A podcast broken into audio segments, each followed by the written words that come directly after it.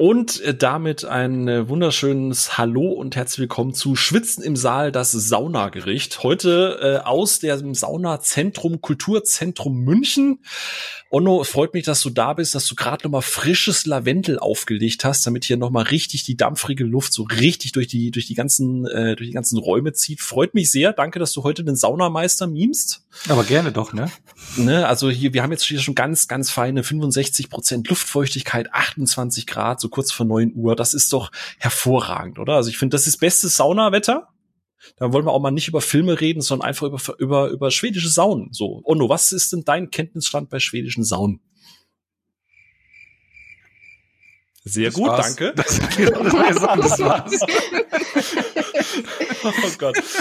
Na gut, dann hoffe ich doch mal, dass wir die beiden Damen, die wir heute mit dabei haben, seid ihr bessere Expertinnen, was das Thema Saunen angeht? Oh, überhaupt nicht. Nee, auch gar nicht. Ja, super. Hätte ich vielleicht vorher mal ankündigen sollen. Habe ich bei meinem eigenen Schwedenurlaub damals leider nicht mitgenommen.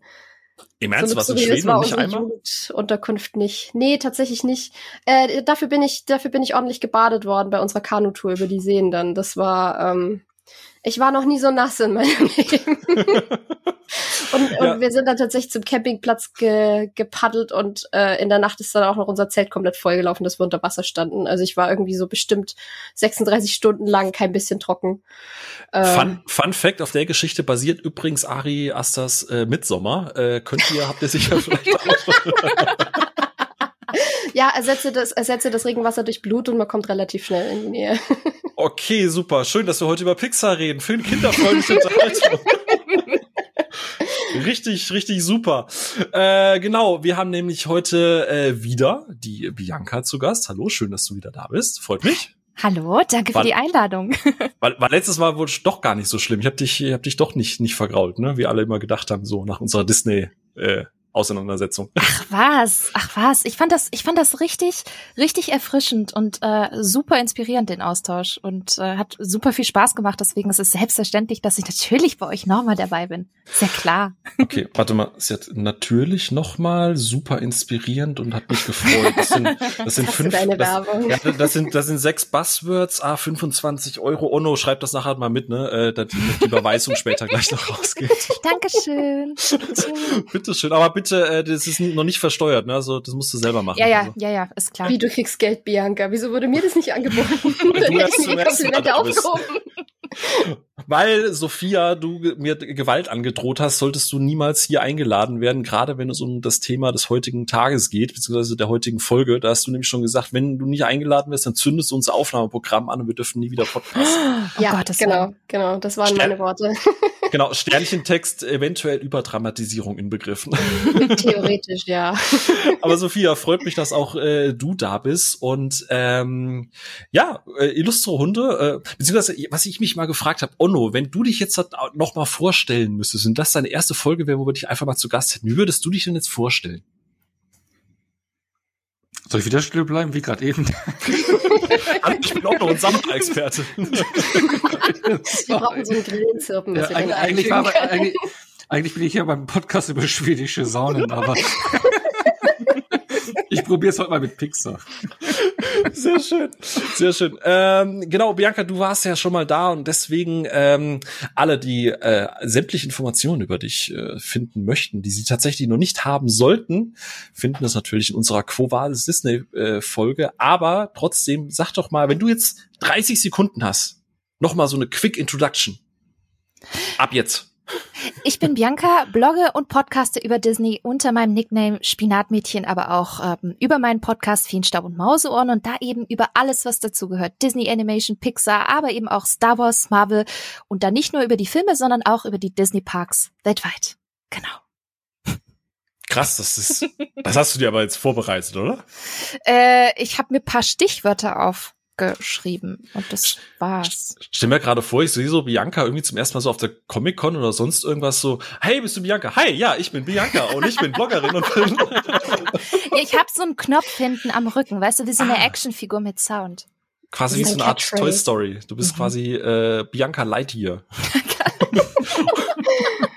Weißt du, ich kann nur so Karate-Moves, die dann auch so genauso aussehen, weil meinem Alter entsprechend so total wie so eine Eiche, die sie nicht mehr bewegen kann. Aber so sehen doch die Actionfiguren auch aus, ne? Die Movements von damals aus den 80ern und 90ern. Das waren ja auch so Klötze. Und da hat man auch auf diese Tasten oder auf den Knopf hinten gedrückt und dann machte der Arm dann auch so zack. Also sehr authentisch, ne? Aber in den 80ern hatte man noch Fantasie, da war das egal. Das stimmt. Ich hatte noch eine Figur, die es konnte. Das war Captain Planet. Oh.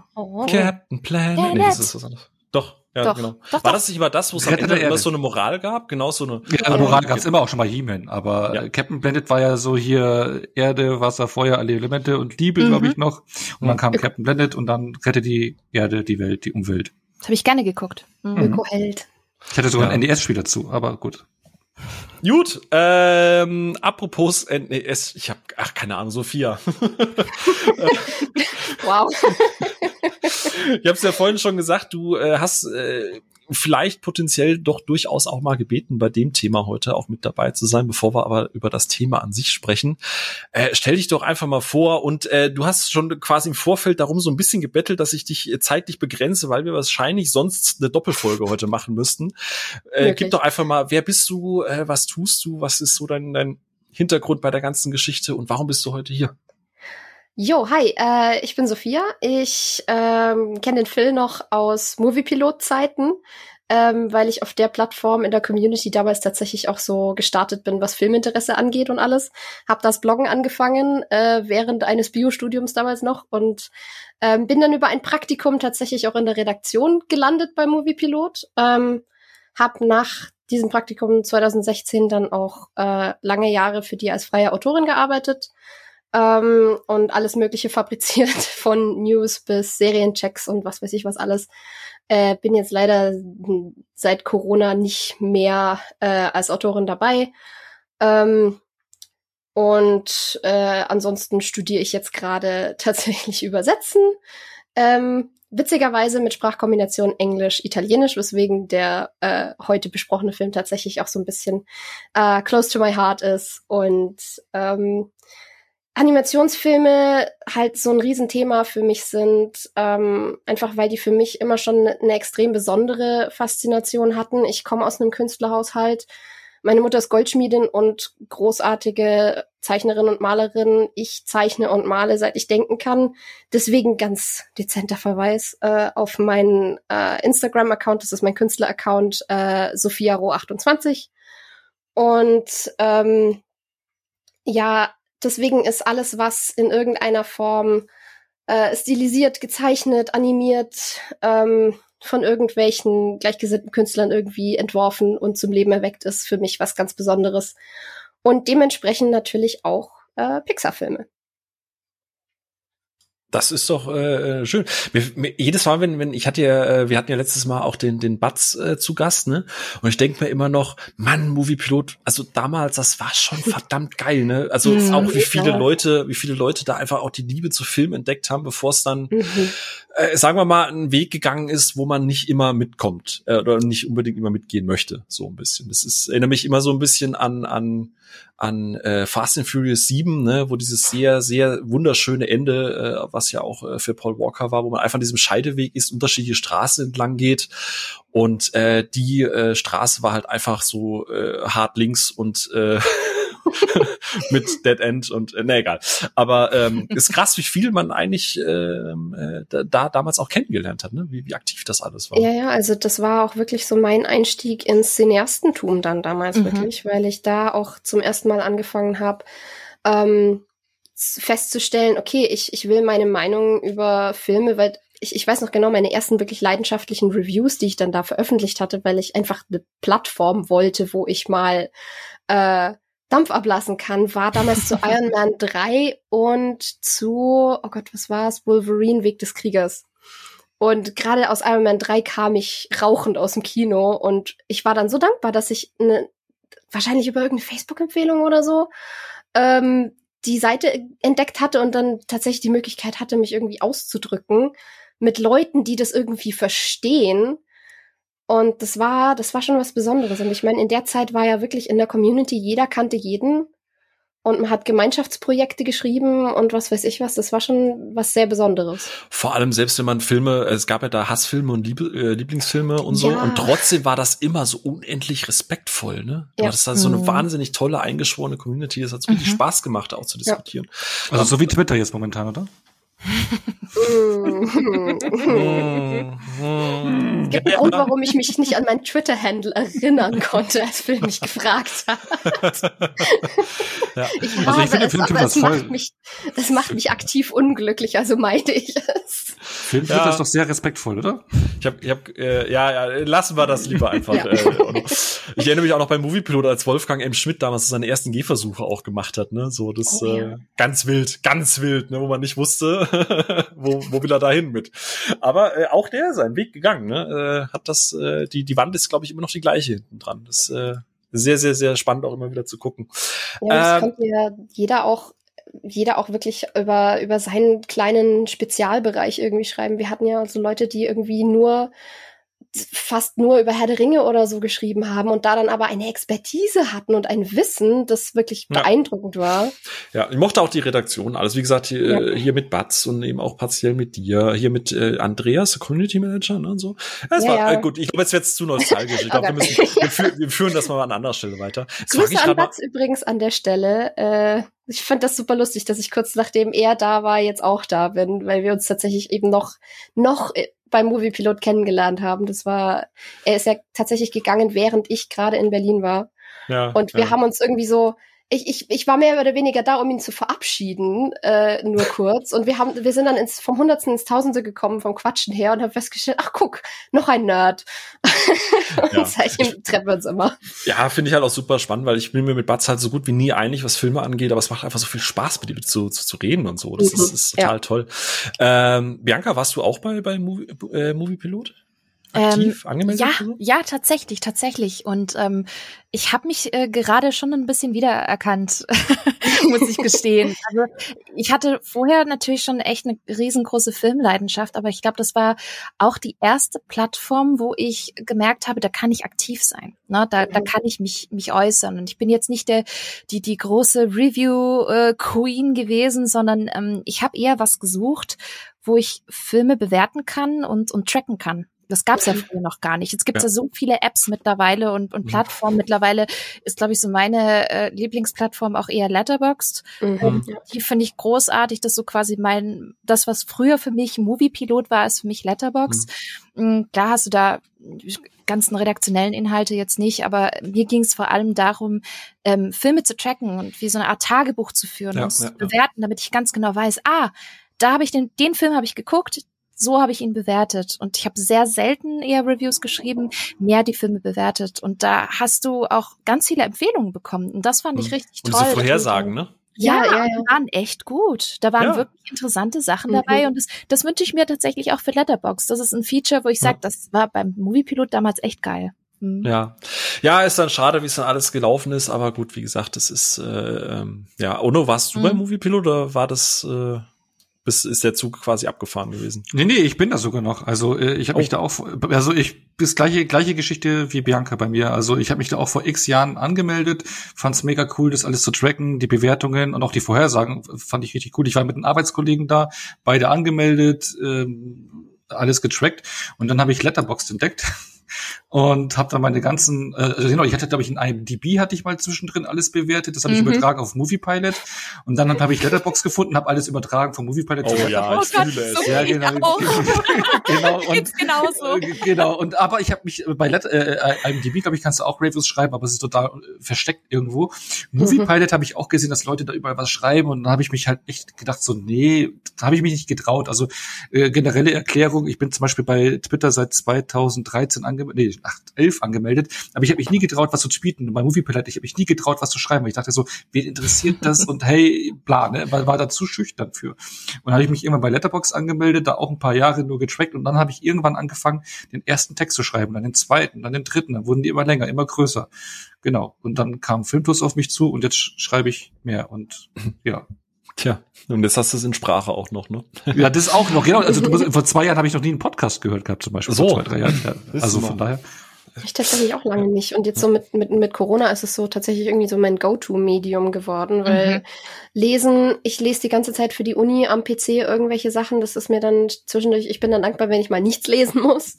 Und ja, halt Video-Essays auf YouTube und dann eben Podcasts, weil es auch irgendwie so die angenehmere Atmosphäre einfach ist. Und du hörst tatsächlich auch Ruhe im Saal, ohne dass wir dich dafür bezahlen müssen, ne? Das ist. Ja, tatsächlich. Krass. Endlich mal jemand, der hier auch Movie. Guck mal, wir haben hier aber eine Zuhörerin. Oh no. Ist doch mal super, oder? Ist doch schön. Ja, und meine Mutter. Ja, genau. Hat die eigentlich jetzt die Grüße mal bekommen? Ja, ich habe ihr dann die Folge nochmal geschickt und nochmal vor ihr abgespielt und dann hat sie es gehört und hat sich gefreut, aber ja. Weil ich hatte nämlich aufgehört, weil bei mir ist es so, ich habe es immer bei Facebook geshared gehabt, dann hat es meine Mutter gesehen, angehört. Dann habe ich aber irgendwann aufgehört, das bei Facebook zu sharen und dann hat sie es nicht mehr gehört. Ah, das ist schade. Ja, aber es ist okay. Ja, nee, ich tatsächlich, egal bei allem, was war mit Moviepiloten, das war zum Abschluss zu bringen. Ich bin immer noch sehr, sehr dankbar. Es gab ja damals, als sie angefangen haben, diese Community-Aktion zu machen mit den Gewinnspielen, so, dass die Community über die erste Aktion Lieblingsfilm zum Beispiel. Und ich hatte ja damals einen riesen Essay über Shaun of the Dead geschrieben und wie viel mir der Film bedeutet und warum der mir so viel bedeutet. Und tatsächlich hat die Community dann am Ende gewotet, dass ich den ersten Platz bekommen habe, was mich sehr, sehr, sehr, sehr, sehr geehrt hat, bei der ersten Aktion da tatsächlich zu gewinnen. Und ich habe bis heute noch die Teufel 5.1 Anlage, die es damals gab. Der Receiver ist mittlerweile mal getauscht worden, weil der mal kaputt gegangen ist. Aber die Boxen, das ist alles. Ich habe selbst beim Umzug, ich habe das alles mitgenommen. Das da hängt, also ein bisschen Moviepilot ist bei mir immer noch zu Hause. Und das geht auch nie weg, egal was da irgendwie, wenn man auch mal gegangen ist. Da schließt sich dann so ein bisschen der Kreis, weil ich bin dann ja bei der zweiten Aktion Lieblingsfilm, habe ich den zweiten Platz gemacht damals mit meiner Liebeserklärung an Helden in Strumpfhosen.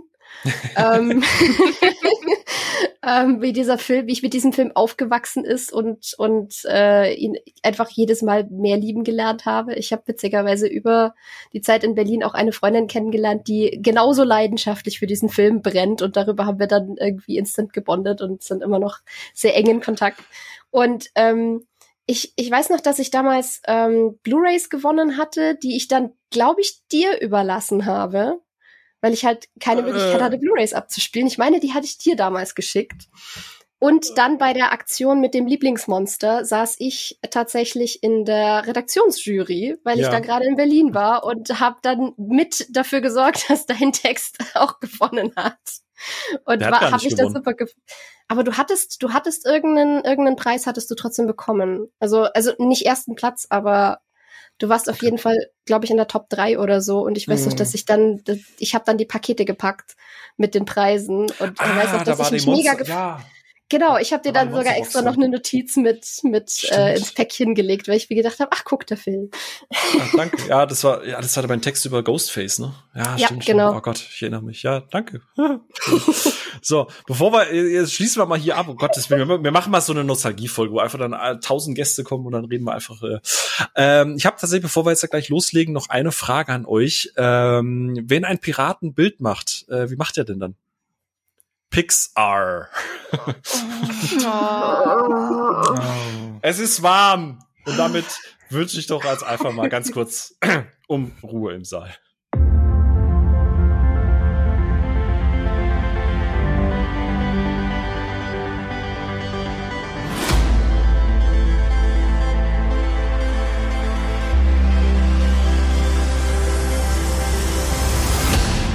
So, da sind wir wieder zurück und ich würde sagen, wir steigen einfach mal direkt ein, denn in der heutigen Folge reden wir unter anderem über den gerade frisch erschienenen Film Luca auf Disney Plus, den wir alle hier gesehen haben, aber gerade wenn ihr da draußen uns jetzt auch schon länger zuhört, wisst ihr, wir reden natürlich nicht einfach jetzt nur über Luca, sondern wir nutzen das Ganze jetzt mal als Aufhänger, um so ein bisschen zurückzublicken auf das Studio hinter Luca, nämlich Pixar. Und zwar wollen wir mal ein bisschen kleinen, in Anführungsstrichen, Deep Dive machen. Wo kommt Pixar her? Wo stehen sie jetzt gerade? Wie stehen wir denn zu den Filmen, die sie bisher gemacht haben? Weil das ist auch so mit der Grund, warum Sophia ja auch am Anfang gesagt hat, ja, ich muss bei der Folge mit dabei sein, weil Sophia und Pixar, und beziehungsweise, ich möchte jetzt ganz kurz zitieren, in dem Vorgespräch, ich habe mir das tatsächlich notiert. Oh Gott. Ja. Disney, und du bist ja nicht mit Disney und Pixar so klassisch aufgewachsen und bist da nicht so nostalgisch bei dem Zeug. Ja. Jedes Wort im Mund umgedreht wird, wundervoll. Das ist schon inhaltlich einigermaßen korrekt. Nee, aber genau, wir wollen ein bisschen Pixar, aber bevor es losgeht, will ich einfach mal so ein bisschen zurückgehen und Sophia an dich einfach mal fragen, erinnerst du dich noch, und einfach nur den Namen, ohne erstmal eine Wertung, erinnerst du dich noch an deinen ersten Pixar-Film und welcher war das? Tatsächlich extrem gut, weil witzigerweise ist das der einzige, für den ich Nostalgie haben könnte, weil das ist Findet Nemo. Das ist auch der erste Film, von dem ich mich tatsächlich aktiv erinnere, im Kino gewesen zu sein. Okay, das ist eines der fast schon späteren Werke, muss man ja fast schon sagen. Onno, wie sieht's da bei dir aus? Du hast ja die Frage vorab gestellt und ich habe da wirklich lange rumüberlegt, ich weiß es nicht.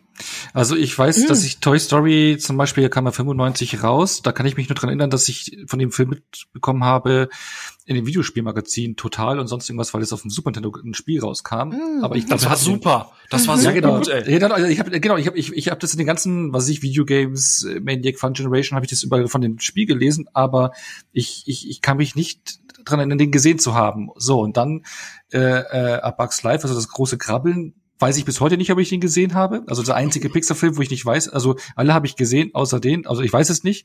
Ja, und dann kam ja eigentlich schon Monster AG und Findet Nemo, ne? Und da, ich glaube, es muss Monster AG oder Findet Nemo gewesen sein, einer von den beiden. Okay, spannend. Und Bianca, was war es bei dir so, das erste? Toy Story 96, ich glaube 3. Klasse müsste das gewesen sein.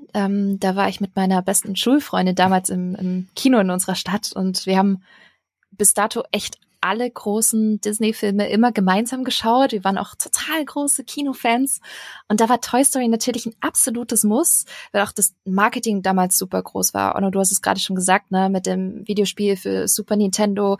Da gab es ja so viel Merchandise in den Spielzeugläden, Werbung im Fernsehen, Figuren in der Junior-Tüte bei McDonald's, also wirklich volles Programm. Du bist damals gar nicht an dem Film vorbeigekommen und das musste man damals einfach gesehen haben. Deswegen war es Toy Story damals im Kino. Und da knüpfe ich direkt an, Bianca. Du bist noch nicht quasi abgemeldet. Haha. Erinnerst du dich noch daran, ihr habt es partiell ein bisschen angedeutet, erinnerst du dich noch daran, wie das war, Toy Story zum ersten Mal zu sehen? Also so bezüglich dieser komplett computeranimierter Film, ist das der Untergang der realen Darsteller und so. Also weißt du noch, wie das damals für dich war, gerade auch wenn man noch jünger war? Oder war das... Nein, du hast schon diese Innovation und Innovationskraft dahinter gemerkt, auch als Kind schon. Also ich muss gestehen, es war gewöhnungsbedürftig, sowohl damals als, und da bin ich auch ehrlich, sogar heute noch, wenn ich den ersten Toy Story Teil sehe, weil ich meine, man kannte bis zu diesem Zeitpunkt abendfüllende Animationsfilme handgezeichnet, ne? Also klar hat man schon bei Die Schöne und das Biest und Aladdin auch CAPS eingesetzt, also das Computer Animation Production System, um diese ganzen Umgebungen mit dem Computer zu supporten. Aber das war ja nicht annähernd vergleichbar mit Toy Story. Und ich finde, gerade der erste Teil wirkt für mich bis heute so ein bisschen metallisch, also wie Plastik mit einer Metallschicht, weil das eben im Bereich Langfilm schon der absolute Prototyp war, ne? Und das sieht man ihm bis heute, finde ich, schon ziemlich an. Ja, verdammt gut und so, aber man merkt einfach, das ist der allererste Film damals gewesen. Und vor allem auch, wenn man sieht, wie krass sich das CGI von 95 bis heute entwickelt hat. Das finde ich schon sehr faszinierend. Man muss ja mal gerade, sagen wir mal, das ist auch für die jüngeren Zuhörerinnen und Zuhörer auch mal so ein bisschen, das ist nicht so hier mit Flatscreens und dann einfach mal in irgendeiner Render-Engine so eine Simulation mit Wasser oder so. Da wurde ja auf der 13-Zoll-Röhre, wurde ja jede Animation oder partiell von Hand noch, also es ist nicht so, dass es dann fertiges Plug-in gab, wo du dann gesagt hast, okay, render mir mal bitte die Wolken oder render mir mal bitte den Schatten, sondern das musste ja alles händisch gemacht werden. Alles, was du vorher gezeichnet hast, hast du ja hier am Computer animiert. Ne? Das ist ja absolut insane eigentlich. Das darfst du ja keinem mehr erzählen heute. Und gerade bei Toy Story beim ersten Mal, gerade dieser metallische Effekt, da merkt man dann, wie krass weit gerade so Lighting-Effekte und so gekommen sind in der Zwischenzeit.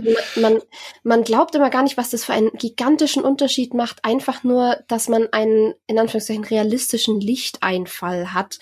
Wenn man dann eben merkt, wie plastikartig oder künstliches plötzlich erscheint, wenn das nicht gut ausgearbeitet ist oder eben einfach noch nicht ausgereift ist, wie es beim ersten Toy Story war. Thema Raytracing, ne? Dass du einen Menschen hast und wenn du da kein Licht hast, das durch die Haut durchschimmert, wirkt's unecht und nur mit einem leicht rötlichen Schimmer hast du plötzlich in der Wahrnehmung, hast du dieses Uncanny Valley nicht mehr. So, das ist halt insane.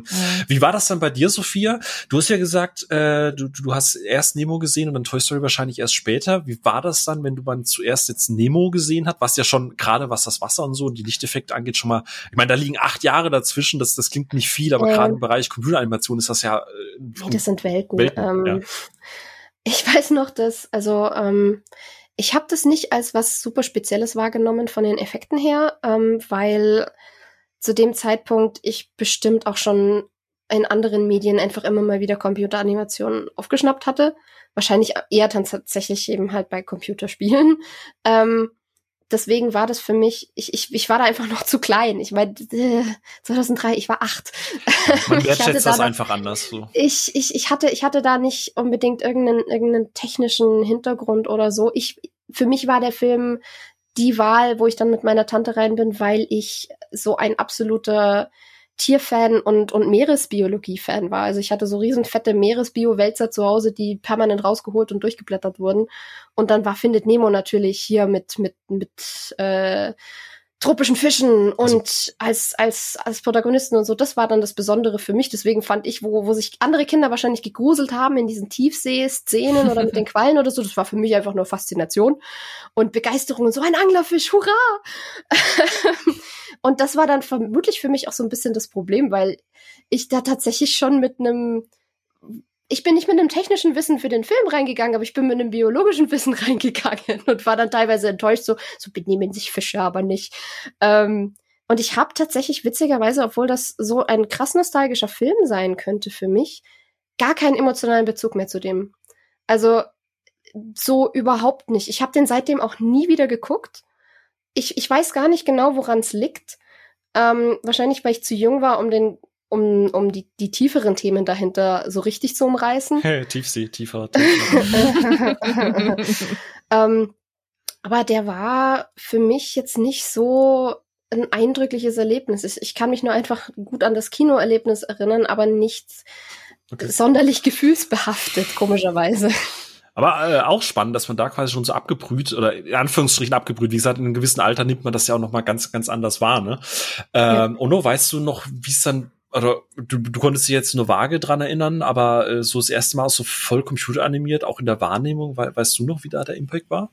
Ach, du meinst jetzt voll computeranimiert, also nicht Pixar, okay, nee, weil ich glaube, genau, ja, genau, weil ich sehe ja auch gerade, Monster AG ist ja von 2001 und ich glaube wirklich, dass ich die anderen 3 Pixar-Filme davor nicht gesehen hatte.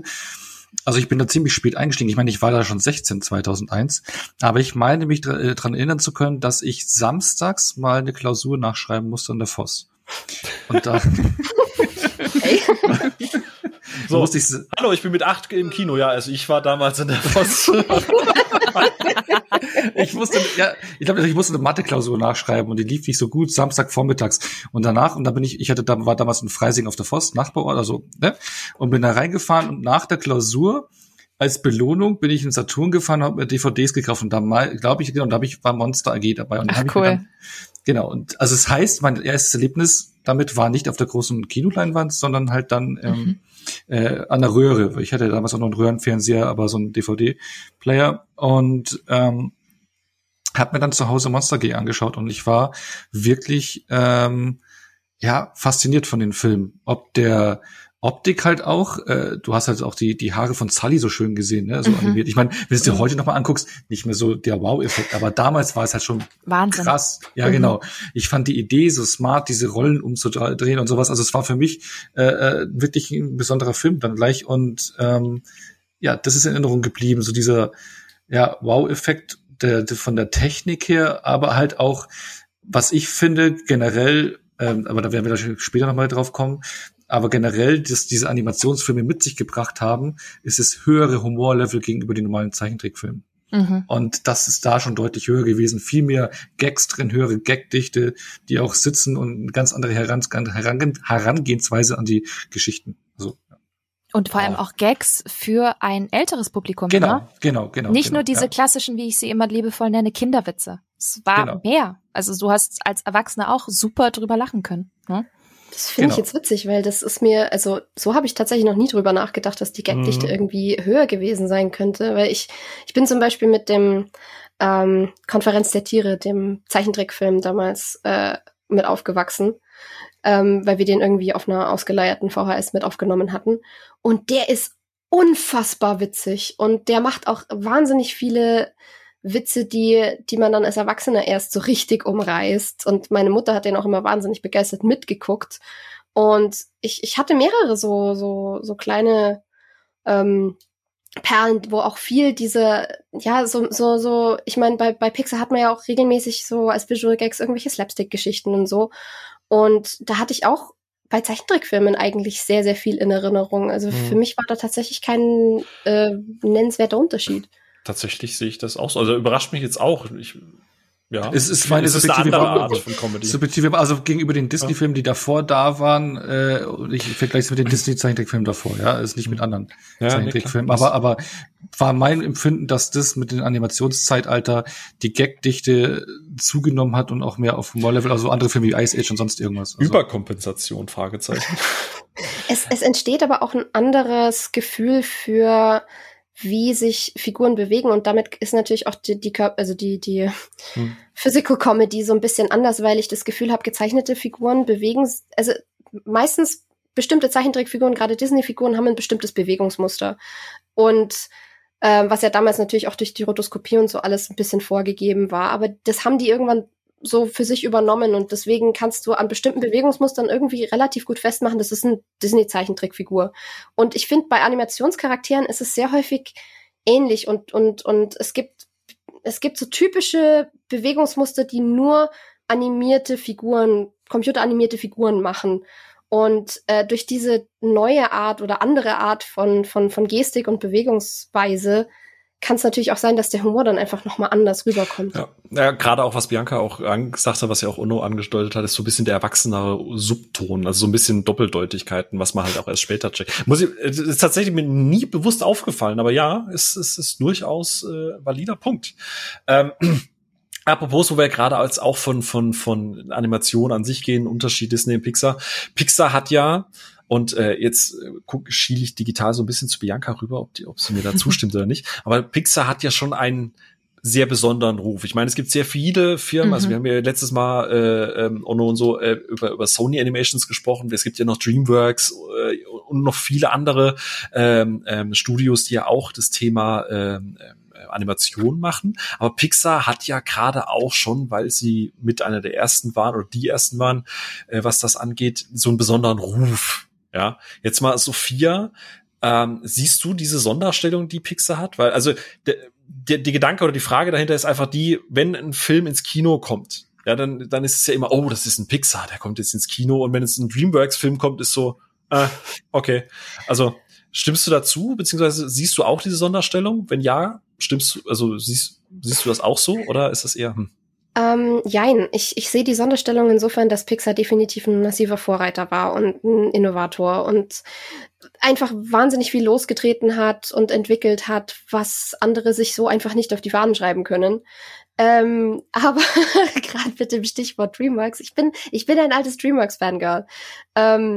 Weil, ich weiß auch nicht, die haben einige Filme gemacht, die mich, ich weiß, die haben auch ihren ich will es nicht Schund nennen, aber ja, Schund, produziert. Richtig. Aber ganz ehrlich, meiner Meinung nach hat auch Pixar Filme, die einfach nicht großartig sind. Und gerade in den letzten Jahren ist es mir immer, in Anführungszeichen, egaler geworden, von welchem Studio der Film kommt, solange er gut ist. Aber bei DreamWorks sind halt wirklich einige Sachen dabei, die, wenn sie gut sind, einfach so verdammt gut sind und mich auf eine Weise kriegen, die Disney oder Pixar sehr selten hat. Also sowas wie Hüte des Lichts hier, Rise of the Guardians, der ist für mich einer der All-Time Top 3 Animationsfilme oder so. Nee, nicht das mit den Eulen. Das mit der Allianz hier aus Zahnfee, Sandmann, Osterhase, und eben Jack Frost. Okay. Und da steht auch hinter mir jetzt gerade das Artbook und das ist so, die Zahnfee ist für mich auch so ein Cosplay-Gehaul, was ich wahrscheinlich mir nie erfüllen werde. Und auch damals mit Dwayne Johnson war schon die Zahnfee, also ich bitte dich. Da habe ich aber leider auch nicht den Körperbau für, leider. Und zu viele Haare. Ich glaube, das Cosplay-Kostüm würde auch nicht so cool aussehen mit so einem rosa Baumwolltütü. Nee, irgendwie nicht. Shaming kommt jetzt nicht. Also ganz ehrlich, mit meinen Locken kann ich mir das erlauben. Okay. Ja, also da waren einfach, die haben ein paar Filme produziert, die ich auf ganz, ganz andere Weise ins Herz geschlossen habe als Disney-Produktion oder Pixar-Produktion. Und ja, das ich verstehe den technischen Hintergrund der Sonderstellung, aber für mich ist es nicht der krasse Qualitätsgarant. Ich höre schweres Atmen aus der Bianca-Ecke. Ach echt, habe ich das? Habe ich das? Ja, interessant. Also, wie stehe ich zu Pixar? Natürlich positiv, ne? Weil ich der Meinung bin, dass Pixar in der westlichen Animationsbranche, und ich sage bewusst westlich, absolut Innovator war und auch noch ist. Allein schon im Vergleich mit anderen Animationsstudios wie Blue Sky damals, die es jetzt leider ja auch nicht mehr gibt. DreamWorks hatten wir gerade schon gehört, Paramount. Ich finde, man sieht den Unterschied. Man sieht den Unterschied in der Optik, in der Technik. Für mich sieht man auch den Unterschied im Character Design. Sorry, da bin ich wirklich anderer Meinung. Es gibt Filme von DreamWorks, die ich auch sehr gut finde. Unter anderem auch wie der besagte Film Hüter des Lichts. Fand ich auch fantastisch. Ich fand den ersten Drachenzähmen leicht gemacht auch super stark. Wobei er mich dann doch sehr stark an Disney erinnert hat. Und ich denke, genau deswegen mochte ich den so sehr, weil es für mich eine neue Art von Lilo und Stitch gewesen ist. Fun Fact, derselbe Regisseur, merkt man halt auch. Und ich höre ja, kein Kung Fu Panda in der Aufzählung. Kung Fu Panda war auch ganz nett, aber hat mich jetzt nicht so krass. Oh, Shrek. Den Shrek, den habe ich neulich gerewatcht und ich liebe diesen Film so sehr. Ich habe den keine Ahnung wie oft gesehen und ich finde ihn immer wieder großartig, ich finde ihn immer wieder witzig.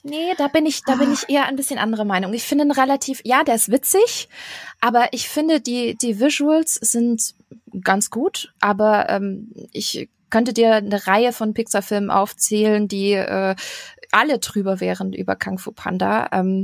Also soll jetzt auch kein Bashing werden, sorry. So. Aber ich finde, die Trefferquote ist bei Pixar einfach höher.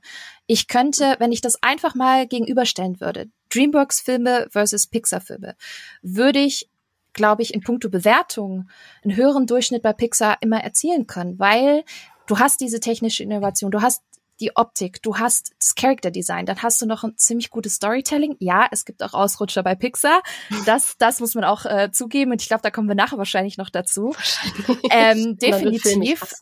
Aber auch in puncto, wie gesagt, Storytelling, Charaktere, da legt Pixar für mich einfach eine Schippe drauf. Auch wenn ich sagen muss, Pixar, passt mal auf Sony Animation, weil die sind für mich gerade der aktuelle heißeste Disney-Konkurrent und auch Pixar-Konkurrent. Also da muss DreamWorks sich ehrlich gesagt auch noch einiges wieder zurückerarbeiten aus den letzten Jahren, weil da sind andere Studios sogar mittlerweile stärker geworden. Mhm. Hey, das Onno, haben wir nicht über Sony Animations erst eine Folge gemacht?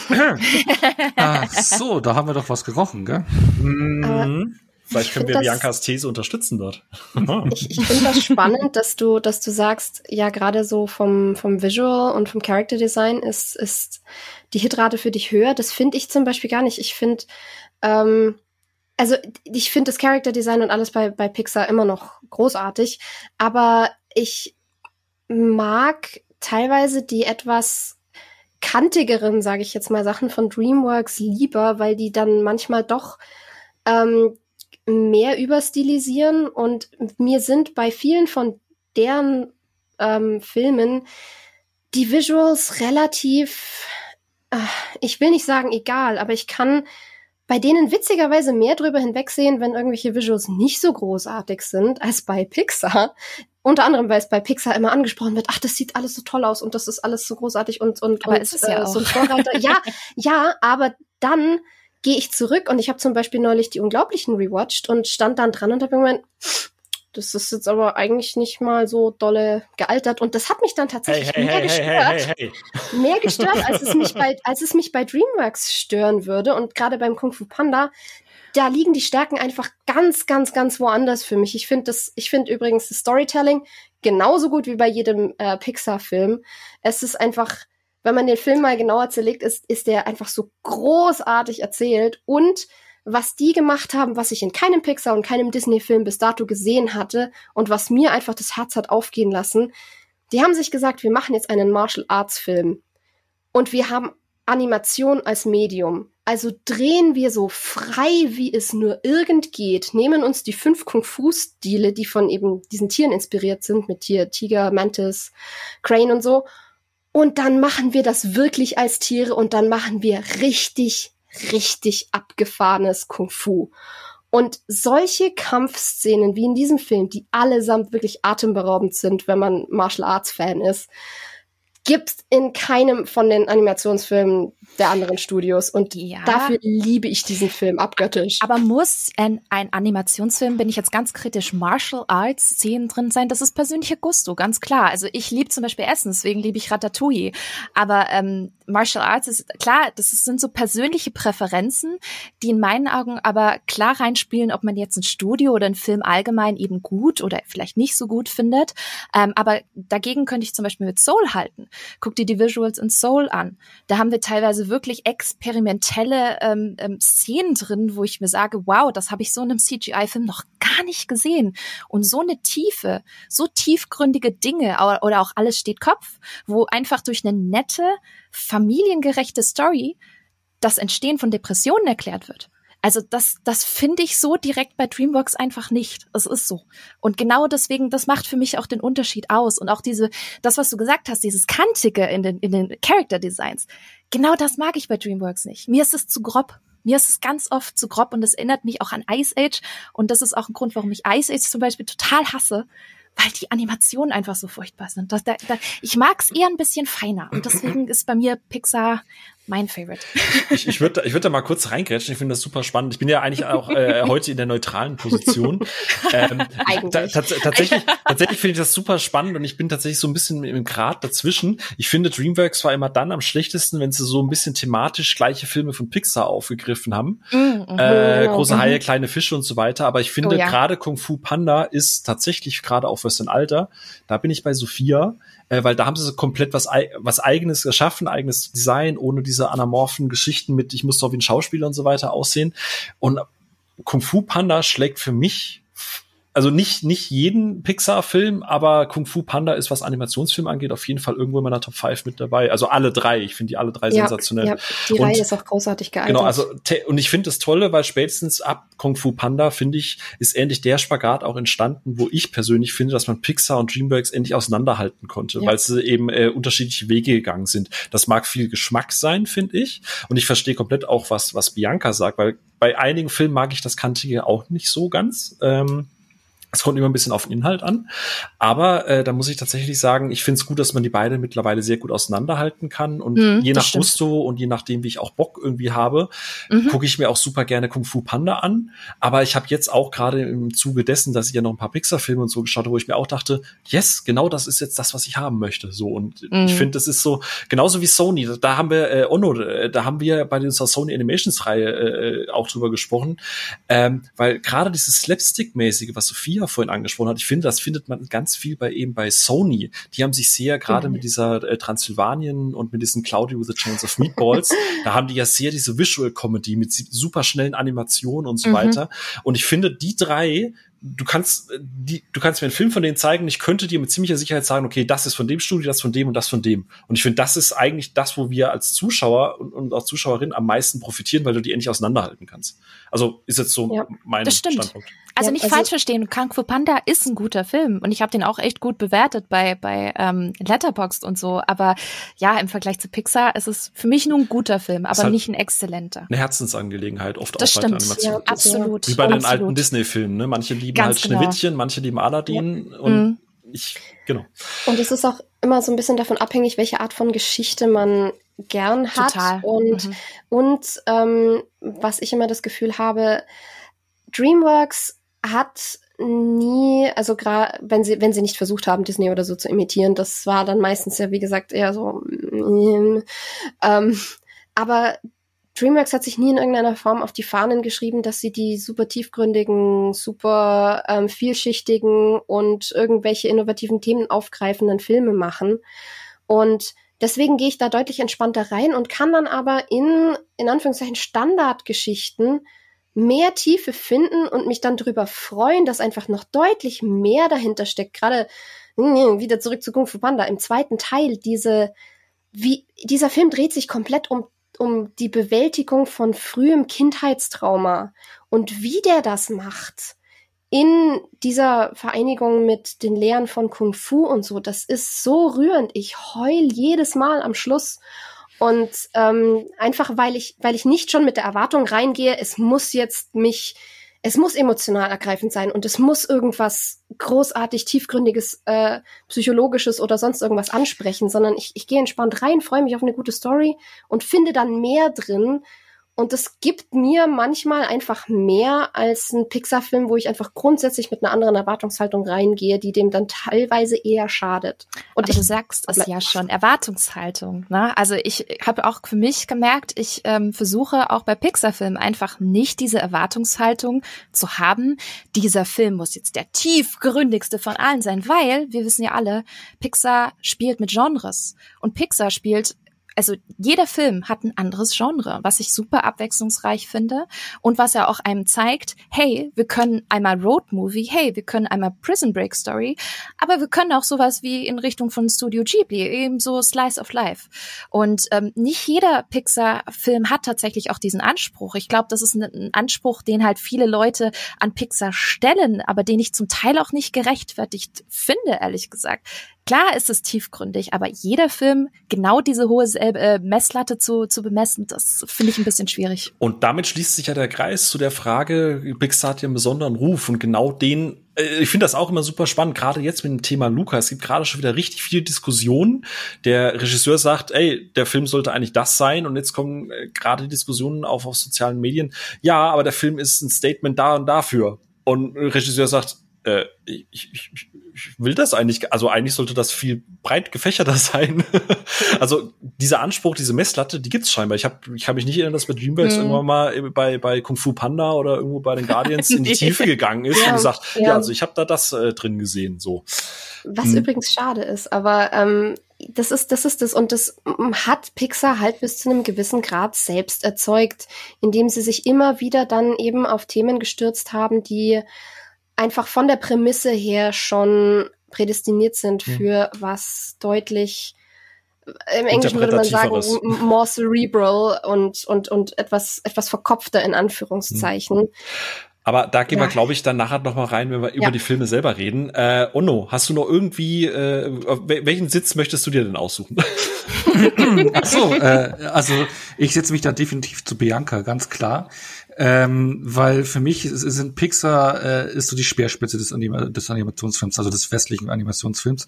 Sie sind die Pioniere und für mich ist es wirklich immer so, wenn ein neuer Pixar-Film angekündigt wird, da werde ich hellhörig, da freue ich mich drauf. Klar, es ist nicht alles Meisterwerk, nicht jeder Film. Sie haben auch wirklich schwächere Filme, die ich auch nicht so toll finde. Aber trotzdem habe ich immer generelles Grundinteresse. Und bei mir zum Beispiel häufig habe ich es auch gehabt, wenn ein neuer Pixar-Film angekündigt worden ist und dann das Konzept erläutert wurde. Was weiß ich, eine Ratte macht einen auf Koch, ein Opa fährt mit Haus und Luftballons durch die Gegend oder sprechende Autos. Da dachte ich schon bei den ersten Ankündigungen, what the fuck, was ist denn das? Hey Pixar, mach doch irgendwas Gescheites. Und dann sehe ich die Filme und denke mir so, wow, ja, okay, jetzt, weil man bei der Ankündigung sich nicht vorstellen kann, was sie da vorhaben. Und dann kriegt man das serviert und denkt sich so, wow, wie kreativ ist es? Und für mich hat sich da Pixar auch in den Jahren gewandelt, so wie Bianca es auch gesagt hat. Sie haben verschiedene Genres und bedienen verschiedene Felder und sie sind auch innerhalb ihrer Filme unterschiedlich strukturiert. Du hast halt auch Filme, wie die angesprochene Inside Out oder jetzt auch Soul, die wirklich deutlich anspruchsvoller sind und sehr ernste Themen mit verpacken. Also zum Beispiel, ich finde auch, dass Soul fast für mich kein Kinderfilm ist. Das ist ein klar an Erwachsene gerichtet. Der ist für Kinder, ich weiß nicht, ob der für Kinder funktioniert, gerade die ersten 10 Minuten. Ich weiß nicht, ob das Kinder abholt. Ne? Aber sie haben halt trotz alledem immer noch andere Filme, wie es auch Luca, der wieder anders funktioniert, oder Onward zuletzt. Und die sind da wirklich breit aufgestellt. Und für mich sind sie dann, wenn sie dann ein Brett raushauen, dann haut es halt auch volle Kante rein. Also so ein Ratatouille oder ein Wall-E oder, also du hast da halt Megafilme, die halt dann wirklich Meisterwerkstatus haben. Und ich, um nochmal DreamWorks auch reinzuwerfen, ich mag die DreamWorks-Filme, auch die Shrek-Reihe, die noch nicht erwähnt worden, zum Beispiel auch ganz toll war, oder Madagaskar, was ein Riesenhit war. Oh ja. Ich mag die ja auch alle sehr gerne. Aber das sind für mich, sagen wir mal, sehr gute Filme. Und dann kommen aber dann die Pixar-Filme, die dann brillante Filme sind. Und das ist für mich immer noch ein Level drüber.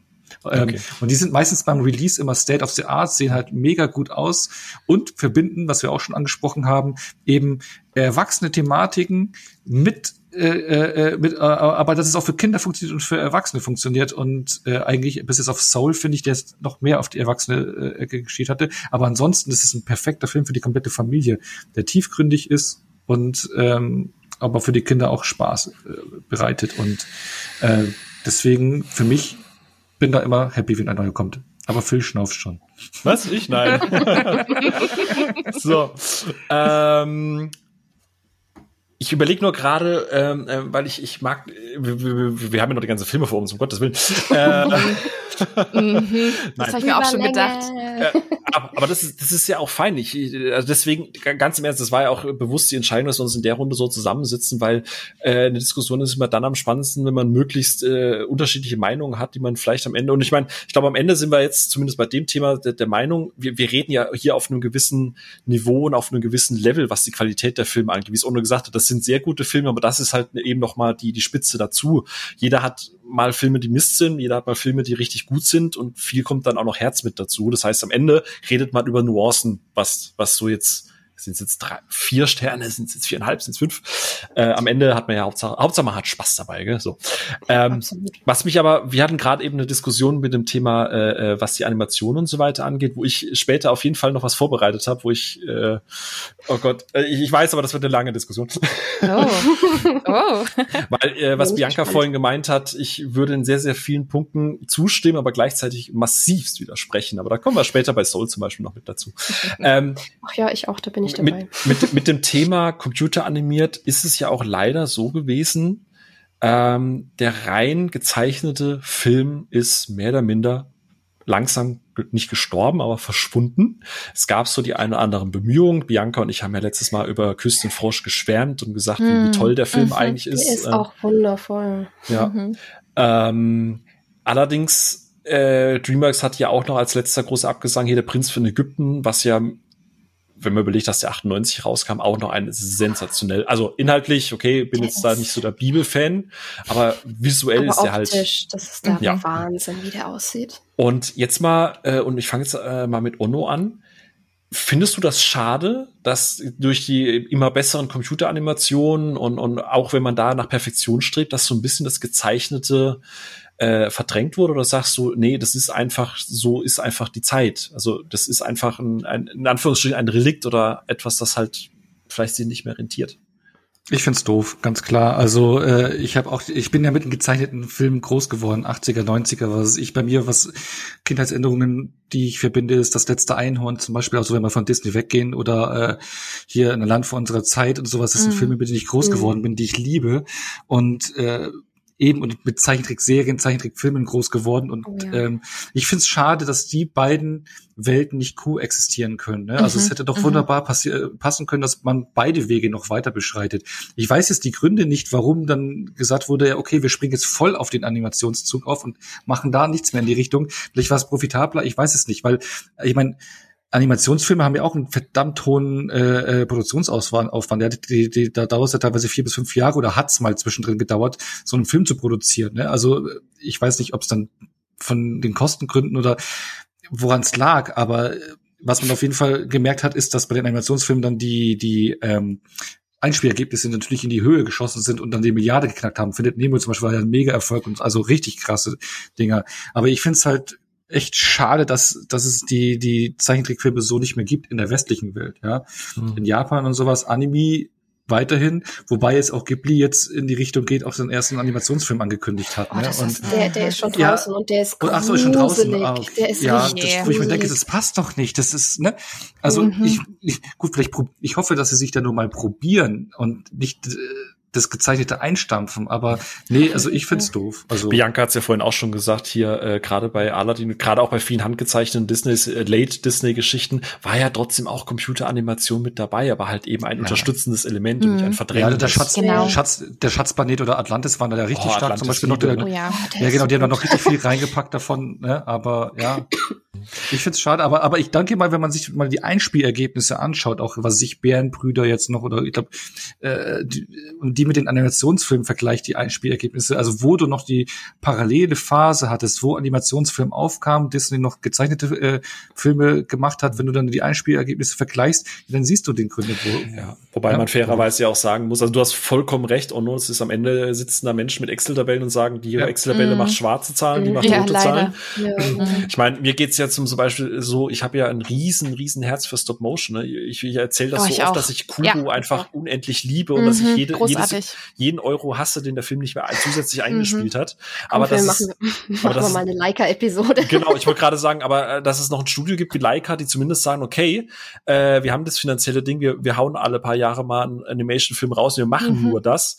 Das gibt mir eine Hoffnung, aber ich kenne jetzt kein Studio, also kein westliches Studio, wo sagt, okay, wir sorgen noch für handgezeichnete Animationen. Ne? Also deswegen. Doch, gibt es. Das gibt es. Das ist Cartoon Saloon, ein irisches Studio. Die, oh Gott, die existieren auch schon eine ganze Weile. Also haben die Melodie des Meeres gemacht? Richtig, das sind die Melodie des Meeres gemacht haben. Ihr erster Spielfilm war Das Geheimnis von Kells. Dann folgte The Breadwinner, wenn ich das richtig im Kopf habe. Wolf Walkers. Der war Wolf Walkers ist jetzt der neueste eben. Und der ist so fantastisch. Und generell, was dieses Studio schafft an... Du kannst jeden einzelnen Frame einrahmen, weil jeder Frame ein Kunstwerk ist.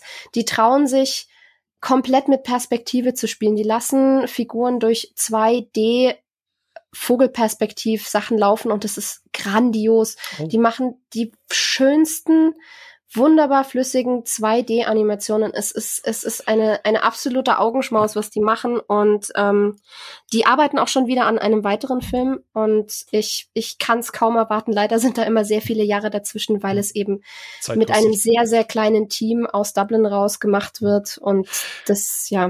Aber vielen, vielen Dank euch beide, wusste ich jetzt gar nicht. Der läuft auch auf Apple TV. Siehst du mal, jetzt haben wir endlich mal einen Grund dafür, Apple TV zu entstauben. Unbedingt schauen. Ich habe mir extra ein Probeabo geholt damals, weil ich den sehen musste, weil ich habe witzigerweise Secret of Kells damals in der Bibliothek, in der Stadtbibliothek gesehen, einfach nur das DVD-Cover, und allein das macht schon neugierig, und dann habe ich es mit einer Freundin angeguckt und ich war so geflasht, weil die aquarellieren auch und lauter so Zeug, und das sind alles meine Medien, deswegen wird für mich Zeichentrick, also handgezeichneter Zeichentrick, immer besonderer sein, aber ja. Ich würde an der Stelle mal ganz kurz, ich glaube, wir sind uns alle 4 einig, dass wir Gezeichnete durchaus vermissen. Jetzt, ich habe eine Frage, die ist spontan mir eingefallen ist. Ich würde es vielleicht erstmal Richtung Bianca kurz gucken. Ich würde das nur sehr kurz abhandeln. Denkt ihr, das ist ein Generationsding, weil wir noch mit handgezeichnet aufgewachsen sind? Oder, also, wenn ich mir jetzt vorstelle, Disney bringt jetzt heute noch mal einen handgezeichneten Film raus. Denkt ihr, das würde sich von der Vermarktung bei der Generation, die, sagen wir mal, mit Toy Story XYZ aufgewachsen ist, denkt ihr, das würde noch ziehen, oder wäre das nur eine reine Nostalgieschiene? Ich glaube, das wäre mehr als nur eine Nostalgieschiene. Also klar, es ist einfach aus unserer Generation zu sagen, ja, handgezeichnet, es gibt nichts Besseres und Schöneres und alles, weil es gibt durchaus andere Generationen, die damit gar nicht so groß geworden sind. Aber man muss sich doch jetzt gerade die ganzen Serien anschauen, die eben auf Disney Channel, Disney Plus etc. laufen. Und da ist der Trend eben weg von 3D hin wieder zu 2D. Das heißt, die heutige Generation oder die aktuellen, die wachsen jetzt auch wieder mit 2D, zumindest im Serienbereich, auf. Und das Schöne ist ja, dass Disney mehrfach betont hat in den letzten 2-3 Jahren, dass sie eine Rückkehr zu Zeichentrick nicht ausschließen. Das ist in diversen Interviews immer wieder gefallen, was mich sehr, sehr glücklich macht. Sie haben sich ja auch ausprobiert in quasi so Hybridformen, wie zum Beispiel bei Paperman, wo ich mir auch denke, ja, genau sowas, mehr in diese Richtung. Und ich fand schön zum Beispiel auch bei Luca, dass es stellenweise sich auch ein bisschen 2D-mäßig angefühlt hat, so vom Character-Design und alles. Und ich glaube, da wäre so viel mehr drin und würde mir auf jeden Fall wünschen, dass sie dann diesen Mut und diesen Drive haben. Ich meine, sie können es ja. Selbst Pixar hat handgezeichnet rausgebracht. Disney Plus, Kurzfilm, Borrow, unbedingt anschauen. Mhm. Das ist komplett handgezeichnet und so wunderschön, auch wenn er sehr an Ernest und Celestine zum Beispiel aus hier Frankreich, Kanada erinnert. So ist auch ein wunderschöner Film. Aber sie machen's immer noch und das sind so kleine Experimente und ich hoffe und verliere deswegen nicht die Hoffnung, sagen wir's mal so, dass es auch weiterhin künftig handgezeichnete Filme geben wird. Die Frage ist halt nur, in welcher Größe. Ja, das ist wahrscheinlich, wenn es vielleicht eher auf Disney Plus irgendwie im Serienformat, das könnte ich mir ganz gut vorstellen. Da kann ich gleich ein bisschen Insights reingrätschen, weil ich ja Papa bin. Und unsere Kleine natürlich jetzt auch schon dabei ist, Serien zu gucken. Und da läuft halt wirklich aktuell, muss ich so sagen, leider nur Animiertes. Ich habe auch versucht, irgendwie Gezeichnetes herzukriegen, was halt gerade für knapp 4 Kind, also in der Alterskategorie passt, weil die meisten Gezeichneten steht immer da ab 6 Jahre oder sowas.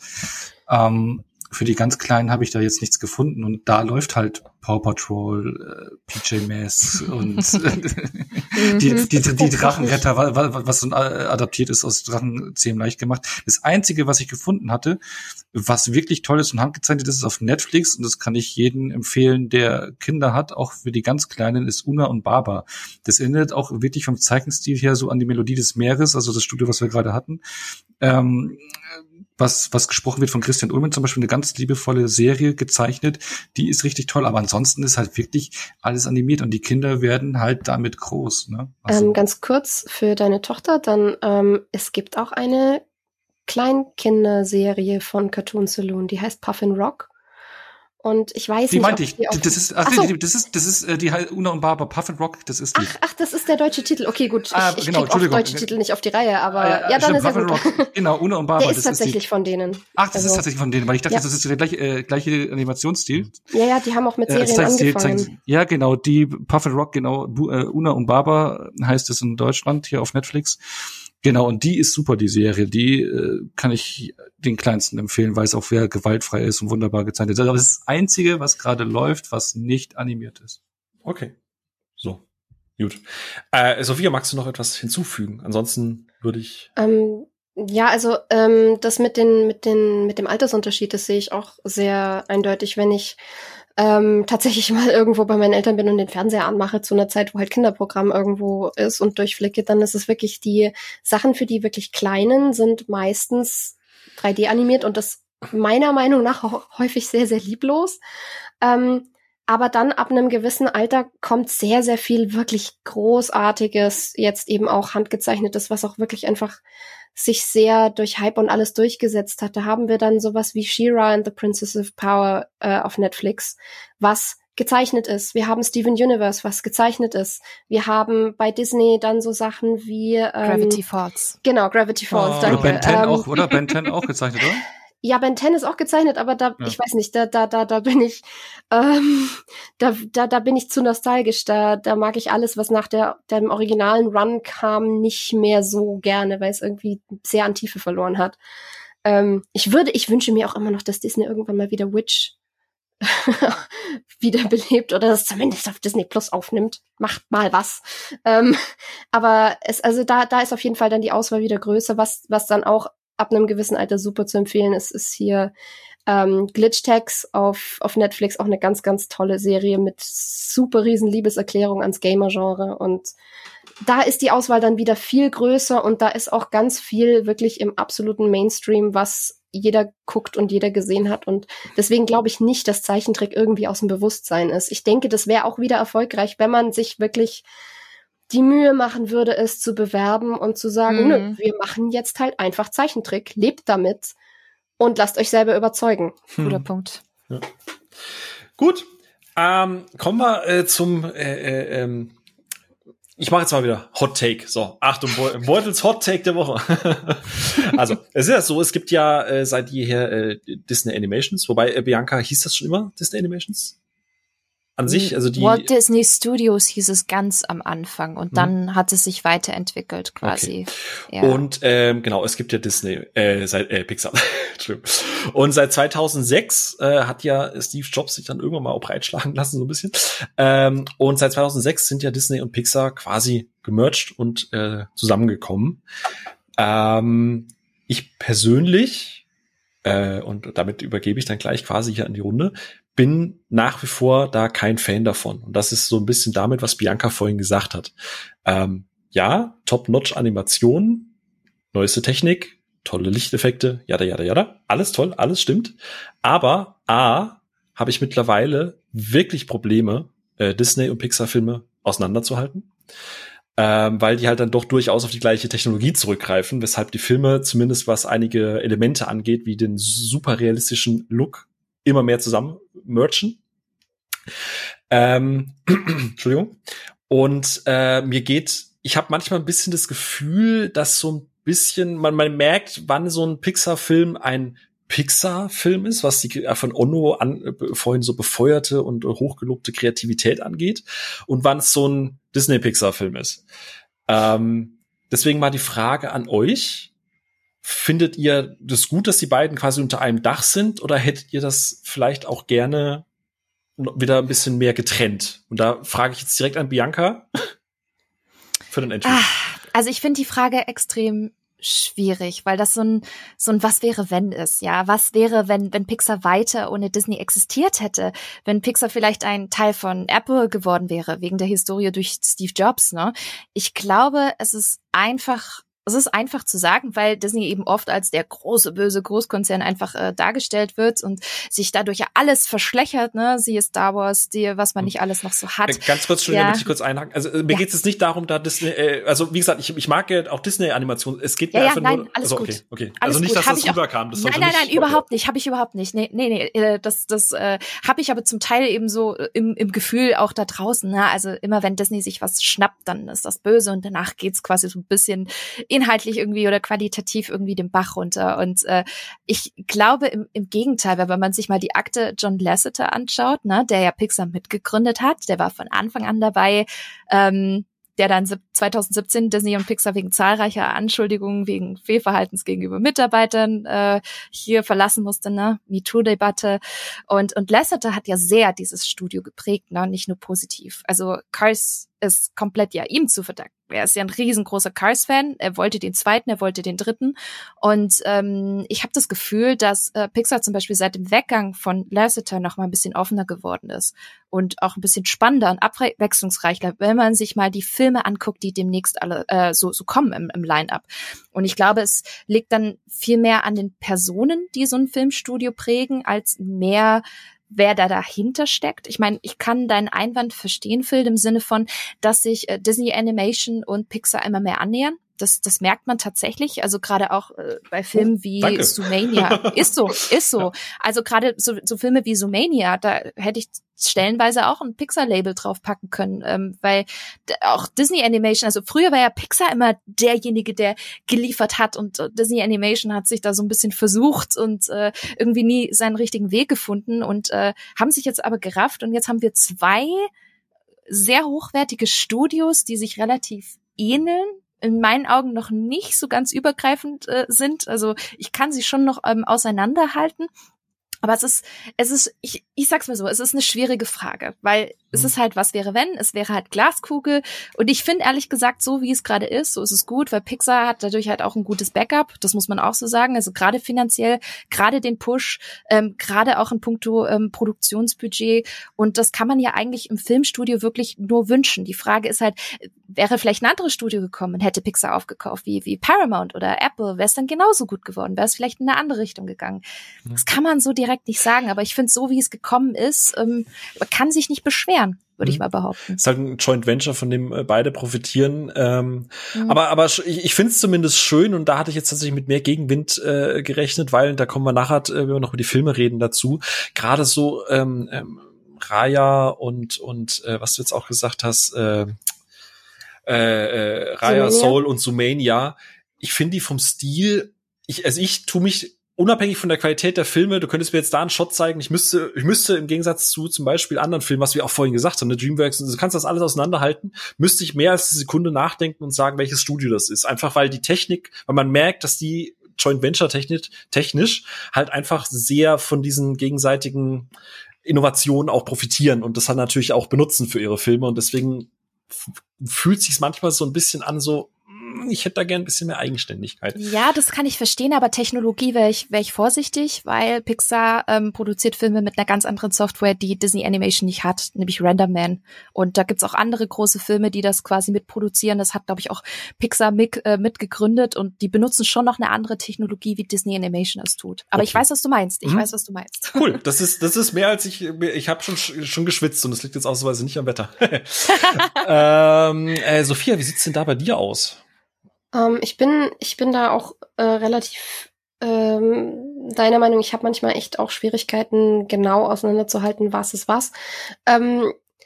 Ich finde, man kann so den Geschmack, sage ich jetzt mal, von Disney Animation schon immer noch irgendwo so rausfühlen. Aber ich habe auch das Gefühl, was mir immer wieder aufgefallen ist in letzter Zeit ist, wenn sie nicht gerade mit ihren abstrakten Konzepten arbeiten, wie eben den Gefühlen in Alles steht Kopf oder den 2D, 3D-Fusion-Figuren in Soul oder so, dass Pixar doch auch in der Animation von Menschen und allem sehr von dieser starken Stilisierung weggegangen ist, die sie in sowas wie Die Unglaublichen noch hatten. Und das finde ich wahnsinnig, wahnsinnig schade, weil ich werde immer sauer, wenn jemand einen Animationsfilm macht, ob jetzt 3D, also entweder computeranimiert oder handgezeichnet, ist völlig egal, und irgendwie zu nah an der Realität bleibt oder gerade bei Computeranimation nicht irgendwas Spannendes damit macht, weil du hast einen komplett freien Raum, du brauchst nicht, dich an die Realität zu binden, du kannst frei drehen vom Character Design, vom Stilisierungsgrad und allem her. Und diese Zurückhaltung, gerade wenn man sich die Figuren in Soul oder so anschaut, finde ich unfassbar schade. Und das fehlt mir tatsächlich so ein bisschen. Und deswegen mag ich Pixar auch wahnsinnig gerne, wenn sie mit Sachen arbeiten, die nicht unbedingt Menschen sind. Und ich finde, diesen Trend spürt man auch so ein bisschen mehr, seit diese Fusion da ist. Und ich finde es einfach schade. Ja, kann ich tatsächlich. Und ich bin gerade etwas überfordert damit, dass sowohl Bianca als auch Sophia zumindest den Kern verstehen, was ich meine, und dass sie sogar partielle Zustimmung, natürlich Unterschied, ne, das ist ja jetzt nicht werten, das ist einfach nur diese Wahrnehmung an sich. Onno, wo siehst du dich da? Also ich habe das gar nicht so komplex gesehen, das Thema eigentlich. Ich hatte eigentlich gedacht, so ja, da kommt zusammen, was zusammen gehört, fertig. Also Pixar hatte ja den Vertrag mit Disney damals, die ersten paar Filme, zack, jetzt wurden sie übernommen. War vorher alles unter dem Disney-Label, jetzt sind sie fest da, fertig. Und das ist die pragmatischste Umschreibung an Firmenübernahme. Das ist ja einfach. Genau, nee, aber wie eine chemische Formel endet. Aber ich würde trotzdem noch gerne was zu diesen Stil Pixar vs. Disney Animations sehen. Weil bei mir, also ich finde so, ich meine, die ersten Versuche von Disney Animations, die waren ja alle so eher, also was weiß ich, da hatten wir so Trifft die Robinsons, tierisch wild und, ne, also so die alle, oder was war das, so diesen Huhn, Himmel und Huhn und wie sie alle, Himmel und Huhn und wie sie alle hießen. Das war ja eher noch so, meh. Und der Disney Animation Studios hatte eigentlich da angefangen, richtig stark zu werden, mit Rapunzel, ne? Und für mich war das stilistisch eigentlich so, der Rapunzel-Film war für mich die 3D-Visualisierung von den typischen Zeichentrickstil von Disney. Also sieht für mich so aus, von der Figurenzeichnung her, es sieht aus wie die Disney-Filme aus den 90ern, irgendwie bloß als 3D-Animationsstil. Und ich finde, dieser Stil zieht sich dann seitdem auch, finde ich, größtenteils durch. Also auch wenn du Zoomania anschaust, das erinnert mich ein bisschen vom Fuchs auch an den Robin Hood-Film und sonst irgendwas, also an diese Tierzeichnungen, die du früher hattest. Von daher grenzt sich das Krass. Ja, und das, oh Gott. Ja, genau. Ja, und deswegen grenzt sich für mich das ganz deutlich von den Pixar-Filmen ab. Also ich kann die schon noch auseinanderhalten. Auch Raya oder auch Vaiana. Wow. Ja, die sind alles so diese Typen, das ist der typische Zeichentrickstil, der einfach nur in 3D adaptiert wurde, finde ich. Und deswegen kann ich die gut auseinanderhalten. Pixar hat verschiedene Stile innerhalb seines Portfolios mittlerweile. Da hast du halt, was weiß ich, wie es auch Soul oder Inside Out, die ihren eigenen Stil haben. Dann ein bisschen was Bunteres, jetzt auch wie Luca oder Onward zuletzt. Die sich ein bisschen unterscheiden, aber ich finde, Disney Animation hat schon seinen eigenen Stil. Mhm. Spannend. Okay, cool. An der Stelle natürlich auch mal da draußen an euch den Hinweis, ne? Ich glaube, uns alle wird durchaus mal interessieren, wie ihr das da draußen seht, weil wir haben ja, glaube ich, hier vier Personen mit, die sich einigermaßen einig sind, aber halt doch sehr unterschiedlich das nochmal auch auslegen. Also schreibt uns da gerne mal bei Twitter @ruheimsaal. Super, super interessiert. Ein Punkt, wenn ich mal kurz jetzt Biancas Glaskugel an mich reißen darf und mal nach vorne gucken. Ja, kriegst du. Dankeschön, weil meine ist ja immer so ein bisschen kaputt, das haben wir ja schon mal festgestellt. Es ist ja so, dass Disney und Pixar, ihr habt das ja schon gesagt, die arbeiten ja gut zusammen, die befruchten sich da so ein bisschen gegenseitig, die machen ihr Ding. Jetzt ist es aber zum Beispiel ja so, dass gerade bei Luca und jetzt auch schon bei Soul ist das vorgefallen. Und jetzt fange ich vielleicht einfach mal auch gleich bei Ono an, weil da hatten wir schon mal was im Vorgespräch dazu. Es gibt ja so hier und da immer mal wieder so ein bisschen so, wo der Haussegen intern ein kleines bisschen schief hängt. Jetzt nicht unbedingt bezogen auf die Filme, aber Soul ist natürlich so ein bisschen gerade im Bereich Disney Plus so ein bisschen ungut aufgestoßen bei Pixar. Das haben die ja auch öffentlich bekannt gegeben, dass die es nicht so geil fanden, trotz der netten Geste zu Weihnachten, dass der Soul-Film einfach im Disney Plus quasi rausgehauen wurde. Und jetzt ist es ja so, dass Luca auch wieder quasi in Anführungsstrichen kostenlos zur Verfügung steht, während die Disney-Produktion wie Raya ja VIP-Pass gebraucht hat. Und da wurde ja jetzt halt relativ, also zumindest in meiner Wahrnehmung, sehr öffentlich bekannt gegeben und auch auf Twitter, sozialen Netzwerken und in den gängigen Magazinen, dass Pixar gerade die Mitarbeiter und Mitarbeiterinnen extrem demotiviert sind und ihre Arbeit, dadurch, dass das schon wieder for free rausgegeben wurde, auch ein bisschen abgewertet sehen seitens Disney. Ono, siehst du das auch? Also denkst du, dass das vielleicht irgendwie ein Problem werden könnte oder denkst du, dass das nur bei den beiden Filmen so der Fall sein wird und in Zukunft löst sich das anders, wieder mit Kino und so? Also wie die Zukunft sein wird, das weiß ich natürlich nicht. Ich bin da auch komplett verwundert ab der Strategie von Disney und ich kann da die Leute von Pixar volle Kanne verstehen, weil ich meine, sie sind das Premium-Flaggschiff im Animationsbereich bei Disney und klar, das ist schon irgendwo eine Entwertung der Arbeit, ja, weil ich meine, Soul war auch als klarer Kinofilm geplant, ja, und während andere Filme jetzt, wie damals halt Mulan oder jetzt Raya, dann halt diesen VIP-Pass bekommen haben und auch parallel trotz alledem doch, wo es ging, ins Kino kamen, war es bei dem Pixar-Film jetzt nicht der Fall. Hat man erst gedacht, dass es bei Soul so ein Weihnachtsgeschenk ist, zeigt sich das jetzt bei Luca sozusagen als Konzept irgendwie und als gegeben. Und da kann ich die Leute absolut verstehen, weil du arbeitest ja auch bei Pixar, zu sagen so Champions League des Animationsbereichs, du arbeitest bei der Top-Notch-Firma, du haust da deine ganze Leidenschaft rein und dann wird's halt in Anführungsstrichen da am Disney-Plus-Tisch verramscht. Ne? Also so, ich formuliere das mal ein bisschen überspitzt, aber so denke ich mal, dürfte sich das anfühlen, wenn du Top-Level-Arbeit ablieferst und dann irgendwo, ja, hier kannst du mitnehmen. Ne? Und da geht's nicht mal darum, klar, ob du jetzt die 20 Euro nicht zahlst oder sie doch nicht zahlst oder doch zahlst, am Ende ist es der gleiche Film, aber es geht als Wertschätzung für das Team, verstehe ich es volle Kanne. Mhm. Ja, gerade bei einem Film wie Luca, der ja so eindeutig eine Liebeserklärung und ein Herzensprojekt von dem Macher war, dass man da dann enttäuscht ist, wenn das dann in Anführungszeichen nur im Streaming landet, das kann ich irgendwo absolut nachvollziehen. Überspitzt auch nochmal formuliert, was der Ono gerade gesagt hat, ne? Also gerade ein Film wie Mulan, der ja im Vorfeld jetzt nicht für die besten Schlagzeilen gesorgt hat. Also wie gesagt, gar nicht groß jetzt in die Tiefe, aber im Prinzip haben die Leute nicht viel erwartet von Mulan, glaube ich. Der hat ja jetzt nicht die besten Kritiken, nicht die besten Schlagzeilen und so weiter generiert. Da hat man halt Geld verlangt. Und gerade bei Luca, wo ja ganz, ganz viele, und ich muss gestehen, ich bin auch dadurch Bianca sehr, sehr angeheizt gewesen am Anfang, so der Sommerfilm, endlich mal wieder viel gut. Und die Leute hatten Bock drauf, einfach mal wieder unbeschwingt. Und das haust du dann halt kostenlos, in Anführungsstrichen, raus. also ich sehe das halt auch, was Onno da sagt, ne? Also gar nicht mal, ob man das jetzt halt in der Strategie oder so macht. Aber ich glaube, wenn du daran arbeitest und dann verramschen ist vielleicht ein bisschen überspitzt, aber ich glaube, dass das schon so ein Wertigkeitsding auch einfach ist, so intern zwischen den Studios. Aber Bianca, du atmest das schon ein bisschen schwer wieder? Ich glaube, es ist ein zweischneidiges Schwert, ganz, ganz klar. Ich habe das mitbekommen auf Twitter, das hatte, glaube ich, ein US-Filmjournalist geschrieben, ja, die Stimmung bei Pixar wäre schlecht, viele Mitarbeiter glauben würden, Disney würde seine aktuellen Filme einfach verhökern, ja, weil sie nicht ins Kino kommen. Ich meine, zum einen, wir haben eine Pandemie, so. Aktuell in vielen Ländern immer noch Kinos geschlossen, hier in Deutschland auch.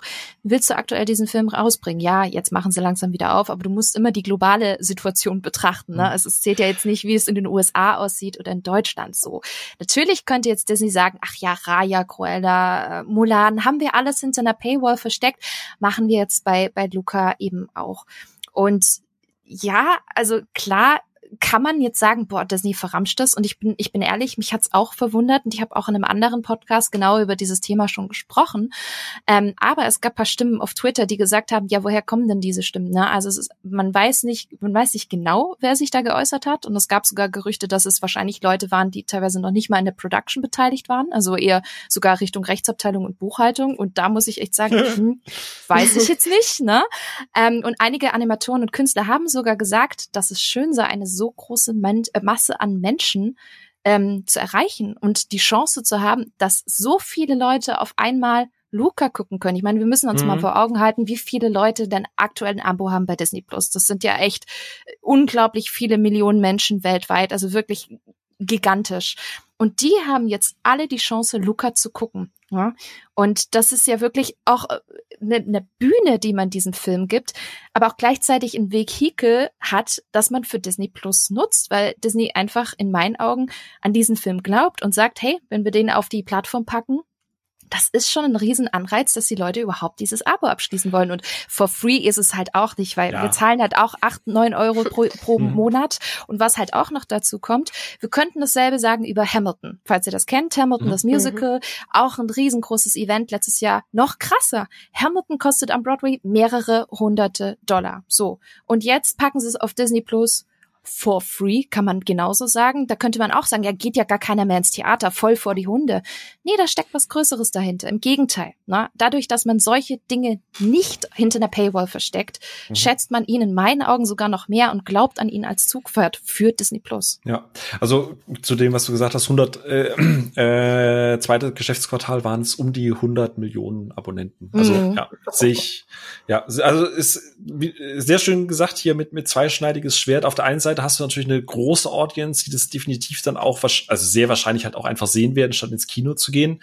Auf der anderen Seite, was du gesagt hast, also gerade in den Staaten und in China sind die Kinos halt ganz regulär schon seit längerer Zeit auch wieder offen. Die sind ja auch gerade, was das Impfen angeht, deutlich weiter. Also hättest du jetzt gesagt, in Deutschland bringst du ihn nicht ins Kino, aber dafür in den Staaten, okay, aber sie haben es ja weltweit nicht irgendwie ins Kino gebracht. Also die Option hätte es ja gegeben. Ja, genau. Also ja, genau, ist dann auch hier wieder entweder konsequent alle oder gar nicht, finde ich auch fair. Wie du sagst, schönes, zweischneidiges Schwert. So. Und auf der anderen Seite, wenn du die Möglichkeit hast, in Ländern, wo du wirklich eine große Audience hast, dass tatsächlich da ist es dann auch einfach nur da gucke ich gar nicht aufs Finanzielle oder so, sondern wirklich einfach nur auf den Zuschauer gucken. Wenn du diese Möglichkeit hättest, zumindest in den Staaten oder China oder wo auch immer, den Leuten es zu ermöglichen, diesen absoluten Sommerfilm im Kino noch zu erleben, als Familien und so, das denen dann zu nehmen, finde ich halt einfach schade. Ja, aber vielleicht kommt ja noch mal ein Re-Release. Also es wäre, ich glaube, sehr viele Filme, die jetzt im Streaming kamen, werden sicher irgendwo noch mal ins Kino kommen. Ja. Also da bin ich jetzt optimistisch. Ob ich dann Luca unbedingt sehen möchte, das klären wir dann später. So. Gut, ich finde das sehr schön. Vielleicht mal auch für die Audience da draußen mal so ein kleiner Insight. Wir besprechen ja im Vorfeld mal so ein bisschen die Themen und ich mache mir da immer so grobe Timestamps auch dahinter. So, wie lange möchte man über irgendwas reden? Den Part, den wir jetzt seit einer Stunde hatten, da hatte ich so 20 Minuten angedacht. Das heißt, wir sind noch nicht mal bei der Halbzeit jetzt. Aber ich würde mal sagen, damit wir uns jetzt so ein bisschen auflockern können, vielleicht auch für da draußen. Ich fand das super, super spannend und es ist auch einfach viel, also ich wie gesagt, die Frage ist immer, wie es da draußen auch ankommt, weil ich fand einfach die Diskussion ist viel zu spannend, gerade auch aufgrund der vielen unterschiedlichen Ansichten, um das jetzt irgendwie zu cutten oder eine Stoppuhr bei euch nebendran laufen zu lassen, weil dafür sitzen wir ja auch zusammen, damit wir uns austauschen können. Habt ihr Bock auf so ein kleines, lockeres Quiz? So einfach super schnell irgendwas dazwischen ballern? Yes, ja, yes, Quizzeit da draußen, aber alle am Podcatcher sagen jetzt, oh Gott, wieder ein Quiz, ey. So, machen wir jetzt einfach mal so ein kleines Halbzeitquiz. Ich würde es gerne so machen, ich habe ein paar Fragen vorbereitet und ich würde das gerne immer in der Reihenfolge haben. Wir fangen jetzt gleich an, dass Sophia quasi als erstes antwortet, danach bitte Onno und dann Bianca und bei der zweiten Frage umgekehrt, dann Bianca, Onno und Sophia. Also, dass ich euch nicht immer namentlich erwähnen muss, okay? Ja, quasi immer gespiegelt wieder zurück. Ganz genau. So hin und her, Ping und Pong. So, okay. Also wie gesagt, ich bin in der Mitte, kann ich mir merken. Super. So, alles klar. Okay, bisschen Kopfkino machen. Ihr befindet euch auf einer einsamen Insel und ihr dürft nur noch einen Film, weil der Koffer ist halt richtig voll und es gibt kein Streaming, kein Internet. Ihr müsst ein haptisches Medium mitnehmen und ihr dürft euch einen Film von Pixar aussuchen, den ihr bis ans Ende eurer Lebzeit gucken müsst. Ansonsten keinen mehr. Welcher wäre das? Ratatouille. Monster AG. Ratatouille, wobei Luca da sehr am Status kratzt. Ja. Okay, dann jetzt wieder zurück. Welche Figur aus welchem Pixar-Film bist du? Also, oh Gott, meine Mom sagt ja immer, ich war als Kind wie Boo aus Die Monster AG, aber ich glaube, ich bin eher wie Cowgirl Jessie aus Toy Story, weil sie halt mega positiv und yay und so ist, das bin ich auch ganz, ganz oft, auch wenn ich lieber ein wenig konsequenter wäre wie Elastigirl aus Die Unglaublichen. Witzig. Aha. Dann bin ich, glaube ich, der Herr Klotzkowski aus Monster AG. Ja gut, wenn man Profilbild beim Moviepilot kennt, weiß, dass es Merida sein muss. Ich hab die Locken, ich war als Kind immer ein Wildfang. Ich bin zwar nicht mit Pfeil und Bogen unterwegs, aber bei mir in der Ecke stehen 2 authentische Entermesser. Also ja, Merida. Fun Fact, die Frage ist inspiriert tatsächlich davon. Also du warst halt Inspiration für diese Frage. Aber gehen wir gleich mal weiter. Was ist für dich der schlechteste Pixar-Film, aber Achtung, es darf keiner der Cars-Filme sein. Praktisch, die habe ich eh nicht gesehen. Dann muss es leider The Good Dinosaur sein. Tut mir leid, Phil. Der Podcast ist beendet. Raus mit mir. Gehe ich mit. Arlo und Spot auf Deutsch. Also ich find's fies, dass man keinen Cars-Film nennen kann, weil Cars 2 ist halt leider der Tiefpunkt, da kann man nichts machen. Ja, mega. Also ich glaube, ich gehe mit Die Monster-Uni, ne? Weil ich finde, das ist der Film, wo man die klassische Pixar-Handschrift in puncto Storytelling einfach nicht so stark merkt. Ja. So, an der Stelle, liebe Zuhörerinnen und Zuhörer, wir haben leider ein technisches Problem. Onno und Sophia können leider den Rest des Podcasts nicht mehr teilnehmen, aufgrund schlechten Pixar-Geschmacks. So. Aber kommen wir doch dann direkt mal zur Gegenseite. Wie gesagt, jetzt wieder bei Bianca. Welcher Pixar-Film hat für dich, und jetzt nicht mal der beste Film, auch wertungstechnisch, sondern welcher Pixar-Film hat einen besonderen Platz in deinem Herzen? Auch Ratatouille und Luca. Na, Charaktere, Visuals. Es muss einer sein. Tut mir leid. Ja, einer. Okay, dann wird's Ratatouille. Na, also wenn Filme so viel Liebe und Herz ausstrahlen, dann müssen sie einfach einen besonderen Platz im Herzen haben. Und das tut für mich Ratatouille. Mhm. Ja, dann nenne ich nochmal Die Monster AG. So, weil es, glaube ich, doch mein erster war, mein besonderer und der Einstieg in die große Animationswelt. Also die, ja. Mhm. Ja, das muss aus Gründen tatsächlich auch wieder Merida sein. Ich werde für den immer eine Lanze brechen und da können wir vielleicht dann ja später wieder dazu kommen. Mhm. Aber der ist ganz, ganz, ganz besonders für mich. Sehr, sehr, sehr schön. Sophia, welcher Film oder welcher Pixar-Film wäre, stell uns mal vor, du würdest jemanden kennenlernen, der in seinem Leben noch nie einen Pixar-Film gesehen. Ja, von mir aus hast du irgendwie ein Kind oder irgendwie jemanden aus der Verwandtschaft oder tatsächlich jemand, der die ganze Zeit auf einer einsamen Insel gelebt hat und du müsstest der Person diesen einen Pixar-Film zeigen, so als Einstieg. So, welcher Pixar-Film wäre das, um jemanden quasi für die Faszination Pixar zu begeistern? Ich glaube, das wäre dann tatsächlich Wall-E. weil der fesselt so unfassbar auf so eine ganz besondere Weise, die ich tatsächlich auch nur Pixar zuschreibe. Das wäre tatsächlich der. Ich grinse gerade wie ein Honigkuchenpferd, sehr schöne Wahl. Ja, da pick ich mir jetzt Ratatouille, weil es für mich der rundeste, charmanteste Film irgendwo ist. Also das rundeste Paket. Mhm. Monster AG. Ich hatte fast Toy Story 2 gesagt, aber Monster AG ist für mich einfach, ja, das war der erste Pixar-Film, der mich so richtig begeistert hat. Ja. Hm. Schöne Wahl. Genau, so. Und jetzt kommen wir mal zu einem richtigen Weltuntergangsszenario. Oh Budget Gott. Ist knapp. Oh, oh das Budget ist knapp. Es muss überall eingespart werden. Studios rechts und links müssen schließen, weil die Bitcoin-Blase ist explodiert. Keine Ahnung, warum auch immer. Und ihr hockt jetzt an eurem Schaltpult und habt zwei rote Knöpfe davor. Und der Knopf, auf dem einen steht Disney Animations drauf und auf dem anderen steht die Pixar Studios drauf. Und den Knopf, den ihr drückt, dieses Studio wird für immer, also alle Filme bleiben, aber dieses Studio wird für immer geschlossen. Welchen Knopf drückst du, Bianca? Ich muss eins schließen, wer sagt das? Also ganz ehrlich, ich würde mir Investoren suchen und für beide Studios kämpfen. Ich würde das nicht übers Herz bringen. Vor allem bei Disney, da hast du so viel Historie, Pixar ist eine besondere Marke. Du hast nur noch 5 Sekunden, dich zu entscheiden, sonst werden beide geschlossen. Dann Pixar, weil Disney die größere Historie hat und die Mitarbeiter kommen dann einfach zu Disney Animation, machen dort genau dasselbe weiter. Punkt. Mhm. Also ich sehe da Disney Animation jetzt nur die Animationsfilmbereich, also jetzt nicht die gezeichneten von damals, oder? So verstehe ich das jetzt. Die bestehenden Filme bleiben alle. Es geht nur um die Zukunft. So. Wer keine Filme mehr machen darf. Ja, Pixar geht weiter. Darf weitermachen. Okay, also Bianca schließt Pixar, du schließt Disney und Sophia? Ich schließe auch Disney. Also schon allein, weil es mich dann, wenn wir schon beim Was wäre wenn sind, interessieren würde, wie sich Pixar weiterentwickelt, wenn Disney nicht mehr da ist. Hohohoho! Und so schließt sich der Kreis. Gut, das waren schon alle Fragen. Danke euch. Das war ja wie aus der Pistole geschossen. Vielen, vielen Dank. Sehr, sehr spannend. So, dann sind wir jetzt an dem Punkt angekommen. Das ging ja schnell. Übrigens da draußen aufwachen, ne? Hallo, wir sind noch da. Wo wir einfach mal gucken, Pixars schaffen. So, und wir wollen jetzt gar nicht jeden einzelnen Film komplett durchgehen. Ich habe die jetzt ein bisschen vorbereitet, ich habe jetzt ein bisschen geclustert. Ich würde mich da auch sehr gerne relativ straff dran durcharbeiten. Es wird natürlich einen oder anderen Film geben, wo man so ein bisschen mehr drüber redet, aber ich bin mir auch sehr, sehr sicher, es gibt ein paar Filme, wo wir sehr, sehr schnell drüber fahren können.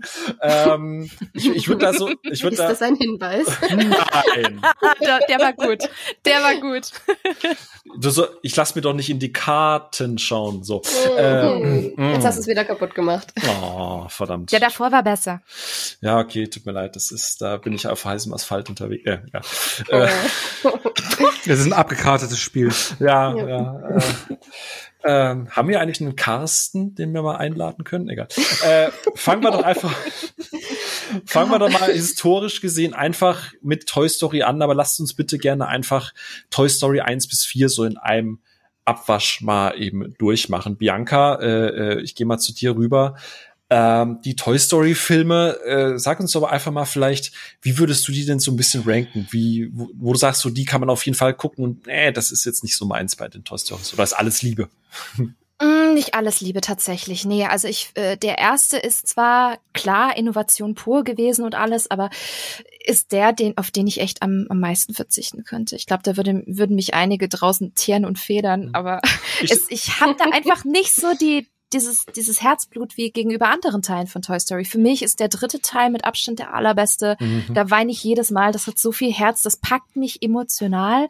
Ich finde den vierten ganz gut, aber ja, also gut, aber nicht so gut wie der dritte. Und ich mag den zweiten total gerne. Also den gucke ich richtig, richtig gerne, obwohl die Geschichte relativ simpel ist im Vergleich zu anderen Teilen. Aber hat mich irgendwie gecatcht. Finde ich schön inszeniert, ja.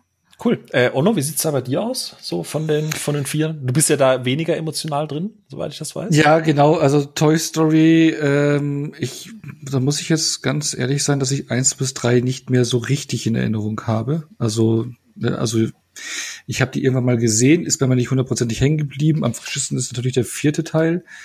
Aber ist eine Reihe, die, ja, gut gemacht, aber die bei mir jetzt nicht so emotional ja auch verankert ist, und also mir ist die Reihe, weiß nicht, egal, aber ich bin da eher neutraler gegenübergestellt und ja, kann zu der Reihe tatsächlich nicht so viel sagen, du. Ja, krass, aber es ist spannend, ne, weil ja gerade, wie es Bianca vorhin gesagt hat, schon allein der erste hatte für viele so dieses, haben wir ja ganz am Anfang schon drüber gesprochen. Ja, so ich kenne. Spannend. Ja, aber. Wie ist es da bei dir, Sophia? Ja, da fehlt mir tatsächlich auch, wie gesagt, die Nostalgie, da bin ich eher so auch wieder auch auf Onnos Seite. Ich würde, wenn ich sie ranken müsste, dann wäre der erste tatsächlich immer noch so vorne mit dabei, weil das ist halt das Original und zu dem habe ich tatsächlich auch noch mit am meisten Bezug. Mhm. Den habe ich zwar, glaube ich, mit 17 oder so zum ersten Mal gesehen, aber den fand ich trotzdem gut. Einfach. An 2 habe ich kaum noch Erinnerung. 3 war mir einfach dann, klar habe ich am Schluss dann geheult, aber es war nicht emotional, verdient. Aber ja, das war tatsächlich für mich das. Ich fand auch so diesen Klimax mit sie werden jetzt im Endeffekt verschrottet fast. Das war mir eigentlich zu drüber für ein Ding in einem so buchstäblich kleinen Rahmen wie eben mit diesen Spielsachen. Das war mir alles zu dramatisch. Deswegen wäre der so der letzte Platz. Und welchen ich überraschend gut fand und gerne mochte, war dann tatsächlich A Toy Story. Also der 4. Teil. Ich hatte mit dem echt Spaß. Kann auch sein, dass das war, weil ich den während einer fürchterlichen Reha-Zeit im Kino gesehen habe und das so mein eines Highlight in der ganzen Woche war und ich endlich mal wieder Spaß hatte. Aber den mochte ich tatsächlich wahnsinnig gerne. Und er hat Keanu Reeves als diese Actionfigur. Das gewinnt. You're breathtaking. Ja. Ah, spannend. Wie gesagt, ich versuche mich ja hier meistens rauszuhalten, aber dadurch, dass wir hier so unterschiedliche Meinungen haben, würde ich tatsächlich sagen, ich mag Toy Story durchgehend, aber für mich tatsächlich eine Reihe, die mit jedem Teil stärker wird. Also ich stimme auch Bianca zu. Der erste Teil hat natürlich so ein bisschen so einen Platz im Herzen, den guckt man sich natürlich auch immer wieder an, aber leider nagt an dem so ein bisschen der Zahn der Zeit. Und das gerade dann, wenn du die ganze Reihe guckst, nicht, dass das entwertet, weil man weiß natürlich, dass das so ein bisschen der Großvater von allem ist, aber leider merkt man es dann halt auch partiell und auch narrativ klar. Ist man ist halt auch technisch oft noch ein bisschen eingeschränkt.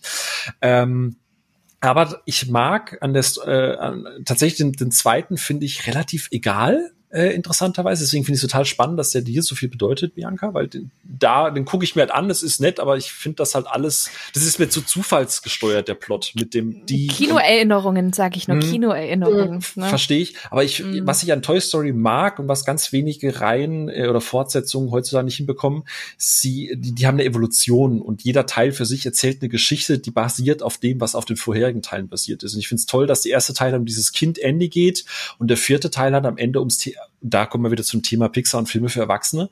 Der 4. Teil ist so eine schöne Geschichte übers Erwachsenwerden, übers Loslassen, über Erinnerungen und so weiter machen. Ich finde das sehr, sehr schön und ich finde das sehr erwachsen. Vielleicht ist es kein guter Toy-Story-Film, aber es ist ein toller Toy-Story-Film. So. Und deswegen mag ich den tatsächlich wirklich gerne. Und auch dritte, also ich finde, die behandeln immer mehr erwachsene Themen und das gefällt mir einfach. Und wer dieser dumme Forky nicht im 4. Teil wäre, Toy Story 4 mit Abstand. Ich mag Forky. Geil, danke. Ich finde ihn auch doof. Ich finde ihn so süß. Super. Ich finde ihn nervig. Ich feiere Forky und ich mag diese Idee dahinter. Ja, ich auch. Ich mag die Idee, aber die zieht sich zu sehr in den Film, die drängt sich zu sehr auf als ein. Ja, genau. Ja, bin ich bei dir. Komplett. Internet High Five. aber das steht doch jetzt gerade 2-2 bei Forky, ne? Ja. Ja, wenn ich überlege, das muss eine Demokratie aushalten können. Aber wenn ich das jetzt vielleicht an der Stelle rein schon mal zwischenwerfen kann, aber ich finde es beeindruckend, was du ja auch vorhin auch mal schon hast durchschimmern lassen, Phil, aber du kannst 10 Leute über Pixar fragen und alle mögen, 10 Leute, die Pixar mögen und du kriegst 10 verschiedene Antworten, was Lieblingsfilme oder Präferenzen und sonst irgendwas steht. Ja. Jeder hat irgendwie andere Lieblinge und sonst irgendwas. Das ist doch das Beeindruckende und das zeigt doch diesen Variantenreichtum des Studios. Und das ist halt der Unterschied zum Beispiel, jetzt muss ich jetzt fairerweise sagen, zum Beispiel zu DreamWorks, da sagen fast alle, Kung Fu Panda ist toll und beim Rest wird's dann wissenstechnisch halt schon sehr dünn. So. Das ist kein Diss an der Stelle, sondern es ist einfach nur, was diesen Impact halt einfach angeht, was vielleicht auch mit diesem Status ein bisschen was zu tun hat, ne? Was die Wahrnehmung angeht. Gut, weiter. Bugs Life.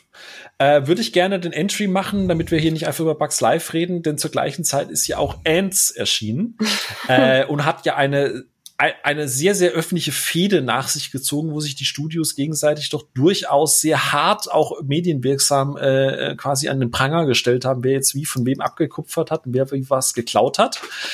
Ich sag's mal ganz salopp vorweg, für mich absolut unnötig, die Kontroverse, weil die beiden Filme so komplett unterschiedliche Richtungen gehen und eigentlich zeigen, wie man quasi mit der gleichen Prämisse, nämlich aus Ameisensicht oder aus Kleintier- oder aus Insektensicht eine Geschichte zu erzählen mit sehr unterschiedlichen Fokusgeschichten machen kann. Und Achtung, Hot Take, ich finde Ants deutlich besser als Bugs Life, weil der Bugs Life finde ich unendlich langweilig und egal. Aber ich übergebe an Sophia. Gut, ich kann die gleich wieder zurückgeben, weil ich habe tatsächlich beide nicht gesehen. Sehr schön, gut. Ja, Bianca, auch nochmal weiter. Ich sagen. Oh. Ach, ich finde nett, ich mag den. Ich finde Ads ein bisschen schlechter, aber das ist eher der Nostalgie geschuldet. Ich war in beiden Filmen im Kino und mich hatte damals halt zu der damaligen Zeit einfach Bugs Life stärker angesprochen. Also ich weiß nicht, wie es heute wäre, wenn ich beide Filme hintereinander gucken würde. Keine Ahnung. Aber ich sag's mal so, es sind beides keine Filme, wo mein Herz dran hängt. Überhaupt nicht. Ich kann dir genau sagen, wie das läuft, wenn du einen Tag hast, wo du einfach was Gutes brauchst, guckst du Bugs Life, und wenn du einfach was gucken willst, was auch mal ein bisschen düsterer ist, guckst du Ants. Weil Ants halt gerade mit dem Thema Tod und Krieg und so weiter sehr, sehr, also diese Schlacht gegen die Termiten ist halt insane, ne, wenn du überlegst. Und deswegen meine ich das am Anfang. Ich finde, die beiden haben so einen unterschiedlichen Ansatz, eine Geschichte zu erzählen und auch die Message dahinter, dass ich diese ganze Fehde so im Nachhinein so total Banane finde. Aber hey, warum nicht? Weißt du, wenn die sich gegenseitig pushen. Ne? Aber ja. Darf ich da ganz kurz einen dritten einwerfen? Wer einen unfassbar tollen, auf Insekten gemünzten Animationsfilm sehen will, der guckt sich bitte die Winzlinge Operation Zuckerdose an. Das ist ein kleiner französischer Animationsfilm, in dem kein Wort gesprochen wird, in dem nur über irgendwelche Summen, Tröd und sonst wie Laute kommuniziert wird, und der ist unendlich knuffig, super spannend, total faszinierend süß, und schaut ihn euch an. Aber wo's unendlich knuffig und faszinierend süß. Onno. Super Überleitung, vielleicht sogar die beste heute. 1,41, Bianca lobt mich. So, ja, oder? Wir sind immer noch hier bei den Ameisen, ne? Ja, genau. Ja, ich weiß bis heute nicht, ob ich Bugs Life gesehen habe. Es war eine wilde Zeit, was soll ich sagen? Eine wilde Zeit, genau. Bis jetzt auch nicht. Also im Laufe des Podcasts habe ich es nicht in Erfahrung bringen können. Und Ads, also ich kenne beide ausschnittsweise, aber ich weiß nicht, ob ich die komplett gesehen habe. Okay. Deswegen kann ich da nicht urteilen. Dann gehen wir doch direkt weiter. Thema Monsters, Inc., University habe ich tatsächlich nie gesehen. Inc. finde ich okay. Und damit ist auch von meiner Seite alles gesagt. Onno, wie sieht's denn bei dir aus? Da kannst du ja ein bisschen mehr davon erzählen. Ja, Monster AG ist doch großartig, Junge. Wenn du sagst nur, okay, Leute, was ist denn los mit dir? Du hast nicht? Toy Story nicht, ne? Ja, aber Monster AG, ich habe ja vorhin die Geschichte erzählt, nach der trotz einer Mathe-Klausur am Wochenende. Ja, wer hat damit gerechnet, ne? Ja, genau, nein. Wer hat damit gerechnet? Bist du danach noch zum Zahnarzt, hast dir die Wurzel gezogen? So. Ach so, nee. Ja, die Gleichung geht nicht auf. Nee, ich fand Monster AG gleich großartig. Diese Idee einfach genial, dass die Monster einfach Angst haben vor den Kindern und sowas. Ich finde generell, weil wir das ja vorhin hatten mit den Zeichentrick-Ära und dann die Animationsära, Entschuldigung, dass ich noch mal ganz kurz klein aushole, aber ich finde, du hattest in der Zeichentrick-Ära hauptsächlich Adaptionen von bekannten Geschichten, ne? Also Aladdin oder Oliver Co., Oliver Twist oder so, Atlantis, oder du hattest immer irgendwelche Geschichten, die man schon kannte. Und ich finde, mit den Animationsfilmen hat es angefangen, dass man wieder originäre Stoffe hergenommen hat und jetzt nicht irgendeine Vorlage hatte. Und da war halt Monster AG, finde ich, super kreativ mit seiner Idee und hatte eigentlich auch schon gewachsene Themen wie Vorurteile, die man hat vor etwas, was man gar nicht kennt, und mitverarbeitet, war super witzig, sah toll aus. Für mich ein großartiger Film. Und dann kam ja irgendwann der zweite Teil, auf den ich mich gefreut hatte. Und da war ich dann schon enttäuscht, weil so der Zauber nicht mehr da war, und ich kann es auch nicht mehr genau wiedergeben. Also ich kann dir jetzt nicht mehr sagen, um was es in den Film geht, nur, ja genau, anhand des Titels, ja, die sind irgendwie Universität, aber ich meine, da kam 2013, das ist auch 8 Jahre her. Ich habe ihn, glaube ich, dann relativ zeitnah nach dem Release gesehen. Ich weiß es nicht mehr, der ist auch nicht null hängen geblieben. Der war aber so okay, aber da war ich doch enttäuscht. Aber der erste Teil ist für mich großartig, einer meiner liebsten Pixar-Filme, generell Animationsfilme, und den mag ich. Und der ist deutlich besser als nur okay, Phil. Okay. Okay. So, wie sieht's denn bei den Damen aus, Sophia? Disqualifiziere ich mich schon wieder. Ich hab keinen der beiden gesehen. Ich werde sie nachholen, definitiv. Du Monster. Kam irgendwie einfach nie zustande. Ja, ist auch nur okay. Also, und das sage ich dir jetzt direkt noch, die dritte Lücke, und das ist auch, sind auch meine einzigen bei Pixar, wirklich, voraus, das sind die Cars-Filme, aber abgesehen davon habe ich wirklich alles gesehen. Okay. Dann, Bianca, hast du auch so ein brennendes Plädoyer wieder, Onno? Ich schließe mich Onno zu 100% an. Das hast du so schön gesagt. Wirklich, also wo kann ich unterschreiben? Monster AG gehört für mich auch zu meinen absoluten All-Time-Favorites. Ich finde auch das Duo und die Dynamik zwischen Sully und Mike einfach so großartig. Das ist einfach ein super Charaktergespann. Man hat wirklich auch eine tolle Story, super kreativer Ansatz, geniale Gags. Also ich kann mich an meinen Kinobesuch immer noch erinnern, und ich glaube, ich habe es irgendwann mal in einem anderen Podcast auch schon erzählt, aber dieser Kinobesuch ist mir so im Gedächtnis geblieben. Ihr müsst euch vorstellen, bei mir ein Kino in Schwaben. Und wer Monster AG kennt in der deutschen Synchronfassung, kennt den Yeti, der einen schwäbischen Dialekt hat. Ihr könnt euch nicht vorstellen, wie dieses Kino vor Lachen explodiert ist, als plötzlich der Yeti angefangen hat zu schwäbeln. Und das war wirklich, also der Saal war voll mit Erwachsenen. Und die sind alle in Tränen ausgebrochen, wirklich jeder einzelne Platz. Es war wirklich eine grandiose Vorstellung, und das blieb mir auch so positiv in Erinnerung. Und ich muss auch sagen, ich habe den so oft danach immer wieder angeschaut, und ich fand den einfach großartig. Und mir ging es genauso wie dir, Onno. Ich habe dann Monster Uni geguckt, und ich war echt enttäuscht. Ne? Also da war super wenig vom Charme des Vorgängers einfach drin. Deswegen Monster AG, fantastisch. Einer meiner All-Time-Favorites. Okay. Gut, vielleicht muss ich dem nochmal eine Chance geben irgendwann. Ich habe ja auch jetzt nochmal Ratatouille geschaut, um mir dann zwar ein neues Bild zu machen. Kommen wir aber weiter, 2003 und 2016. Zwei Filme aus dem gleichen Universum, ne? Findet Nemo und Dory. Onno? Ja, das habe ich sogar, glaube ich, beide im Kino gesehen. Die ersten Pixar-Filme, die ich beide im Kino gesehen habe. Dito. Findet Nemo, damals, glaube ich, mit der Schule drin gewesen, und Findet Nemo war damals ein Riesending. Also das ist ja ein Riesenhit gewesen. Ich glaube, das hat knapp 1 Milliarde eingespielt. Alle haben davon geredet, und ich fand den auch großartig. Ich meine, du hattest, was du ja vorhin schon gesagt hattest, mit Bugs Life und Ants, hattest du jetzt hier wieder zwei ähnlich gelagerte Filme, hier mit Große Haie, kleine Fische. Fische, genau, und Findet Nemo, und wo Findet Nemo finde ich eindeutig der bessere Film ist, und der für mich so diese Weiten des Meeres wunderbar visualisiert hat, dieses Gefühl, ne?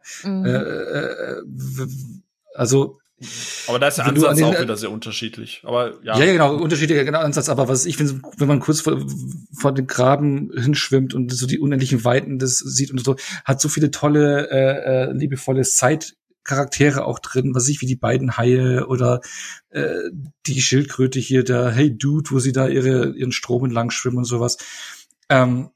Also Findet Nemo ist für mich da auch ein besonderer Film, und das ist so, das waren so die ersten beiden Pixar-Filme, und beides so für mich fast Meisterwerkstatus. Also wirklich so, Monster AG mag ich da noch lieber, aber Findet Nemo ist für mich qualitativ nicht weit drunter, und den mag ich sehr gerne. Und ja, Dory, den habe ich dann sogar das erste Mal auf Englisch in London gesehen. Und den fand ich dann auch ganz nett. Also für mich ein besseres Sequel definitiv wie Monster University. Der auch, das ist ein gutes Sequel, aber halt auch nicht die Klasse wie der Vorgänger. Ne? Und ganz nett, aber ganz nett ist schon besser als ganz nett. Also gut, aber ja. Okay. Also ich finde auch, da hat sich Pixar in den Jahren, das ist so 2016, 2017, 2018, da hat man sich zu sehr auf die Sequels konzentriert, und die waren auch für mich alle nicht so Doch, es gab eins, das war richtig gut. Aber da reden wir gleich drüber. Aber, ja, ich weiß schon, welches du meinst, ja. Aber da gehe ich nicht mit. Und für mich, das war für mich so ein Pixar-Hänger, weil so man sich da zu sehr auf die Sequels konzentriert hat. Kannst du mir sagen, warum ich ihn auch nur eingeladen habe? Keine Ahnung. Ich weiß es auch nicht. Okay. Bianca, du hast schon zustimmend, habe ich dich schon gehört. Ja, also ich glaube, Meisterwerk würde ich nicht sagen. Ich finde es gut. Ich habe gerade noch mal in meine Letterboxd-Liste gelinst. Da habe ich nämlich auch Pixar-Ranking erstellt, damit ich das auch alles nicht vergesse, weil es sind ja mittlerweile schon so viele Filme. Und da habe ich zum Beispiel Findet Nemo eher im Mittelfeld gerankt. Aber Pixar ist für mich schon eine gewisse Qualitätsmarke. Und da ist für mich das Mittelfeld schon echt gut. Ich war damals auch im Kino und ich fand die Gags damals auch schon so großartig. Auch die deutsche Synchro ist wirklich sehr gelungen mit Christian Tramitz als Marlin und Anke Engelke als Dori. Richtig, richtig gut. Also und waren die beiden Haie nicht Erkan und Stefan? Ja, gut, das ist der kleine Tiefpunkt. Das vergessen wir mal. Der Rest ist los hier. Komm schon, damals war das cool. Ja, ich mochte damals Erkan und Stefan. Ich nicht. Nee, war irgendwie nicht so ganz mein Humor. Aber warte mal ganz kurz, Entschuldigung. Erkan und Stefan, war das nicht bei Große Haie, kleine Fische mit Fische sind Freunde, kein Futter? Na, das ist Nemo. Nein, das ist Nemo. Ah, okay. Fische sind Freunde, kein Futter, das findet Nemo. Genau. Okay, Entschuldigung. Nee, also ich fand ich echt gut. Ist wirklich ein sehr guter, gelungener Pixar-Film, auch aus den Gründen, die Onno gerade schon angesprochen hatte. Und Findet Dory, gehe ich komplett mit dir mit, ist auch ein Sequel, was deutlich besser ist als Monster Uni. Aber, weiß ich nicht, hätte man den gebraucht? Das ist ganz gut, kann man sich angucken. Auf jeden Fall eine nette Story, schöne Momente drin, aber definitiv nicht so stark wie manche andere Pixar-Filme. Okay, und Sophia, diesmal. Jetzt aber. Ja.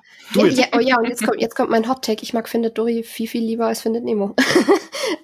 Wie gesagt, zu Findet Nemo habe ich irgendwie keine sehr emotionale Meinung mehr in irgendeiner Form, außer dass ich das Mädel, die Nichte oder Tochter oder was auch immer von dem Tag, wo sie da sind, gleichzeitig furchtbar nervig und furchtbar angsteinflößend fand.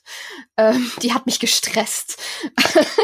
Aber Findet Dory mochte ich tatsächlich extrem gerne.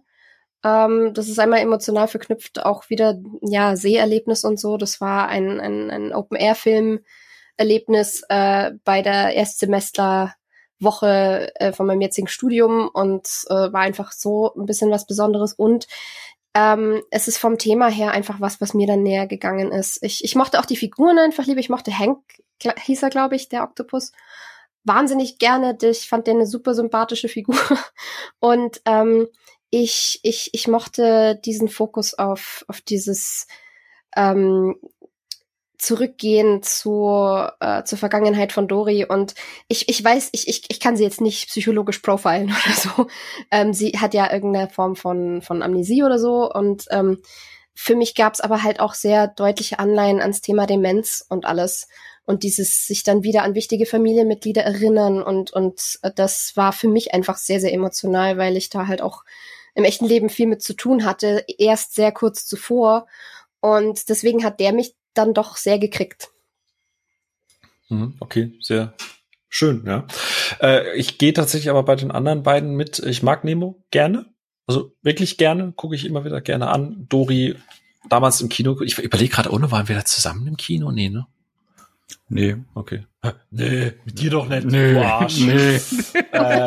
Aber da kannten wir es doch gar nicht, glaube ich. Ja. Oh, Schatzi, 2016, ja stimmt. Aber Dory gar nicht meins, ne? Ich fand ihn im Kino mit jeder Minute halt super nervig, weil ich finde Dory in Nemo gut portioniert und mag sie auch gerne, aber im ganzen Film hätte ich halt niemals mit ihr gebraucht und es war mir alles zu anstrengend. Was halt tragisch ist, weil Sophia, also ich habe gerade bei diesem Thema Demenz und alte Menschen und so, da plär ich dir wie ein Schlosshund. Also egal, The Notebook, egal wie kitschig das Ding ist, da sitzt am Ende ein 34-jähriger Mann in der Pfütze seiner eigenen Tränen und weint sich die Augen aus. Aber bei Dory hat's mich gar nicht emotional abgeholt. Und das war so der eine Punkt, wo ich gedacht habe, okay, vielleicht kann er zumindest das transportieren, aber hat mich gar nicht abgeholt, leider. Witzigerweise lief da bei mir auch tatsächlich viel über den Score. Ich bin ein riesiger Thomas Newman-Fan und ich habe während meiner Bachelorarbeit damals einige Sachen aus Findet Dory rauf und runter gehört. Und der Track, der dann kommt, als sie wieder zu ihren Eltern kommt, der heißt Shells. Und da habe ich jedes Mal, ohne den Film zu kennen damals noch, total Gänsehaut bekommen. Und als ich das dann tatsächlich erstmals mit Bild erlebt habe, saß ich halt dann dran und dann liefen die Tränen und dann war es halt, ja. Vorbei. War es vorbei. Okay. Gut, als nächstes haben wir, da hat Ono mir gerade schon ein bisschen das Herz gebrochen, The Incredibles 1 und 2. Und da ich gerade ein bisschen auch gespickt habe bei der Bianca, gebe ich mal ganz kurz darüber, denn Bianca und ich haben da, glaube ich, sehr ähnliche Bewertungen. Haben wir das? Ich glaube schon. Wenn ich die Unglaublichen höre, höre ich automatisch schon Michael Giacchinos Musik. Da, da, da, da, da. Also wirklich, ich finde, bei diesem Film läuft sehr, sehr viel über die Visualität und vor allem auch über die Musik. Ich liebe dieses, ja, es sind Superhelden, aber für mich ist es mehr so eine Agentenstory, mehr dieser Retro-Look und dieses Atomic-Design, diese abstrakte Architektur, da bin ich privat ein ganz großer Fan von, also gerade so 50er, 60er, wirklich ganz, ganz toll und es gefällt mir richtig, richtig gut. Sowohl Teil 1 als auch Teil 2, also das ist wirklich was, wo ich sage, da ist Teil 2 für mich fast gleich auf wie der erste Teil. Viel Action, viel Spannung, danke, ich weiß schon, wer klatscht. Aber das ist wirklich, also ganz, ganz viel Liebe für die Unglaublichen, weil ich finde auch die Charaktere so klasse, ne, dass es eine Familienstory ist, die dann diese zwei Leben haben und es ist super, es ist einfach super und ich würde mir wünschen, ich bin ja ein ganz großer Disney-Parks-Fan, irgendwie eine Incredibles, einen Themenbereich davon zu haben und da mal mittendrin dabei zu sein in Metropolis, das ist, hab ich richtig Bock. Toll. Ich möchte eine Edna-Halle. Ja. Plus Meet and Greet und das gibt's tatsächlich ja schon. Ja. Und Sophia? Nice. Ich mag die beide auch ziemlich gern. Den ersten mag ich unter anderem einfach dank meiner besten Freundin, weil ich hatte den nicht gesehen und habe ihn in einem Studium, als wir zusammen gewohnt haben, zum ersten Mal mit ihr geguckt. Und das ist, was ich mit ihr geschaut habe, liebe Grüße an Ronja an der Stelle, ist für mich in irgendeiner Form immer was Besonderes. Und als riesengroßer Agenten, Superhelden, James Bond-Fan eben, war der einfach so ein Bereich, da habe ich mich wohl gefühlt und auch diese Familienverhältnisse sind so schön dargestellt und irgendwo auch erstaunlich realistisch und die Figuren sind so schön stilisiert. Der ist einfach vom Artstyle her auch wunderbar und ich mochte auch den zweiten gerne. Ich werde mir den wahrscheinlich jetzt nicht so bald wieder angucken, aber ich bin aus dem Kino gegangen und habe mir gedacht, ich verstehe nicht, warum so viele Leute enttäuscht sind, weil ich hatte mega Spaß. Es sind tolle Actionsequenzen drin. Ja. Mhm. Ich mag auch die neuen Helden mit ihren neuen Kräften. Und ja, gut, manche Teile der Story und manche Plot-Twists sind ein bisschen Banane, aber mein Gott, das darf auch mal sein.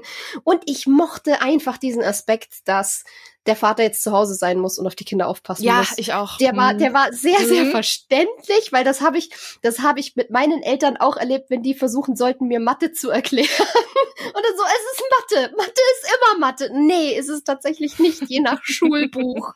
Da sind meine Eltern auch schon verzweifelt und das war dann auch in irgendeiner ganz anderen Form nostalgisch und ja, ich fand's schön, dass sie diese Perspektive halt auch mal aufgegriffen haben. Hm. So, Ono, du hast jetzt eine Minute, um mir mein Herz zu brechen. Ach so, nee, ich finde die Incredibles, ich find's gut, ich finde die beide Filme ganz gut, aber ich kann diesen überschwänglichen Status, den die Filme oder auch gerade der erste Teil teilweise hat, kann ich nicht hundertprozentig nachvollziehen. Ich find's gut, aber jetzt nicht so mega herausragend. Ach. Ich will nicht das überbewertete Wort überbewertet hierher nehmen, aber ich krieg Schnappatmung. Nein, ich will's nicht verwenden. Nein, aber diesen. Komm, wir machen uns einen eigenen Podcast.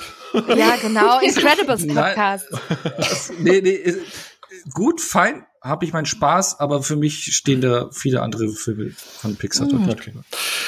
Ja, also ich schließe mich komplett den beiden Damen an und zwar mit allen Punkten, die sie gesagt haben. Ich mag diesen Stil, das ist halt das, was ich von Pixar halt sehen will. Dieses ist überstilisiert, aber trotzdem irgendwie noch greifbarer, also nicht komplett Uncanny Valley.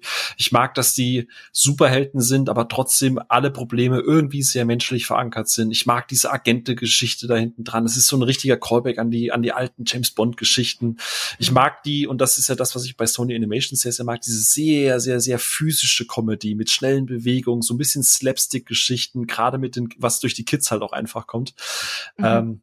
Der erste hat da bei mir so, gerade auch wegen dem Antagonisten, es ist so dieses larger than life und missverstanden. Das ist alles so over the top und ist immer mit einem Augenzwinkern und hat so eine gewisse Leichtigkeit und Selbstironie. Das liebe ich einfach an den Film. Damn, you got me monologuing. Genau, ganz genau so. Das ist gleichzeitig eine Parodie, aber bedient sich trotzdem an allem, was man in dem Genre mag. Und das ist einfach, also für mich der wahrscheinlich beste Brad Bird-Film, den er gemacht hat, auch wenn ich jetzt schon wieder die Ratatouille-Fraktion Schnappatmung kriegen höre. Aber und der zweite Teil, habe ich eine kleine lustige Geschichte dazu. Wir hatten damals eine Einladung bekommen, beziehungsweise wir waren im Kino, ich weiß gar nicht mehr welcher Film, und draußen vor dem Kino stand eine Dame und hat gemeint, hey ihr beiden, ihr kommt doch gerade da und da raus, hättet ihr Lust an einem kleinen Test-Screening teilzunehmen? Das war das eigentlich an Info, nicht so, ja gut, okay, passt, okay, dann kommt bitte da und da. Keine Ahnung gehabt, bin dann reingegangen, dann wurde uns da tatsächlich ein Jahr vor Release Incredibles 2 gezeigt. Das heißt, der kam 2018, glaube ich, raus, 2017 habe ich den dann schon gesehen gehabt, musste dann erstmal 20 Seiten Papier unterschreiben, dass wir auch kein einziges Wort darüber verlieren durften. Durften den Film dann quasi als einer der ersten auch sehen und haben dann auch zum Beispiel so Sachen gesehen wie erste Posterentwürfe. Und wurden dann natürlich gefragt, hey, was findet ihr cool, was fandet ihr schlecht am Film oder was würdet ihr vielleicht auf den Postern sehen? Und alle im Saal waren von diesem Raccoon, wie heißt's? Dieses Tier, Waschbär, war das ein Waschbär? Waschbär, ja. Danke. Waren von diesem Waschbär begeistert, und ich behaupte immer noch, das Screening und wahrscheinlich auch das Feedback waren dann der Grund, warum der Waschbär im Gegensatz zu den ersten Posterentwürfen tatsächlich auf jedem Poster dann auch mit drauf war. Mhm. Und deswegen hat der zweite Teil so ein kleines bisschen auch einen etwas höheren Stellenwert, weil es natürlich eine schöne, tolle, aufregende Erfahrung war, sowas mal auch so weit, also als Testgruppe A, ne? Es gab noch die Testgruppe B nebendran, zu sehen. Und was ich beim zweiten Teil tatsächlich wirklich, wirklich mag, und das hat, glaube ich, Sophia vorhin gesagt, ich mag, dass der Film bei diesen ganzen Superhelden und Larger than Life, gerade auch im Zuge von diesen Marvel-Geschichten, noch eine wahnsinnig menschliche Geschichte erzählt. Und zwar dieser Home-Alone-Dad, während die Mutter halt arbeiten geht. Und ich finde, es ist eine sehr feministische Geschichte, weil gerade Elastigirl halt auch einfach mal so organisch da eben in diese Position gerückt wird und dann einfach auch mal der Superdad zeigen muss, oder dass er zu Hause auch mal klarkommt, dass das einfach mal so ein bisschen geswitcht wird, dass das einfach mal auf den Kopf gedreht wird, ohne sich immer so nach in your face anzufühlen, sondern es einfach eine schöne organische Geschichte war. Und deswegen mag ich den zweiten ein bisschen mehr,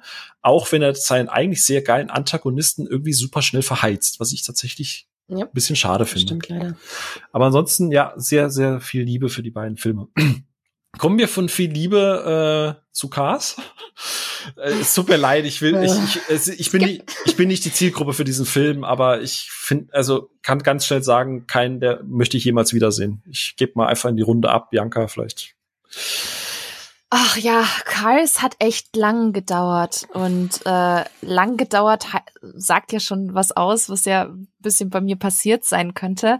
Ich fand den ersten Teil so okay, Teil 2 habe ich ja vorhin schon gesagt, absolut grauenvoll.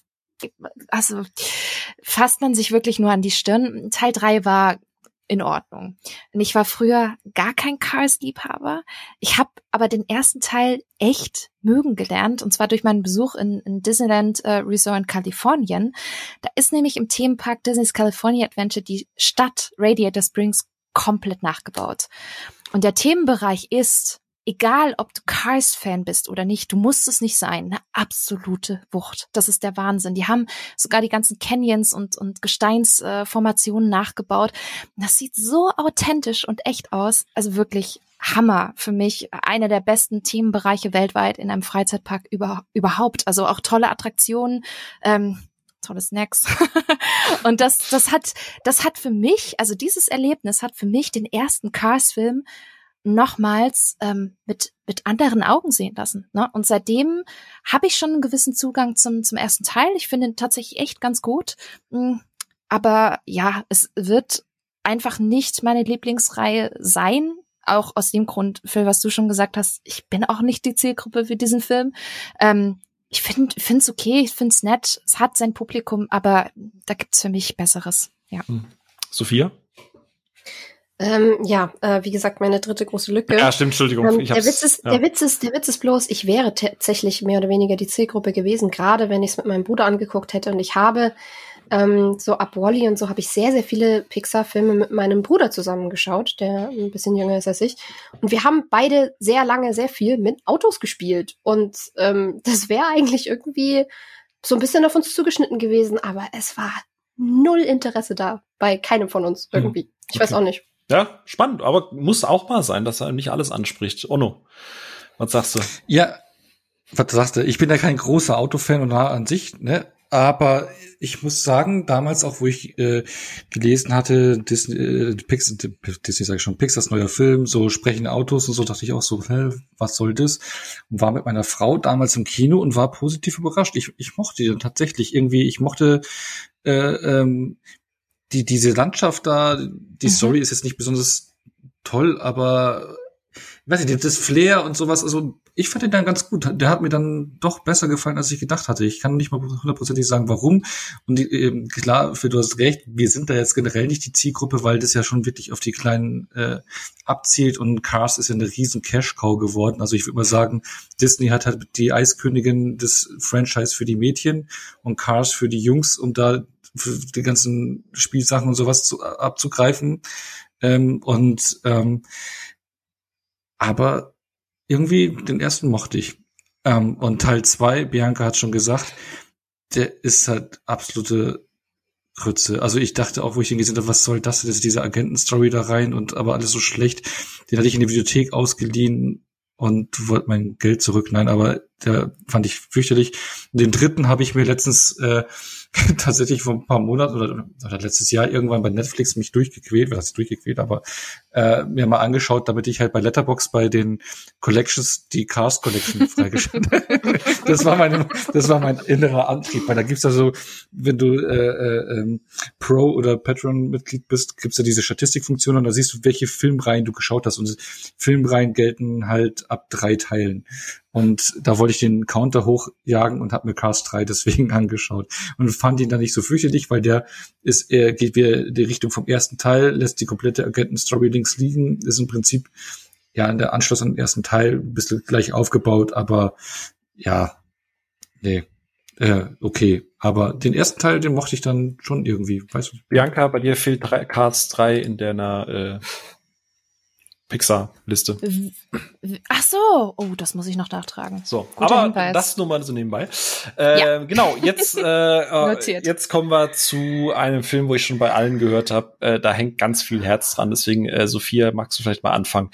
Die kleine Ratte und Ratatouille. Glaube ich, der einzige Pixar-Film, den ich mit meiner gesamten Familie im Kino geguckt habe. Und ich kam heim und ich habe mich an den Herd gestellt.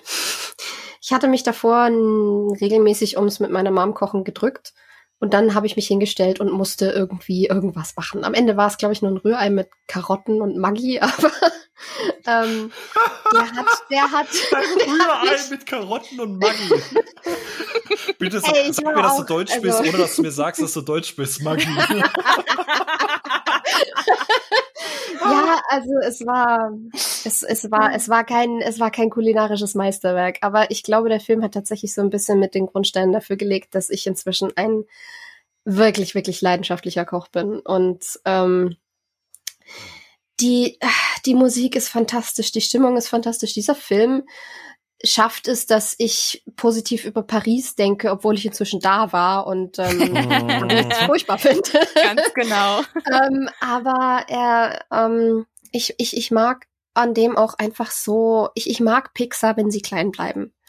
Wenn es keine großen High-Stakes gibt und wenn die Message auch am Ende kein Tearjerker ist, nicht auf die Tränendrüse drückt, sondern was ganz Einfaches, Ehrliches ist. Und das ist in diesem Film einfach so dieser Moment, dieser eine Offenbarungsmoment vom Kritiker am Schluss.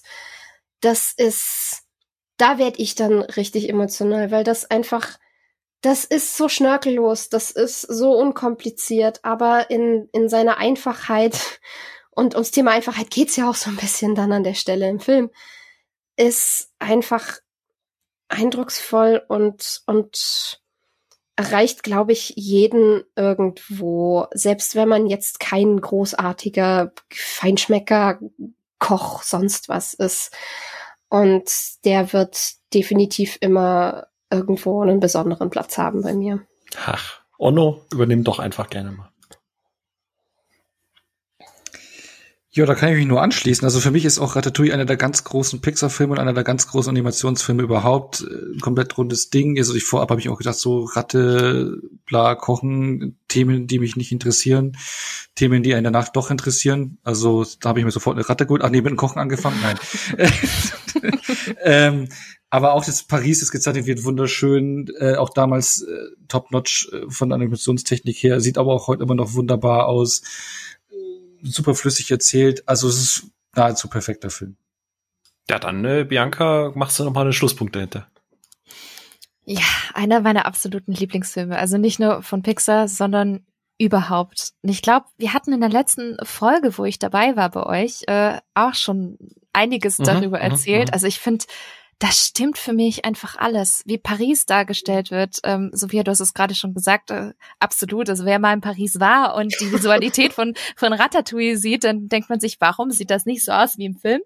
Also da haben sie wirklich perfekte Arbeit geleistet, auch wie das Essen und Restaurantkultur an sich zelebriert wird. Ich kenne kaum einen Film, der das besser löst als Ratatouille, dann noch der wunderbare Soundtrack von Michael Giacchino, die gesamte Visualität, also dieser Film hat für mich das Prädikat Gesamtkunstwerk einfach verdient und das ist, wie gesagt, ein Film, den ich jedes Jahr mindestens 1-2 Mal gucke und der für mich einfach ja einen ganz besonderen Platz im Herzen hat, weil da ist es einfach.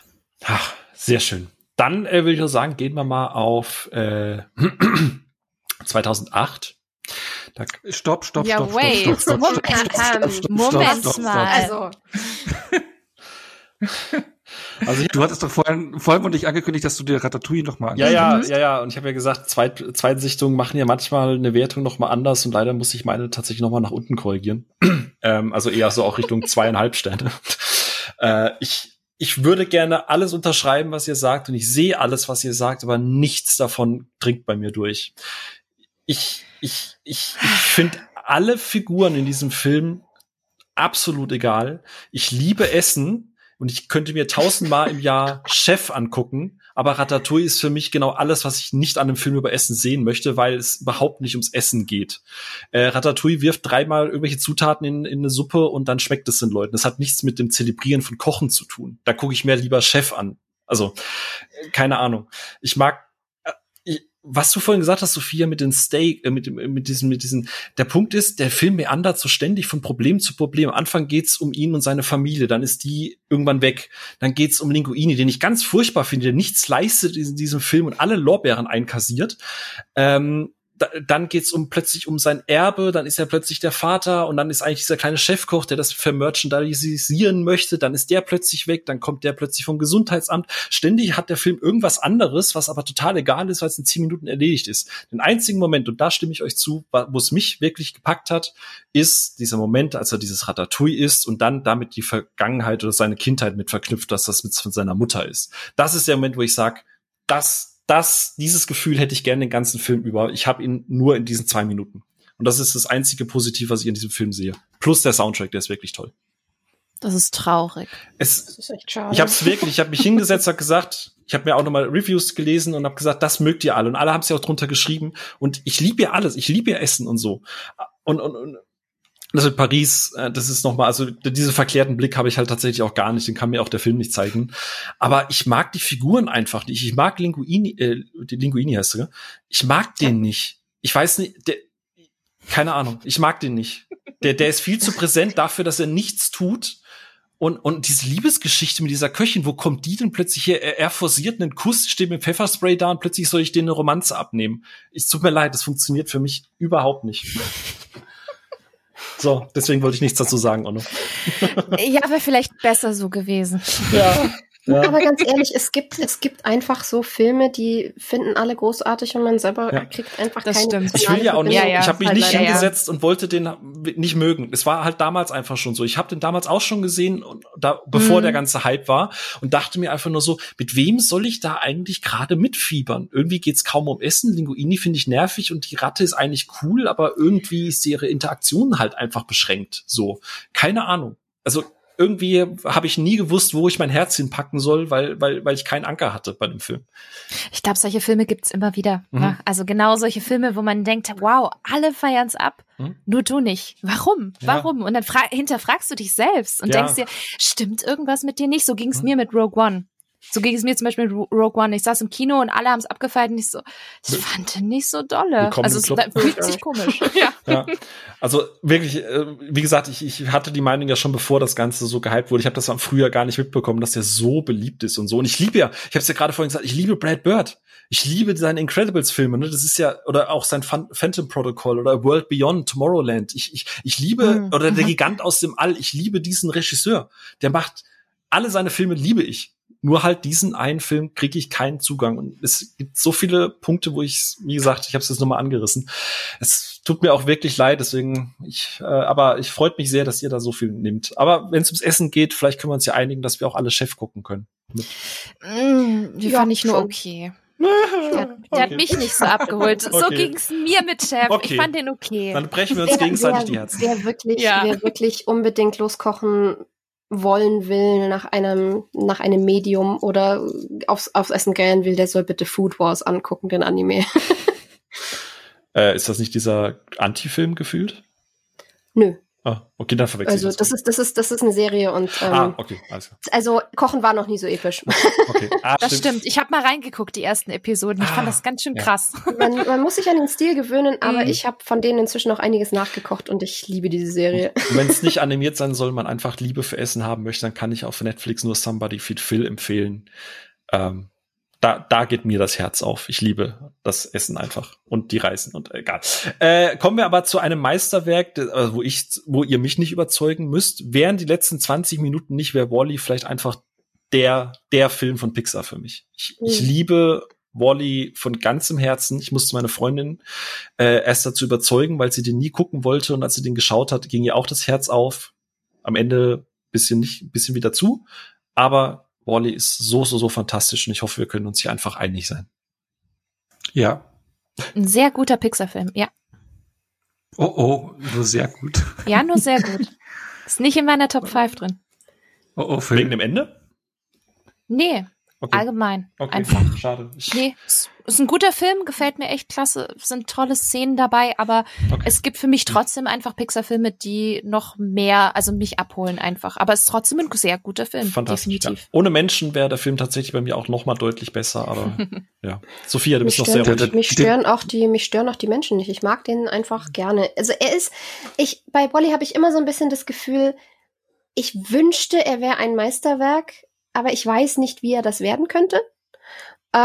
Ich mag ihn aber einfach wahnsinnig gerne, so wie er ist. Das war auch dann wieder so ein Filmnachmittag mit meinem kleinen Bruder damals. Und was ich an Wall-E am liebsten habe, ist das Spiel zum Film. Das Computerspiel zu Wall-E war für meinen Bruder und mich das Allergrößte und ich weiß nicht, wie oft ich das durchgespielt habe. Ich würde das auch heute wieder spielen. Das war einfach ziemlich fantastisch. Ja, so geht's mir mit Toy Story für ein Super Nintendo. Ist einfach cool.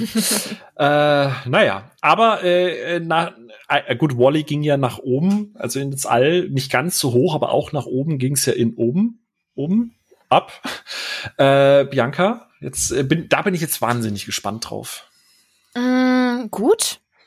Auf jeden Fall oberes Mittelfeld. Ich finde die Story ganz, ganz toll. Und zwar ist es eine richtig schöne Coming-of-Age-Story und eine Coming-of-Age-Story für beide Charaktere. Also klassisch natürlich für Russell, aber auch für Carl, der quasi durch diese Erlebnisse ein anderes Leben beginnt und führt und auch Altes, Vergangenes loslässt. Und da steckt auch relativ viel drin. Ich finde, ein paar Parts so ein bisschen so, gerade hier mit Kevin und Doug, da sind ein paar Szenen, die sind mir ein bisschen zu drüber, bin ich ehrlich. Aber dann auch wieder, das hebt sich wieder auf mit ganz, ganz tollen Szenen. Gerade so die kleinen Momente sind das, was oben eigentlich wirklich, wirklich ausmacht. Also ist auf jeden Fall ein guter Film, ein guter Pixar-Film, oberes Mittelfeld. Aber wie auch hier, da gibt's für mich noch stärkere Pixar-Filme. Okay, und Sophia, wie sieht's da bei dir aus? Da schließe ich mich Bianca sehr an. Ich finde, der hat immer wieder auch Pacing-Probleme. Der meandert so ein bisschen komisch umeinander und hat dann immer wieder plötzlich einen kurzen Höhepunkt drin und dann trottet er wieder so vor sich hin. Er verliert mich halt dann komplett mit diesem, ich habe den Namen auch schon wieder vergessen, mit dem Abenteurer, den Carl eben eigentlich angehimmelt hat. Und das war mir alles zu drüber, zu... Ja, also ich finde, der Film baut im Laufe der Geschichte stetig ab. Die Eröffnungssequenz ist natürlich ein Meisterwerk. Toller Kurzfilm, ja.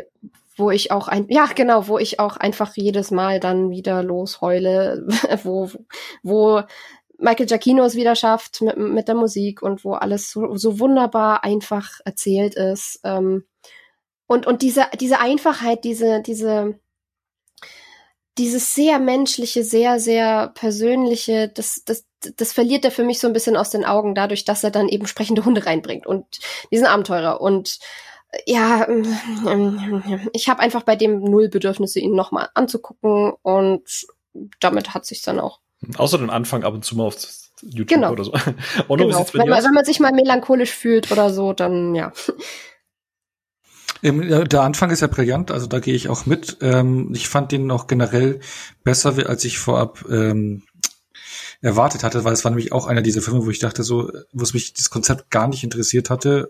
Ich dann doch ganz spannend fand, diesen Abenteuerpart, aber da gehe ich mit, der baut dann schon irgendwie dann ab mit diesen sprechenden Hunden und sowas. Fand ich dann auch alles so ein bisschen, aber trotz alledem für mich ein sehr guter Pixar-Film. Aber es ist auch nicht, also für mich waren zum Beispiel Ratatouille und Wall-E da ganz oben. Und der ist dann schon. Ja. Schließ mich komplett an. Ich liebe die ersten 10 Minuten. Ich liebe das Menschliche an dem Film, aber spätestens beim sprechenden Hunden, keine Ahnung, ist es für mich irgendwie ein ganz anderer Film, der das, was er am Anfang aufbaut, so ein bisschen aus dem Punkt verliert, so als hätten da zwei Creative-Menschen dran gearbeitet, die unterschiedliche Dinge erzählen wollten, weil für sich das eine ist ein toller Abenteuerfilm, das andere ist ein sehr schöner Deep Dive in Menschliches, was Bianca gesagt hat über Loslassen, Verlust, aber irgendwie kommt das halt für mich auch nicht zusammen und ich guck den eigentlich auch nur wegen dem Anfang, ich gebe es zu. Ja. Thema spaltet durchaus die Meinung, Brave, beziehungsweise Merida auf Deutsch, ne? Sophia, ja. Ich würde, Sophia, wenn es okay ist, würde ich dich vielleicht mal als letztes hier zu Wort kommen lassen, weil ich glaube, da bei dir hängt da viel, viel Herzblut dran. Wenn ich jetzt erstmal vielleicht bei Onno anfange, wie sieht's da bei dir aus mit Brave? Bist du brave? Für den Film? Nee, aber ich war da damals wirklich enttäuscht von dem Film. Also optisch Wahnsinn, die Darstellung von ihren Locken und sowas toll, aber für mich war das dann so eine relativ gewöhnliche Story, die mich und das Szenario, was mich nicht vollends abgeholt hat. Ich fand das optisch schon alles toll, aber war dann schon, ob da auch Einfachheit enttäuscht und keine Ahnung, war okayer Film, aber jetzt für mich eher einer der schwächeren Pixar-Filme. Bianca? Schließe ich mich an. Also mir fehlte da so ein bisschen das gewisse Etwas. Also auch wenn ich zwischendurch mich sehr mit Merida identifizieren konnte, also gerade diese Familiensituation, die Beziehung zur Mutter finde ich unglaublich persönlich und auch sehr authentisch dargestellt. Nur ich finde, die Story hat mich echt nicht so abgeholt. Ich glaube, da hätte man deutlich mehr draus machen können. Fand ich für einen Pixar-Film doch relativ Standard, muss ich sagen. Und das hat mich schon im Kino so ein bisschen, ja, nicht geschockt. Das ist, glaube ich, viel zu groß, viel zu hoch gegriffen. Aber ich war schon ein bisschen perplex, weil ich mir dachte, oh, okay, Pixar, da hätte ich mir jetzt irgendwie ein bisschen mehr erhofft. Weiß nicht. Ja. So, Sophia, the stage is yours. Zeit läuft. Also ich sehe die Schwächen des Films. Ich weiß, dass der nicht ganz rund ist. Ich weiß, dass der erzähltechnisch ein paar Probleme hat und nicht so gut sein könnte, wie er ist. Ich mag auch persönlich zum Beispiel die Sequenzen mit der Hexe nicht gerne, weil der aus diesem mystischen Schottland rausreißt und für irgendwelche blöden Wegwerf-Meta-Jokes, die ich nicht lustig finde. Aber so, dieser Film war für mich im Kino damals wirklich eine Offenbarung. Das war, ich saß in diesem Film und dann kommen diese ersten paar Minuten mit diesem Moment, wo sie dann sagt, und dann habe ich diesen einen Tag in der Woche und an dem bin ich frei.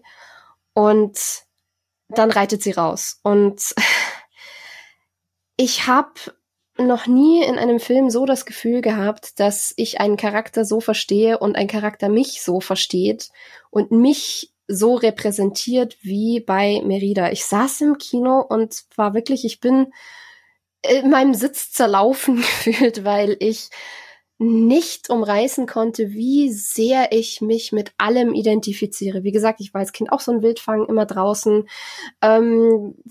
sich mit den Jungs geprügelt, immer Begeisterung für Märchen, für Fantasy, für Mystisches, Pferdekind, ja, so einen eigenen Angus, wie Merida hat, ja, hätte ich auch gerne. Mit kleinem Bruder, mit einem Vater, mit dem man rumalbert und mit einer sehr, sehr, sehr besonderen Beziehung zur Mutter. Als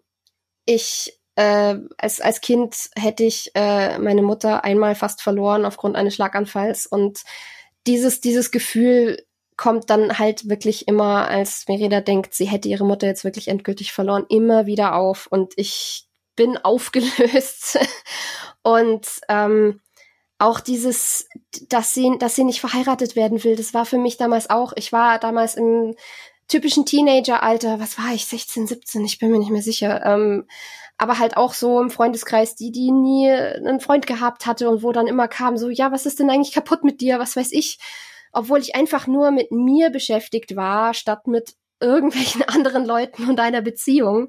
Und das war alles, ich habe das alles komplett nachgefühlt, das war alles ich, das hat mir ein Verständnis vermittelt und dann auch noch die Kulisse Schottland. Ich bin ein alter Großbritannien-Liebhaber, ich fühle mich da zu Hause, wenn ich in London aus dem Flieger steige, dann fühlt sich das an wie Heimkommen und es macht mich fertig, dass ich es immer noch nicht geschafft habe, meine Schottlandreise zu machen. Und die mystischen Aspekte, keltische Mythologie ist genau mein Home-Turf. Da hat einfach wirklich alles gestimmt. Und deswegen ist der für mich unendlich persönlich. Und das ist bis zu einem gewissen Grad eben auch dann meine Geschichte und deswegen ist sie mein Profilbild, deswegen habe ich sie schon gecosplayt, deswegen habe ich tatsächlich inzwischen auch rot gefärbte Haare, weil ich habe tatsächlich eben auch ihre Locken, nicht so lang leider, weil sie nicht so lang wachsen,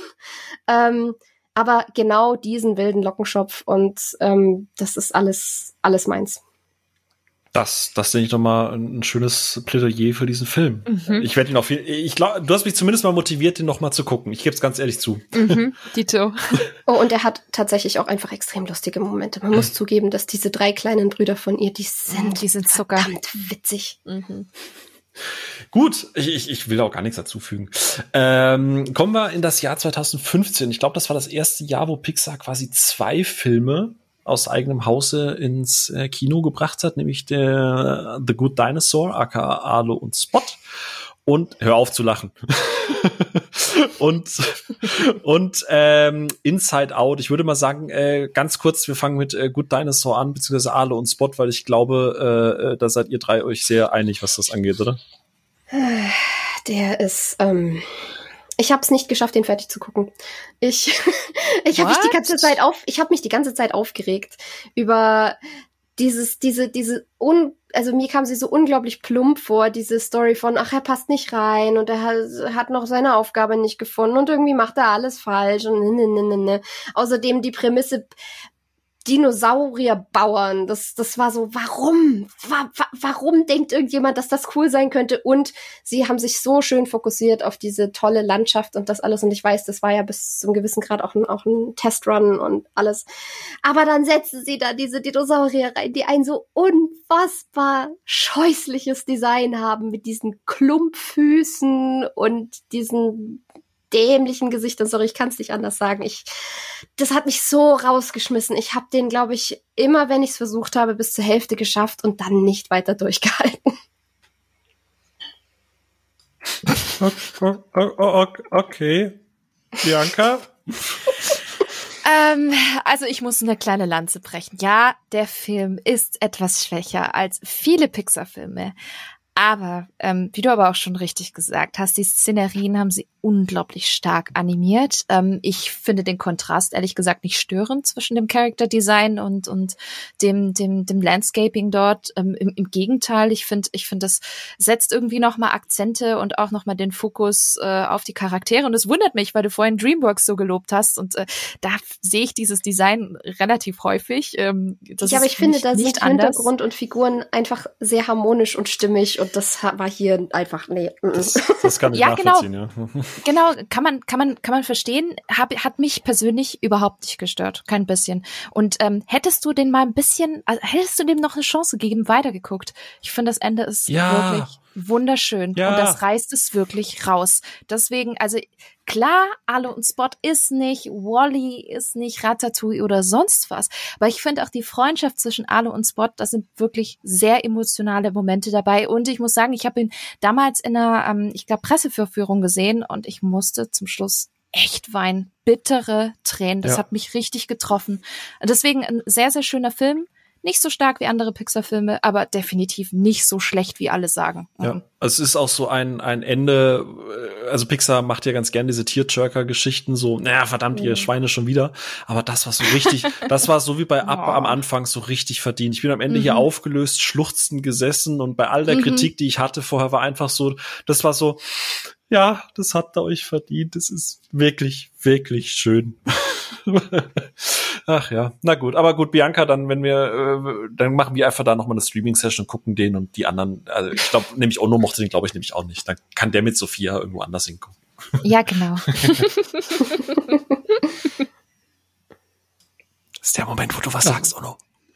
Ach so, ja, ich dachte, du hast schon alles gesagt, was ich sagen könnte. Nein, ich bin kein großer Fan von dem. Das ist einer, der den hatte ich nicht im Kino gesehen, sondern direkt auch fürs Regal gekauft, weil ich so ein eben Filmsammler-Typ bin. Aber hey, Pixar, besonders Standing, hab mir den gekauft, angeschaut und war dann doch ja schon sehr enttäuscht. Also dieses Design finde ich furchtbar. Dann, ich habe gehofft, vielleicht in animierter Form wird es irgendwie besser oder irgendwas, kommt da noch irgendwas? Nee.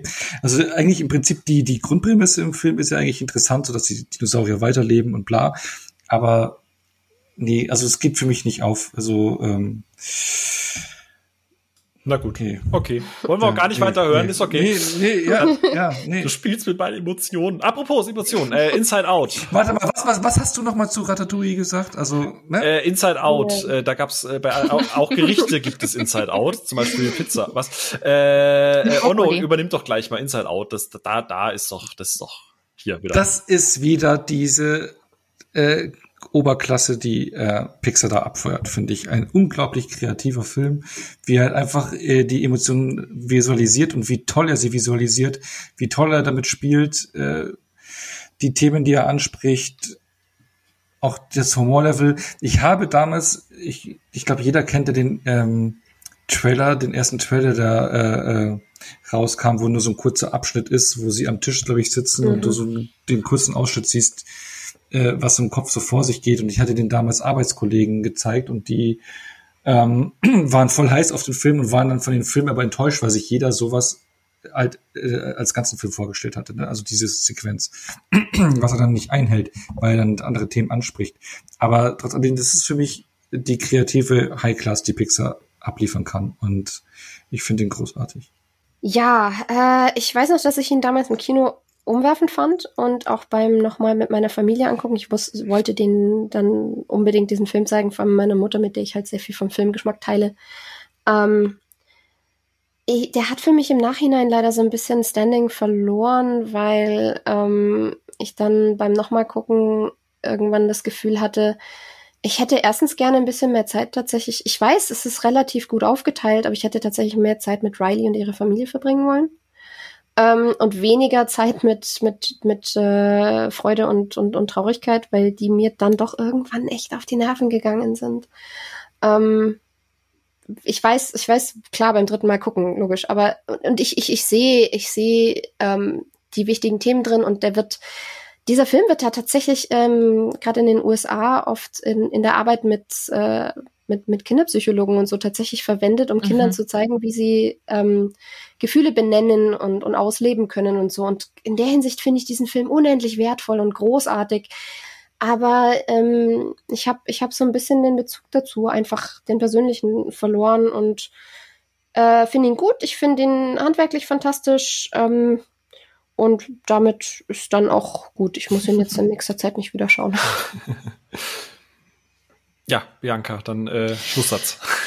Ja, geht mir ähnlich. Also für viele ist so. Ist ja für viele einer der besten Pixar-Filme überhaupt. Ja, er ist gut, ein absolut guter Film. Aber auch hier, ich würde jederzeit Wall-E, Ratatouille, Monster G und Co. bevorzugen. Ne? Also die Aufarbeitung des Thema Depression ist wirklich gelungen. Da muss man sagen, top gemacht. Wirklich super, auch sogar kindgerecht und familiengerecht aufgearbeitet. Gefällt mir wirklich gut, aber auch im Kino hat der mir besser gefallen. Als dann noch beim Rewatch. Beim Rewatch war bei mir dann auch, habe ich gemerkt, hier und da hat der Film doch ein paar Probleme, über die man nicht so ganz hinwegsehen kann, finde ich. Aber guter Film, aber für mich Mittelfeld. Da bin ich fast froh, dass ich den in seinem Kino nicht mehr gesehen habe. Das macht mir jetzt fast ein bisschen Angst. Das überrascht mich, weil ich den im Kino sehr, sehr gerne gesehen habe und auch extrem geheult habe. Das weiß ich noch. Auch wenn es da natürlich schon 10 Meilen gegen den Wind gerochen hat, dass das kommen wird, aber es war dann so, ja gut, dann, ja, ist ja gut, ist dunkel, sieht keiner. Aber interessant, also jetzt habe ich fast ein bisschen Angst, ihn nochmal zu gucken. Aber musst du ja nicht. Ich habe ihn auch bisher nur einmal gesehen, deswegen habe ich jetzt auch Angst vor dem Rewatch. Ja, dann lass uns doch mal im Zuge dessen irgendwann demnächst in der nächsten Woche mal gucken und dann schauen, ob sich da was verändert. So, jetzt kommen wir zu einem Film, der mir sehr, sehr, sehr am Herzen liegt und wie jemand hat was Schlechtes darüber zu sagen. 2017, Coco. Bianca. Yes, also einer meiner absoluten Lieblinge von Pixar, Top 5. Dia de los Muertos, super umgesetzt, tolle Welten, tolle Animationen. Und ich find's großartig, dass da auch gesungen worden ist. Das ist ein absolutes Novum in einem Pixar-Film, ne? Also ist normalerweise immer ein Disney-Ding. Ich finde, das hat wunderbar gepasst, weil halt eben auch Mexiko und Dia de los Muertos auch eine musikalische Verbindung und Connection haben. Und natürlich, weil die Story um Musik geht. Und das fand ich wirklich großartig. Und dann Hector und Miguel, zwei wirklich großartige Charaktere. Ich habe sie mir damals sogar gekauft als große Actionfigur von Mattel, auf die ich sehr, sehr stolz bin. Die machen sogar Sounds, finde ich wirklich ganz toll. Also Soundtrack auch wundervoll und auch zum Schluss, wenn Miguel wieder zu Hause ist und dann nochmal singt With Every Beat of My Proud Corazon, dann Ich bin tot, da fließen die Tränen. Könnt jetzt schon wieder.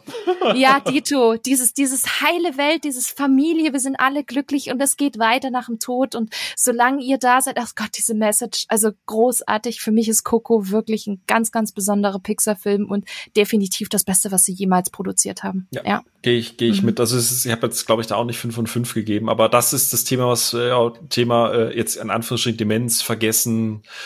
Ne? Und ich wusste schon in den ersten 10 Sekunden, als sie da die Coco, also die Oma dann gezeigt haben, wusste ich schon, oh Gott, Pix, ich weiß genau, nein. Schnitt, am Ende sitze ich da. Ja, da habe ich auch sehr geweint. Ja, ganz toller Film und so farbenprächtig und so. Das ist der Stil, den könnten sie gerne öfter machen. Ja, bitte. So, das ist dann, gibt's Onno, Sophia, wolltet ihr noch irgendwas hinzufügen? Wehe, es ist negativ, ich schwöre. Ja, wehe. Also, halte ich jetzt besser die Klappe. Ich hab den gern. Aber Ich hab von Anfang an ein bisschen Problem gehabt mit der Prämisse, dieses super radikale, in dieser Familie ist keine Musik erlaubt. Das war mir irgendwie ein bisschen zu eindimensional, weil Pixar immer bewiesen hat, dass sie keine komplett super aufs, in Anführungszeichen, dümmste runtergebrochenen Konfliktprämissen brauchen. Das hat mich dann ein bisschen irritiert. Und ich finde die Welt großartig. Ich finde auch das Thema Dia de los Muertos fantastisch. Und ich weiß, wie kulturell wichtig dieser Film war. Und ich war im Kino auch begeistert, als ich rauskam. Aber auch das war auch wieder beim Rewatch, wo ich mir dann gedacht habe, und das ging mir im Kino auch schon so, es gibt ja einige Plot-Twists in diesem Ding. Und die habe ich halt wirklich aus so weiter Entfernung kommen sehen und fand die storytechnisch einfach so uninteressant und da hat mich der Film einfach handlungstechnisch so ein bisschen verloren. Was ich sehr schade fand, weil ich ihn ansonsten so richtig schön, er ist mit dem Thema so toll umgegangen und dann kommen noch diese Sidelines dazu, die ich einfach, die man nicht mal in irgendeinen Twist oder ein Mystery hätte packen müssen. Das hätte man auch anders lösen können. Und das fand ich dann einfach irgendwie ein bisschen ärgerlich. Und deswegen holpert der für mich einfach zwischendrin immer mal wieder. Obwohl ich viele Meta-Witze wahnsinnig gut finde, gerade so mit Frida Kahlo und so. Aber insgesamt habe ich ihn gern. Oh no. Ich hab Phils Herz gebrochen. Das tut mir so leid. Ja, das war okay, finde ich. Nein, also das ist auch wieder einer dieser Beispiele, wo ich anfangs so die Prämisse gelesen hatte und dachte so, ja, interessiert mich jetzt nicht so besonders, war dann aber schon positiv überrascht, bin jetzt nicht ganz so überschwänglich euphorisch dem gegenübergestellt wie ihr beiden, Phil und Bianca, aber doch ist schon ein schöner, starker Film. Ich denke mal, vielleicht bringt mir der Rewatch mir den Film auch noch ein bisschen näher. Oh, aber auf jeden Fall, was halt wirklich beeindruckend ist, diese Farbe, also wie farbenprächtig ist und der hat so tolle Bilder drin. Also das ist wirklich beeindruckend. Ich finde es kulturell halt super spannend, wie du diesen Dia de Muertos quasi verbildlichst, worum es eigentlich auch geht und das erklärst, warum dieser Tag. Ich meine, ich habe keinen besonderen Bezug zu diesem Tag, aber es fasziniert mich irgendwie schon seit jeher. Und es ist einfach eine sehr, sehr schöne Variante, wie man halt, weil bei uns ist ja, wenn du bei uns an Tod und so weiter denkst, dann siehst du Leute in schwarzen Anzügen, die im Regen stehen. Und hier wird das halt irgendwie gefeiert und zelebriert. Und ich finde das eine sehr schöne Art, das kulturell auch zu verankern und aufzubereiten. Das ist ein sehr schöner Gesang auch an dieses ganze kulturelle Event, finde ich. Darum sage ich ja, ich weiß, wie kulturell wichtig der ist und ich finde es fantastisch, dass sie das umgesetzt haben. Auch weil ich das Thema wahnsinnig spannend finde und auch finde, wir sollten das eigentlich auch eher so handhaben. Ich mag diese Tabuisierung nicht so bei uns. Aber bei mir kommt leider noch dazu, dass ich diesem Film, dass da für mich eine gewisse Bitterkeit mit dabei ist, weil ich unglaublich sauer war in dem Jahr, dass Coco dann den Oscar gewonnen hat und Loving Vincent nicht. Aber das kann doch nicht Grund genug sein, einen Film jetzt irgendwie schlechter zu machen. Nein, natürlich nicht. Die Bewertung kommt eben größtenteils aus Handlungen und so weiter und so fort, was für mich da unstimmig war. Aber das ist halt einfach so dieser Touch, diese kleine Verbitterung, die da bei mir noch mitschwingt, weil ich weil der Vincent so der ist für mich einer. Ich habe wenig Animationsfilme, bei denen ich so emotional werde wie bei Loving Vincent und ja. Sophias Ratatouille ist erfunden. Sehr schön. Aber gut, wie gesagt, ihr habt das ja vorhin schon schön gesagt, es gibt manchmal einfach diese Filme und ich kann Sophias Gründe sehr gut nachvollziehen. Ich habe es Loving Vincent nicht gesehen, aber es ist schade, aber wenigstens kann ich jetzt auch mal sagen,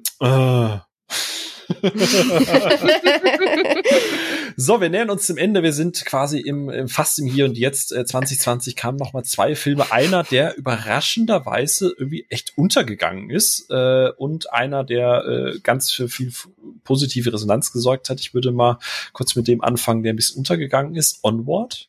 Der irgendwie gefühlt einfach plötzlich da war und stattgefunden hat. Das weiß ich gar nicht, wer hat denn da gerade so schwer geatmet? Das war ich. Dann fang du doch mal bitte an und dann passt aber auf. Also 2 Hot Takes hintereinander finde ich jetzt hart. Was heißt Hot Take? Wie gesagt, ich mag Coco echt gerne. Der hat für mich ein paar Holprer und das war's aber auch. Aber Onward. Ich kann auch gerade seit Disney und weil da der Bezug dazu ist, ich kann diese tote Elternteil-Sachen irgendwie nicht mehr sehen. Das war ein Problem. Und dann kommt bei mir der Hintergrund dazu. Also mal abgesehen davon, dass ich das Worldbuilding super löchrig und faul finde in diesem Film, weil einfach so viel inkonsequent gehandhabt ist. So nach dem Motto, wir ersetzen Magie durch Technologie, weil es effizienter ist. Also sind die ganzen Fabelwesen und somit jetzt mit Technologie angepasst. Aber dann haben sie für einen Zentaurenkopf menschliche Autos, wo er sich irgendwie reinquetschen muss. Das ist so, warum?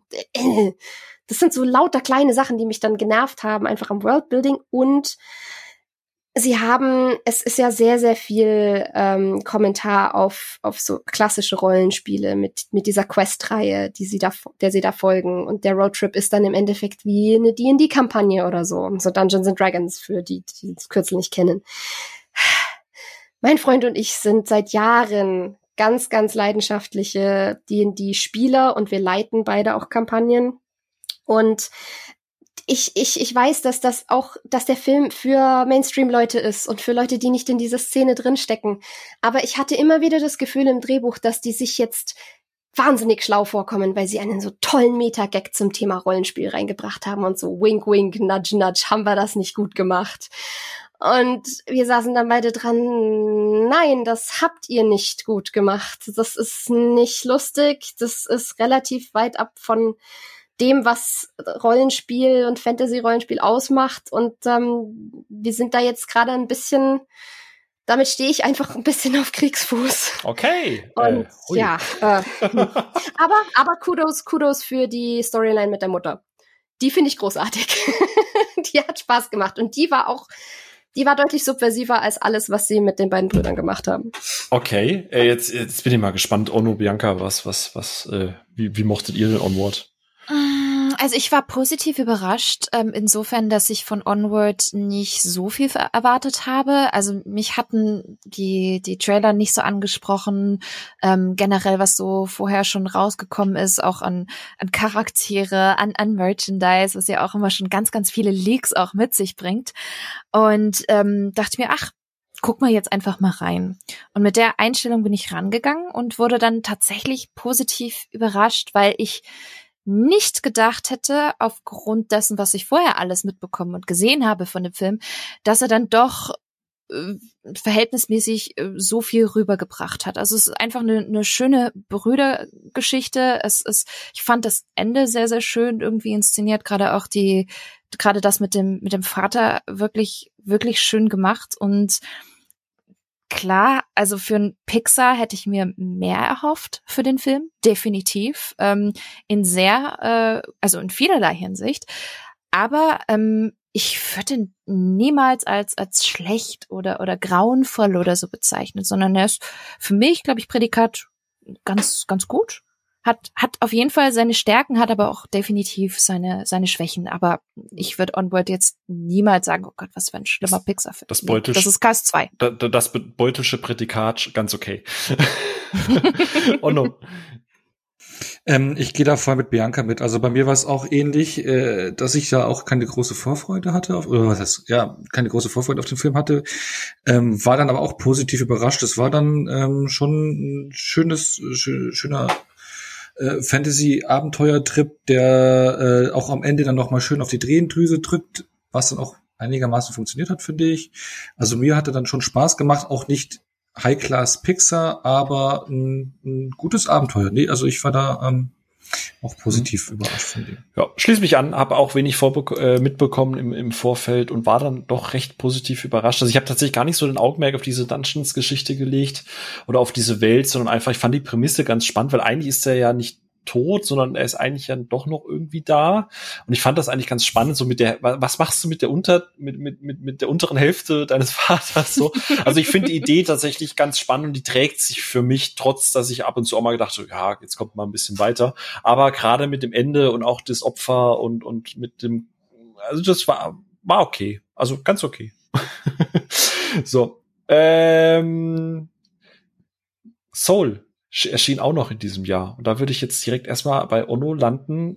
Soul war schon dein Ding, ne?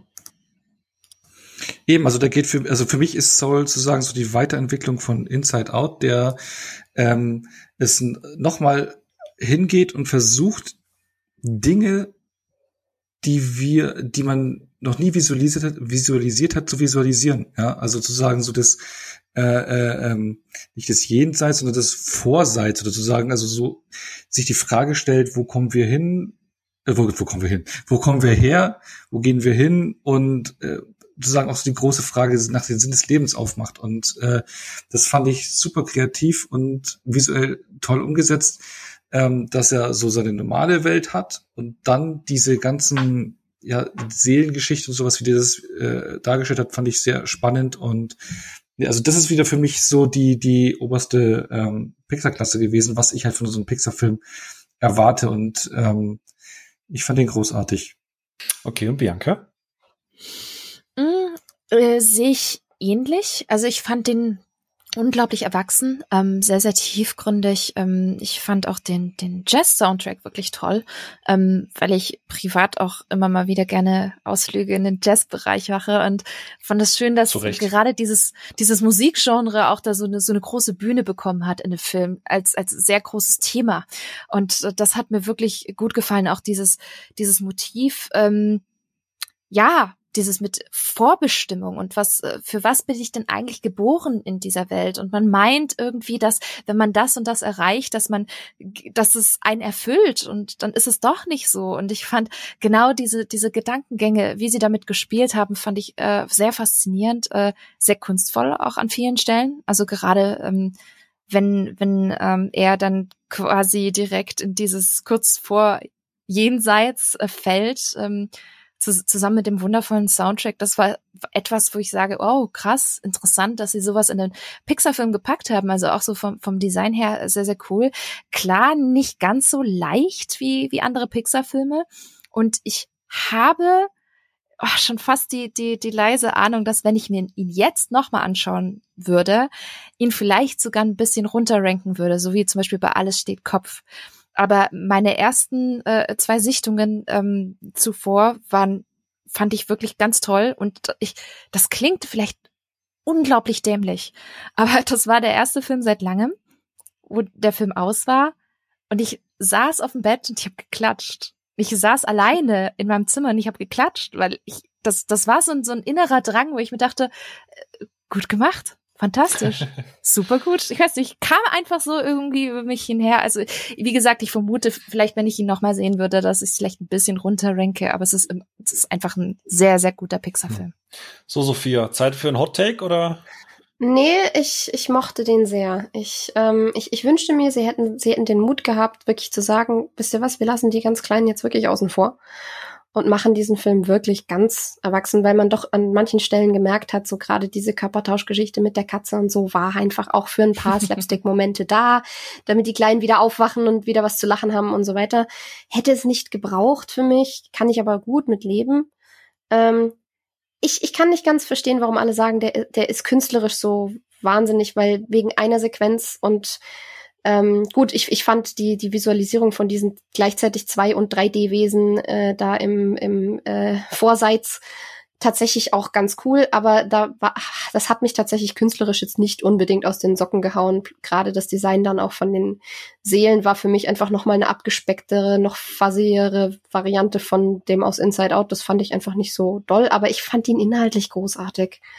Und ich, auch wenn ich zwischendrin dran saß und mir gedacht habe, eigentlich ist die Message fast schon zu simpel, aber er hat mich dann irgendwie erreicht und ich bin mit einer extremen Zufriedenheit aus diesem Film rausgegangen, die ich schon lange nicht mehr hatte. Mit so einem, klingt so dumm, aber ja, so einem Seelenfrieden irgendwie so ein bisschen. Der hat wahnsinnig starke Momente. Kurzes Shoutout an Richard Ayoade, der in einem Pixar-Film mitsprechen darf. Ich habe mich so gefreut, dass ich ihn gehört habe. Der ist... Ich entdecke ein Muster. Echt schön.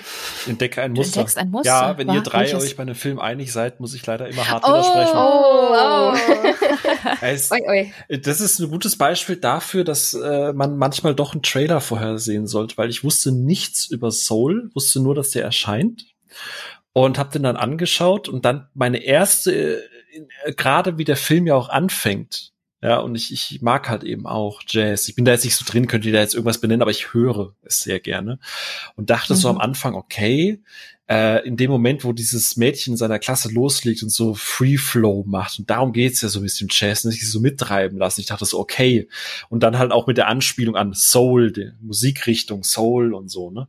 Und dann dachte ich so, okay, cool, das wird so eine Art, jetzt ganz plump gesagt, so eine Art La La Land, wo du dann halt, wo er diese Reise macht, dass er halt irgendwann anfangen muss, sich zu verkaufen, und halt merkt, dass das Jazz manchmal auch instrumentalisiert werden kann oder halt auch mainstreamig werden muss.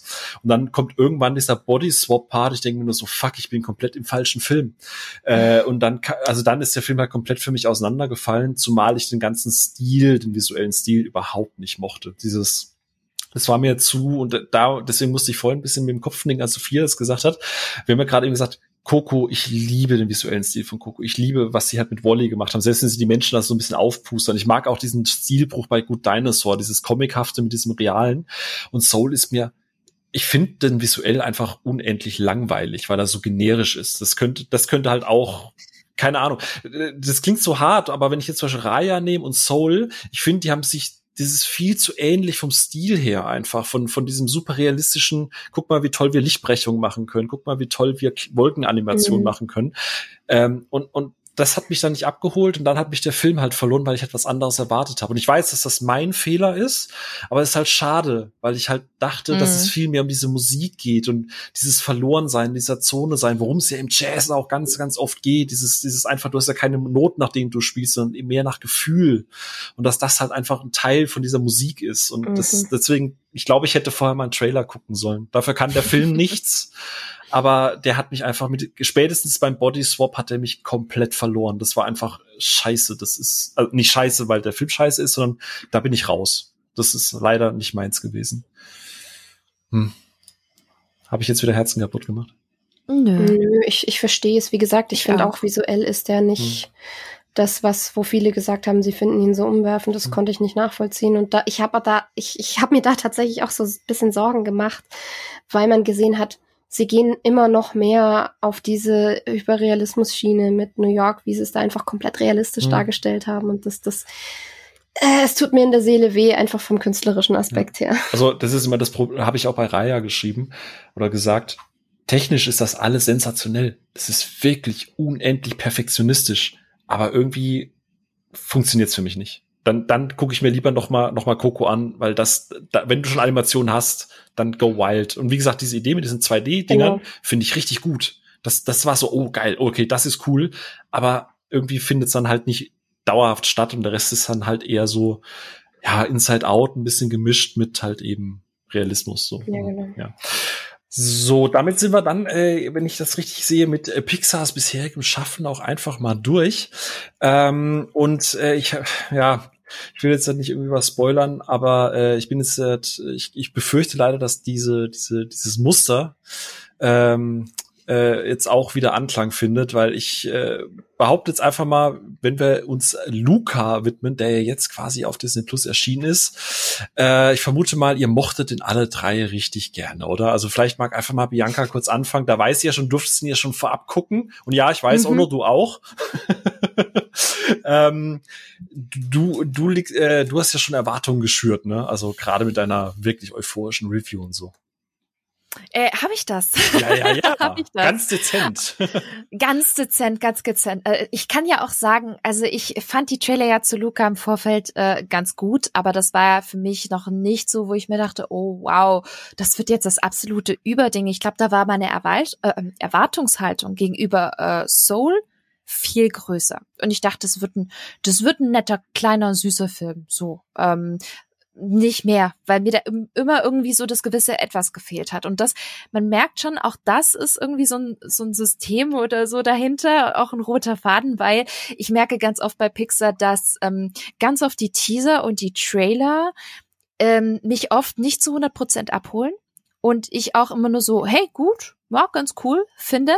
Und dann gehe ich rein in den Film und ich bin begeistert. Das war bei Monster AG ganz schon so damals und auch bei ganz, ganz vielen anderen Pixar-Filmen. Und so war es bei mir auch bei Luca. Und als ich dann mitbekommen habe, zum Beispiel auch, woher die Inspiration kommt und so, gerade auch Thema Studio Ghibli, Anime-Serien aus den 80ern und 90ern, dachte ich mir so, ja, bin schon, das macht mich schon irgendwie doch neugieriger.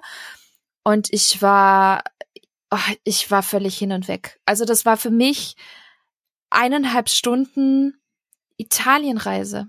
Also ich war weg und das ist auch für mich was gerade Persönliches, bin ich ganz ehrlich. Ich war das letzte Mal wirklich raus und weit weg im Januar 2020. Und ich glaube, da geht's bestimmt einigen draußen so. Und mich hat der Film insofern abgeholt, dass ich gedanklich rausgekommen bin, dass ich gedacht habe, ich bin auch physisch rausgekommen. Also es hat nur noch gefehlt, dass ich die salzige Meeresluft gerochen hätte.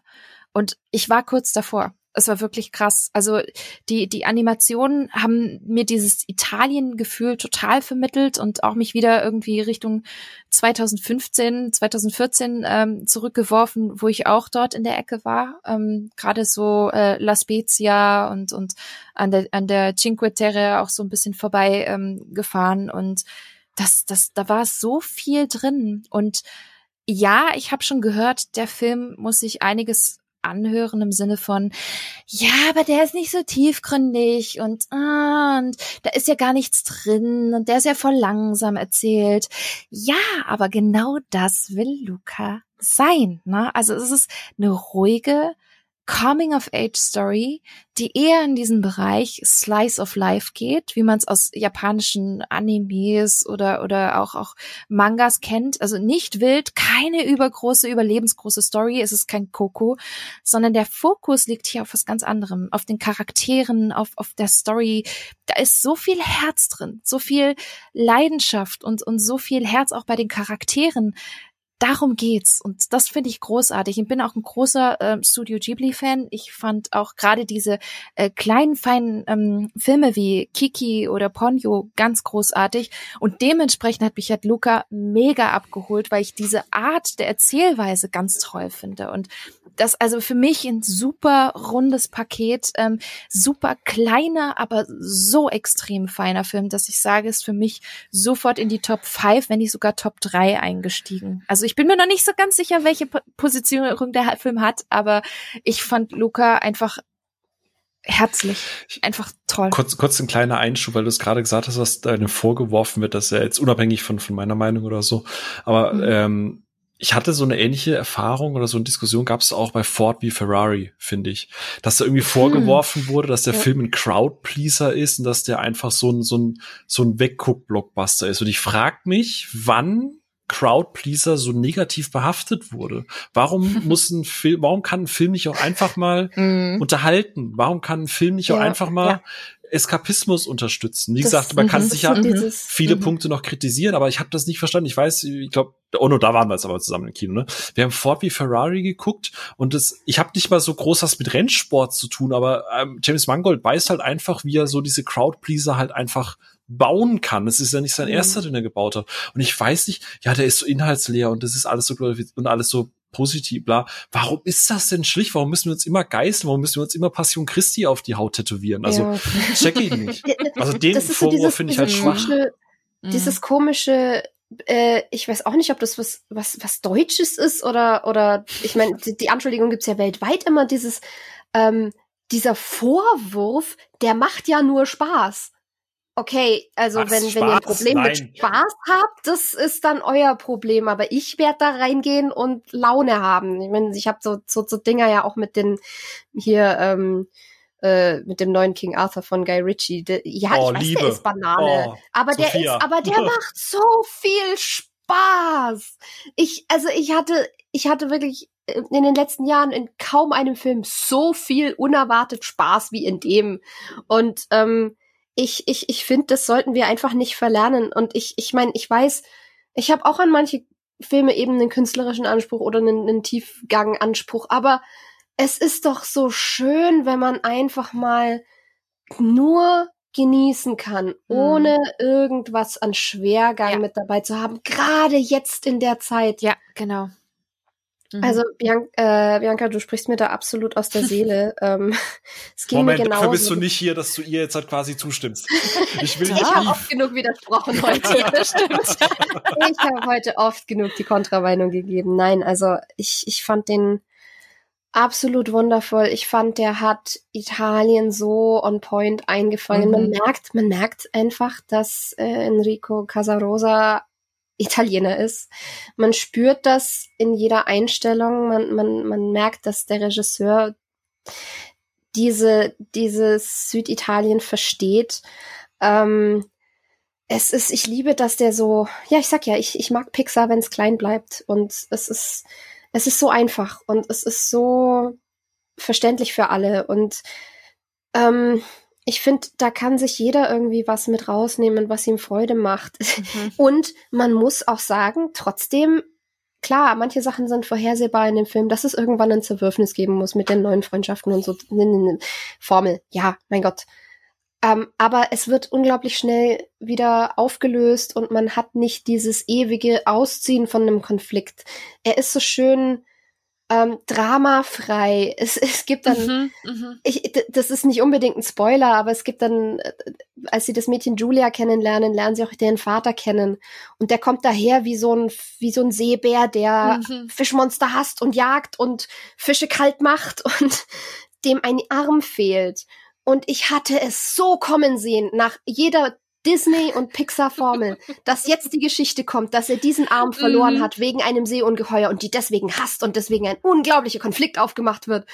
Und dann kommt die Szene, wo die Jungs ihn fragen, woher kommt denn das mit deinem Arm? Und er dann so, dann hat ein Seeungeheuer gefressen. Und ich so, nein, bitte nicht. Und dann eine Sekunde später grinst er und meint nur, ach, ist nur ein Scherz, ich bin einfach so geboren. Und ich so, Halleluja, was für ein wundervoller Klischee-Dodge. Und so smarte Momente hat er immer mal wieder drin und da ist so viel Augenzwinkern dabei und so viel Liebe auch vom Animationsstil her wieder deutlich stilisierter, was ich wahnsinnig gern mochte, mit vielen cleveren Kniffen, so zum Beispiel, dass die Fischmenschen in Anführungszeichen Haare haben, aber in Form von so sehr losen Schuppen und diese Schuppen dann auch einen Schnauzer abgeben können oder so. Das sind so kleine Touches, die ich großartig fand. Und was mir ganz krass aufgefallen ist, was ich vorhin gemeint habe, vor vielen Stunden, dass animierte Figuren immer ein bestimmtes Bewegungsmuster haben und man viele Bewegungen vorhersehen kann, einfach weil die so in Mimik und Gestik typisch sind für Animationscharaktere. Das haben die in diesem Film aufgebrochen, weil diese Italiener gestikulieren, wie es eben Italiener tun. Italiener reden unfassbar viel mit dem Körper und mit den Händen und haben Gesten für alles. Es gibt spezifische Gesten für so Sachen wie, was los, hast du Angst, bist du ein Feigling? Das ist eine einzelne Geste. Und das merkt man in diesem Film, gerade als sie Julia kennenlernen, die macht viel mit ihren Händen, lauter so Kleinigkeiten und bricht damit dieses Standard-Animationsfigurmuster auf und ist eine Italienerin. Und das fand ich so fantastisch. So, jetzt aber Onno, jetzt musst du hier mal, komm, rein mal, also mal richtig hier durchpflügen. Was durchpflügen. Also für mich ist, jetzt würde ich schon fast Coco sagen, Luca, der schönste, lebendigste Italien-Trip in filmischer Form seit Call Me By Your Name. Also, den ich ja auch unglaublich gern mag und das war, also bei Call Me By Your Name und das auch ein wunderschöner Italien-Trip war und da in die gleiche Kerbe steht auch Luca, weil der dieses Gefühl so wunderbar vermittelt, auch wie ihr schon gesagt habt, mal wieder, als wenn man dann wirklich in Italien ist, Italien verreist und auch etwas, was man jetzt gerade in der aktuellen Phase verdammt gut gebrauchen kann. Mhm. Diese Flucht raus aus unserem Alltag, das ist so ein virtueller Urlaub, den man da genießen kann. Und der auch wirklich 3 liebenswerte Charaktere hat, also das Trio dann wirklich tolle Dynamiken hat und darauf fokussiert er sich auch und eine schöne, straighte Geschichte erzählt. Aber für mich löste dann so manche Konflikte dann ein bisschen zu schnell auf, was ich dann, wie hieß sein Freund? Roberto, glaube ich, ne? Und Alberto. Alberto, nicht Roberto. Ne, Alberto, nicht Roberto. Gut, genau, da gibt's halt eine Szene, die ich bei so einer Freundschaft ziemlich heftig fand und die eigentlich so eine richtig reinhaut und danach ist es dann so, ja, passt schon, weitermachen. Und auch das Finale dann hat dann auch, geht dann zu schnell in Richtung Happy End. Und ich würde dann Bianca ein bisschen widersprechen, weil Bianca, du hast ja gesagt, dass der doch relativ gemächlich oder langsam so eine Geschichte erzählt. Ich finde schon, dass der eigentlich relativ schnell war. Ich meine, das mit 90 Minuten sehr knackig. Und ich finde, so die ein oder andere Entwicklung waren mir dann doch ein bisschen zu schnell oder Auflösung vom Konflikt. Ne? Aber, also habe ich so empfunden. Aber als weiteres Highlight würde ich dir noch die Katze rausstechen. Machiavelli, ja, Machiavelli. Das war einfach grandios. Die, finde ich, hat immer die coolsten Gags drinnen. Und von daher, für mich war das ein schöner, guter Pixar-Film, der Spaß macht, der aber in seiner Erzählung hier und da ein paar nicht Hänger oder halt ein paar Hürden hat, die er es nicht ganz so toll nimmt, aber der locker leicht seine Geschichte erzählt und ohne große Umschweife und ohne den großen Knall dahinter oder großes Päckchen, was er noch zu tragen hat, sondern einfach locker leicht ist, aber was auch zum Szenario und zum Setting und zum allen passt. So, jetzt Phil. Ich hasse Muster. Da ist schon wieder das Muster. Ja, Mann. Also wie sage ich das? Ich glaube, Luca ist mein liebster Pixar-Film. Ich liebe den Film. Unendlich. Nein! Oh, Halleluja. Nein, dankeschön, um Gottes Willen. Du, also Santa Mozzarella. Santo Pecorino. Übrigens ein super süßer Kniff, dass sie, wenn sie flucht oder sich oder erstaunt ist, dass sie dann immer irgendwelche Käsesorten raus. Ach, großartig. So schön. Ja. Nee, ich habe auch gar keinen Trailer gesehen, nachdem auch Onno und René so in der Gruppe gesagt haben, ja, der Trailer irgendwie so holt mich gar nicht ab. Da war bei mir auch so, ja, gar keine Lust, den jetzt gerade zu gucken und so. Eigentlich hätte ich es nach Soul ja eigentlich besser wissen müssen, ne? Und dann fing der Film so an, ich dachte so, okay, ist das jetzt die Vorgeschichte zu Ariel, die Meerjungfrau? Ist das jetzt das hier, wie hieß sie, die Möwe? Scuttle. Ja, Scuttle. Im Prinzip ich bin so fasziniert von der Menschenwelt. Und dann hast du oben Scuttles, beziehungsweise Alberto, der halt irgendwie sagt, dauernd Dinge falsch benennt und irgendwie bla. Dann hast du ein bisschen König der Löwen drin mit, dass da oben sind keine Sterne oder ich dachte, das sind Gasballons. Nein, das sind Fische. Dann hast du mit dem Vater von ihr hast du ja so eine Figur, die 1:1 halt aus Cloudy with a Chance of Meatballs ist, der Vater von dem Wissenschaftler. Auch mit den Augenbrauen, wie er arbeitet und so. Es ist sehr viel Versatzstücke aus anderen Dingern, aber es ist immer eine Hommage und es ist immer so liebevoll und es ist so toll gewesen. Und dann geht der Film da an Land und dann plötzlich wird das so eine wahnsinnig inspirierende Geschichte über und deswegen finde ich gerade die Diskussion so ein bisschen schwierig, was gerade geführt wird. Ist das jetzt eine queere Geschichte? Ist das jetzt eine Geschichte über Sexualität und der Regisseur wehrt sich und sagt, nee, das ist eigentlich Coming Out für alle, weil jeder, weil die beiden sind ja, oder die drei sind noch sehr, sehr jung, da geht's ja noch viel mehr um um die kindliche Naivität und das habe ich halt, ich habe auch öfter mal gedacht, so gerade als diese Szene sind, als die beiden an so einem Sonnenuntergang romantisch zusammenstehen, dachten wir auch so, das könnte schon ein bisschen auch in die Richtung gehen. Das finde ich gerade das wahnsinnig Tolle, weil ich finde, bei all der Leichtigkeit, die der Film hat, bei all dieser kurzen Knackigkeiten, wie auch Konflikte gelöst werden, widerspreche ich in einem Punkt. Ich finde, der Film ist extrem vielschichtig, weil du extrem viel in diese Figuren rein interpretieren kannst. Gerade am Ende, wo sich das Ganze dann auch so ein bisschen auflöst, weil ich finde, es ist gar nicht, und da widerspreche ich dem Motto, ich finde, das hat nichts von einem Happy End. Ich finde den Film am Ende wahnsinnig bitter und wahnsinnig tragisch. Das stimmt. Ja, sehe ich auch so. Weil jeder von uns, und jetzt muss ich mal ganz, ihr habt doch sicher The World's End gesehen, oder? Ja, natürlich. Und dieser Moment, wo King am Ende auf diesem Hügel sitzt und einfach sagt, das war der beste Tag meines Lebens. Danach geht jeder und der eine kriegt, das krieg ich schon wieder Gänsehaut, ey. Und der eine und King bleibt einfach hängen und der Rest geht in seinem Leben weiter. Und ich finde, das ist so ein bisschen die Essenz auch von diesem Film. So, lebt dein Leben jeden Tag, weil es wird nie wieder so gut, wie es jetzt gerade ist, egal wie du gerade bist. Ja.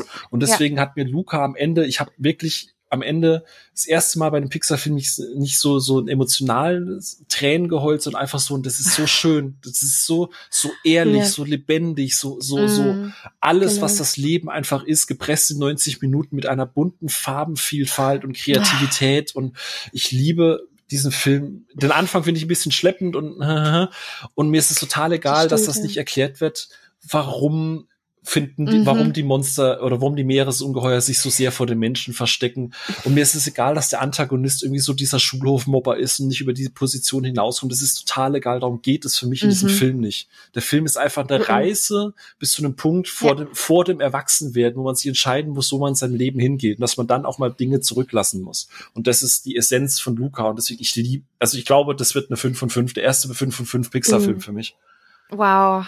Das freut mich. Freut mich. Total. Weil ich habe, also das war auch so pure Liebe. Du siehst den Film und das ist pure Liebe. Und ich fand auch, ich habe es auch in meinem Podcast schon gesagt, wenn ein Film, also wenn ein Pixar-Film in dem Schlussbild mich zum Weinen bringt, und zwar richtig zum Weinen, dann hat er es geschafft. Und das war auch bei Luca der Fall. Und das war so schön inszeniert mit dem Zug und dem Himmel und der Kamerafahrt, auch der Perspektive. Das war so gut inszeniert, dass ich dachte, oh Gott, was habe ich da gesehen? Und dann noch der schöne Abspann mit den Illustrationen, wo man noch quasi gesehen hat, wie es danach weitergeht, was sie auch wirklich wunderschön eingefangen haben und dann auch noch mit dem tollen Italo-Soundtrack. Also ich krieg jetzt schon wieder Gänsehaut, wenn ich dran denke. Ja, ich hatte ganz, ganz viele Erinnerungen, also beziehungsweise gerade so am Schluss mit, wo sie sich dann doch dann letztendlich doch aus den Augen verlieren und so. Das war, es hatte für mich so ein bisschen Anleihen oder auch Hommage an so Sachen wie Cinema Paradiso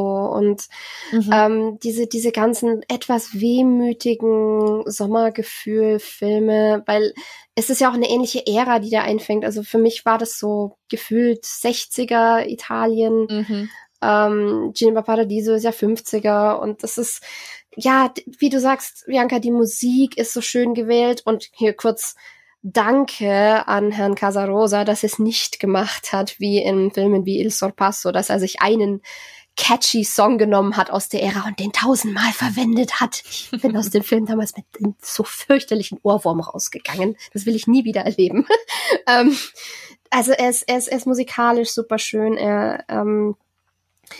Wie du sagst, Phil, er kommt so einfach daher, aber gerade dadurch, dass du so viel auf den anwenden kannst, je nachdem, wo du persönlich herkommst. Deswegen fänd ich es auch schade, wenn man den in irgendeine Nische drängt, in Anführungszeichen. Es ist doch großartig, dass dieser Film, dass du da als queere Person dich wiederfinden kannst, dass du dich als Kind wiederfinden kannst, dass du dich als Erwachsene wiederfinden kannst, der sich vielleicht um seine Kinder sorgt, wie die Eltern von Luca. Es gibt so viele Blickwinkel, die da drin stecken und alle funktionieren. Er ist wirklich... Und es ist ein Film über Freundschaft, es ist ein Film über Coming of Age, es ist ein Film über Toleranz, es ist ein Film über Italien, über Pasta. Über Freiheit, ja. Über so viele Dinge. Es wäre doch einfach nur schade, wenn man ihm auch nur eines davon absprechen würde in irgendeiner Form. Vor allem finde ich halt auch gerade gut, wenn wir sowieso schon ein bisschen im Spoilerbereich drin sind, gerade am Ende, wo du sagst Toleranz und ganz oft wird bei den Filmen ja am Ende haben sich alle lieb und toll und super gut. Und dass du halt auch Leute hast, die am Ende, wenn halt dieser Reveal und so weiter kommt, dass es halt auch Leute gibt, die halt einfach gehen, so, weil die halt das nicht tolerieren, sondern das ist ein kurzer Moment und ich finde, der sagt halt ganz, ganz viel aus, genauso wie mit den beiden Damen, was es ja damit auf sich hat, ne? Weil das ist ja auch ein Thema und Coming of Age und Fish Out of Water Story, das ist ja für jede Altersgruppe. Buchstäblich. Ne? Ja. Es ist für jede Altersgruppe und dieses Seemonster ist ja, es kann ja, wie du sagst, für alles stehen. So, diese Transformation, du gibst dich draußen anders, als du eigentlich bist. So, das kann ja in so vielen, also keine Ahnung, ich habe mich halt in dem Punkt, ich falle jetzt halt natürlich überhaupt nicht, als weißer Hetero-Mensch falle ich da natürlich nicht rein, aber ich habe mich trotzdem repräsentiert gefühlt, weil ich auch oft in meinem Leben meinen besten Freund, den ich damals hatte, mit dem ich durch dick und dünn bin, mit dem ich auch viel über Shaun of the Dead, also viel verbindet mich mit Shaun of the Dead, mit einem Menschen, der mich viele Jahre lang begleitet hat, den ich dann irgendwann auch mal, wo sich einfach Wege getrennt haben. Ich habe mich da halt einfach abgeholt gefühlt in einem Film, der eigentlich so viel Kindliches in sich hat, aber halt trotzdem eben diese erwachsene Metaebene mit dabei hat.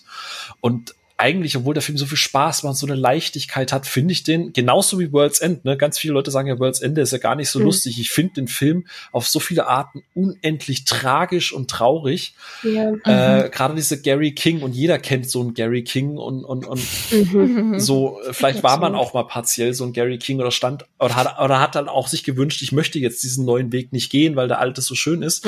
Und ich finde, Luca macht das halt auch natürlich in einer sehr quirligen Art und Weise, und man kann da auch, wie gesagt, es gibt einige Punkte, wo ich auch mal sage, nee, aber der ist, ich glaube, gerade Inside Out hat halt dieses eine Thema, das es sich beschäftigt. Coco hat dieses eine Thema, mit dem er sich beschäftigt. Soul hat so ein erwachsenes Thema, mit dem es sich beschäftigt. Und ich finde, Luca ist das erste Mal, dass Pixar sich, oder dass sie es nicht vorne auf die Fahne schreiben, sondern dass es so subtil hinten dran läuft und man dann halt, je nachdem, wie viel Bock man hat, da extrem viel rausziehen kann und es trotzdem sehr erwachsen und auf Augenhöhe ist. Mhm. Und was du gesagt hast mit, er hat so seine Metaebene. Er hat eine Metaebene, aber er macht keine Meta-Witze. Das ist mir bei Soul zum Beispiel aufgefallen, wo dann die hier 22 ganz viel kommentiert, wen sie alles schon als Mentor hatte und dann irgendwelche hochphilosophischen Witze gemacht hat mit, weil sie von Freud betreut wurde oder wem auch immer. Und das nimmt einen immer irgendwie, finde ich, so ein bisschen raus, weil das immer so Erinnerung an die Realität ist.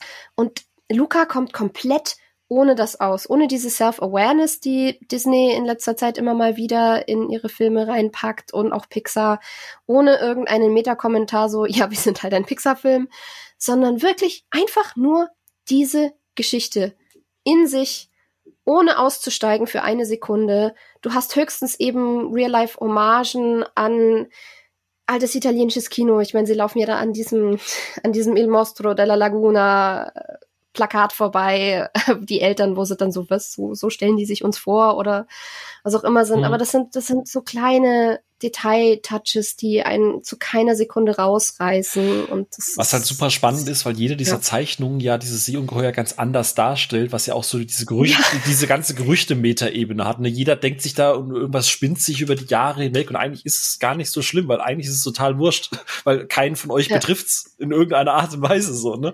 Das ist halt so super. Das Einzige, was ich halt echt schade finde, was mich super interessiert hätte, weil er leider verstorben ist, Ennio Morricone, hätte ja eigentlich den Soundtrack ursprünglich machen sollen, hat ja dann leider nicht mehr geklappt. Das hätte ich mir gerne ausgemalt. Das wäre toll gewesen. Das wäre großartig gewesen. Gerade weil hier Verbindung Cinema Paradiso und so, der Soundtrack am Schluss, jedes Mal Flutwelle. Und ich hatte, das war witzig, eine meiner ersten Notizen, ich habe mir so ein paar kleine Sachen aufgeschrieben, als ich den geguckt habe. Eine meiner ersten Notizen war, der Soundtrack kommt mir bekannt vor. Also der orchestrale Score jetzt und nicht die Needle Drops. An irgendwas erinnert er mich, und ich kann nicht sagen, was, aber er kam mir irgendwo schon vertraut vor und nicht neu, und ich hätte gerne gehört, was Ennio Morricone damit gemacht hätte. Mhm. Ja. Ach ja. Ja, man merkt aber auch dieses, was du schon gesagt hast, Sophia, diese Parallelen auch, oder beziehungsweise diese Hommage an das italienische Kino, an Cinema Paradiso und so. Das hat er auch im Interview klar gesagt, dass auch Fellini eine ganz, ganz große Inspirationsquelle gewesen ist. Ich weiß nicht, nachdem mir Luca so gut gefallen hat, was für mich irgendwie noch großartiger, mit Enrico persönlich sprechen zu dürfen, weil das war einfach nochmal von ihm zu hören, wie er diese Geschichte konstruiert wird, beziehungsweise was seine Inspiration war. Und man merkt einfach, das ist für ihn Kindheit. Das ist für ihn genauso, wie er es erlebt hat in Italien. Das wollte er weitergeben. Und auch dieses, er hatte sich zum Beispiel extrem nerdy gefühlt, also ist halt auch mit so ganz vielen Serien wie wir halt eben auch aufgewachsen und hat sich da halt auch immer wieder als Außenseiter gefühlt, weil er so nerdy drauf war, und mir ging es tatsächlich ganz oft als Kind und Jugendliche auch so, und das zu hören und zu wissen, wie gut man das verpacken kann, aber auch gleichzeitig diese Universalität wahrt. So, das im Sinne von jeder kann da sich irgendwie wiederfinden und seine Außenseiterrolle rein interpretieren und projizieren, finde ich einfach exzellent gemacht. Also ich freue mich, dass das euch so gut gefällt und gerade auch dir, Phil, weil du schon so getan hast, so von wegen, da ist ein Muster, ja, da hast du uns schon ganz schön auf die falsche Fährte gelockt, das muss man schon sagen, aber umso mehr bin ich sehr, sehr happy, trotz deines kleinen Ratatouille-Fauxpas, dass du Luca so toll findest. Ja, wisst ihr, ich habe nochmal so ein bold Statement jetzt zum Schluss. Ich glaube, wir haben bei den ganzen Pixar jetzt auch festgestellt, dass wir reden ja immer über gewisses High Class, ne? Jeder hat natürlich unterschiedliche Schwerpunkte und jeder findet mal das vielleicht besser, da connectet er vielleicht mal ein bisschen weniger und so weiter. Aber ich finde, Luca fühlt sich das erste Mal seit vielen, vielen Jahren nicht mehr nach einem Corporate-Produkt an, sondern einfach nach einem Herzensprojekt. Und ich will da auch jetzt nicht, weil ich sehe vielleicht Bianca wieder so, jetzt wieder wegen Disney und nee, das ist nicht mal wertend gemeint, was dahinter steckt, sondern ich habe das Gefühl, da ist nicht irgendwie jemand, der sagt, hey, wir brauchen hier Target Group, wir müssen das und das noch machen und das muss noch mit rein und die Representation brauchen wir vielleicht noch, sondern weißt du was, hier hast du Budget, und mach doch einfach mal, wonach dir gerade das Herz steht. Und das ist was ich auch bei Disney-Filmen, das, was ich immer halt meine. Und jetzt habe ich endlich mal wieder einen Film, an dem ich das festmachen kann. Wenn ich sage, mir fehlt momentan bei diesen ganzen Disney-Pixar-Produktionen so ein bisschen der letzte Fressfunke an kreativem Herzblut. Was halt, an Liebe einfach. Ja, es ist halt nicht die technische Komponente, es ist nicht die tollen Geschichten, die sie ja trotzdem erzählen oder die vielfältigen Geschichten oder was auch immer. Es ist einfach dieses, es ist ein Gefühl. Ich kann das nicht an tollen Grafiken oder an tollen Wassereffekten festmachen, sondern einfach an einem Gefühl, das mir so ein Film vermittelt, das ich früher bei Disney-Filmen ganz oft hatte. Thema Nostalgie. Der Film ist gleichzeitig nostalgisch und trotzdem irgendwie frisch und neu. Und das endlich habe ich wieder einen Film, wo ich sagen kann, das Gefühl, was mir Luca gibt, das wünsche ich mir wieder öfter. Mhm. Das ist ein ganz komischer Vergleich, beziehungsweise naheliegend, aber trotzdem komisch. Das fühlt sich so an in seiner Rundheit vom Konzept her und von der Liebe und Leidenschaft, die drinsteckt, wie ich mir Shape of Water gewünscht hätte. Wenn wir schon bei Fischmenschen sind.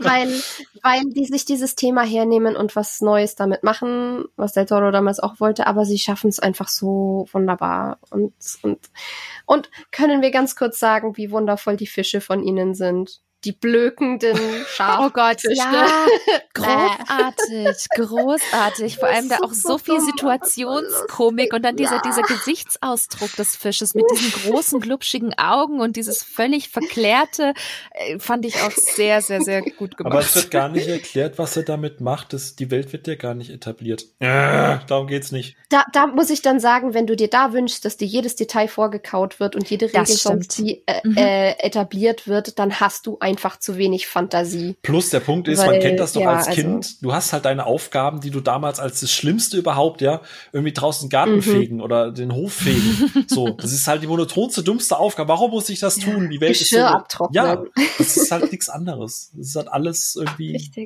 interpretiert. Ono ist so ruhig. Ich glaube, ich würde dem Ono einfach das letzte Wort übergeben. Genau. Ach so, nee, ich höre gerade nur wohlwollend zu und ich habe gerade Lust bekommen, wohlwollend, ich weiß nicht, wie es formuliert ist, höre schön zu, weil ich will den gleich nochmal gucken, tatsächlich so, weil ich jetzt nicht ganz, nein, weil ich dann nicht ganz so euphorisch war wie ihr und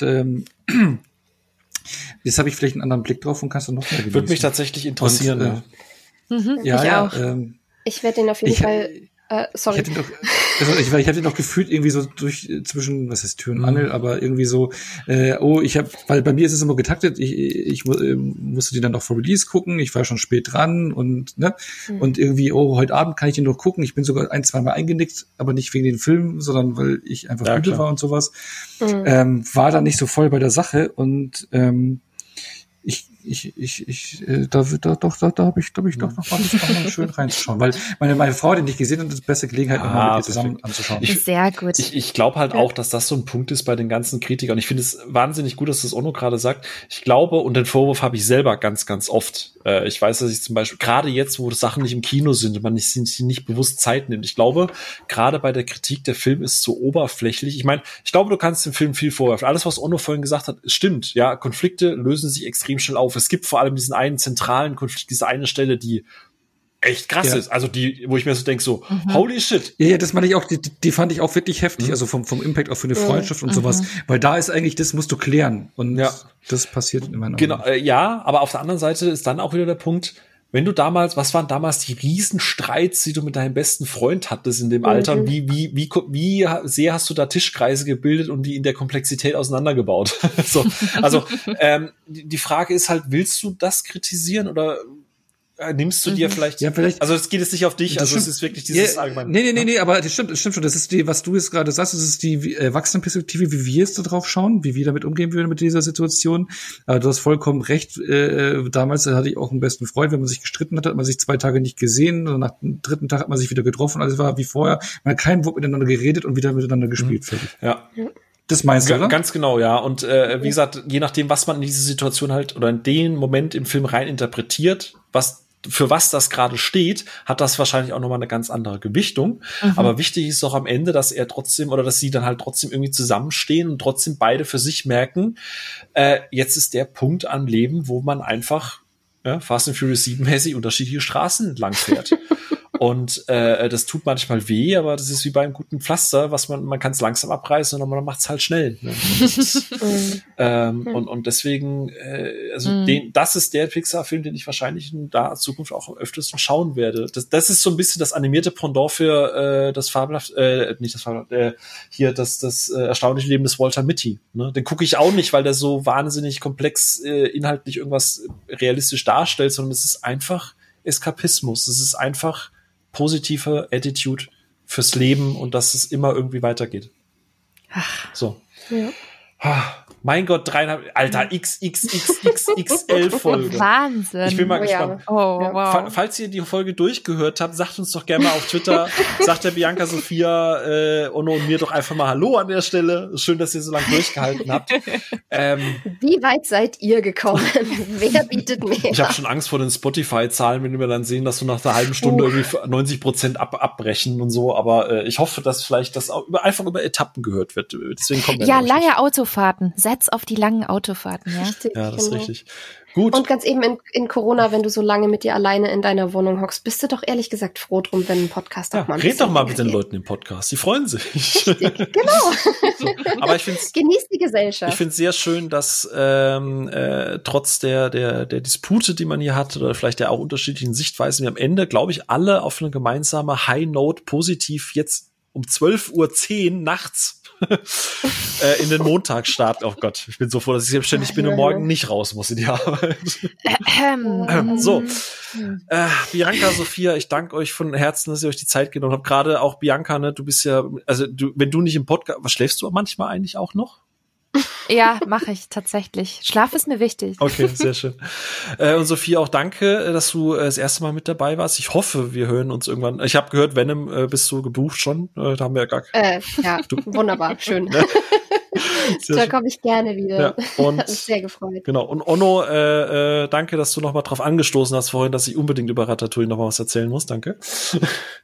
Danke, dass ich zuhören durfte. Ja, und ich bin sehr gespannt. Poste das doch vielleicht dann nochmal auf Twitter oder beziehungsweise aktualisiere gerne deine Review bei Luca. Ich bin gespannt, was vielleicht mit der neuen Perspektive, mit etwas mehr Zeit und was auch deine Frau dazu sagt. Da bin ich sehr, sehr, sehr gespannt.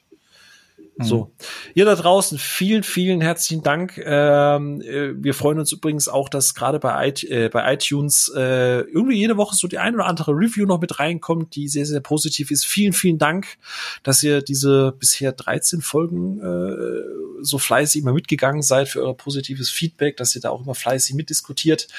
Ich freue mich schon auf die nächste Woche. Da haben wir nämlich den Dominik Porschen zu Gast. Da reden wir so wie wir mit Bianca über Quo Vadis Disney gesprochen haben, reden wir über Quo Vadis Kino, denn wir werden schauen, wie sich in dem letzten Jahr das Thema Streaming und Kino so ein bisschen entwickelt hat und werden mal gerade mit jemandem, mit Dominik, der atmet ja Kino, wie er quasi das Ganze sehen wird. Ich bin sehr, sehr gespannt, freut euch da drauf. Die Folge wird auch definitiv kürzer werden. Aber ansonsten vielen, vielen Dank. Ich finde, das waren 3,5 Stunden, die sich gar nicht danach angefühlt haben, auch aus der Perspektive, wenn man partizipiert hat. Danke euch, habt eine gute Nacht, einen guten Start in die Woche, ihr da draußen. Dankeschön für euer Zuhören und wir hören uns in der nächsten Folge wieder. Macht es gut, ciao, ciao und habt mehr Luca im Herzen. Tschüss. Ciao. Tschüss. Ciao.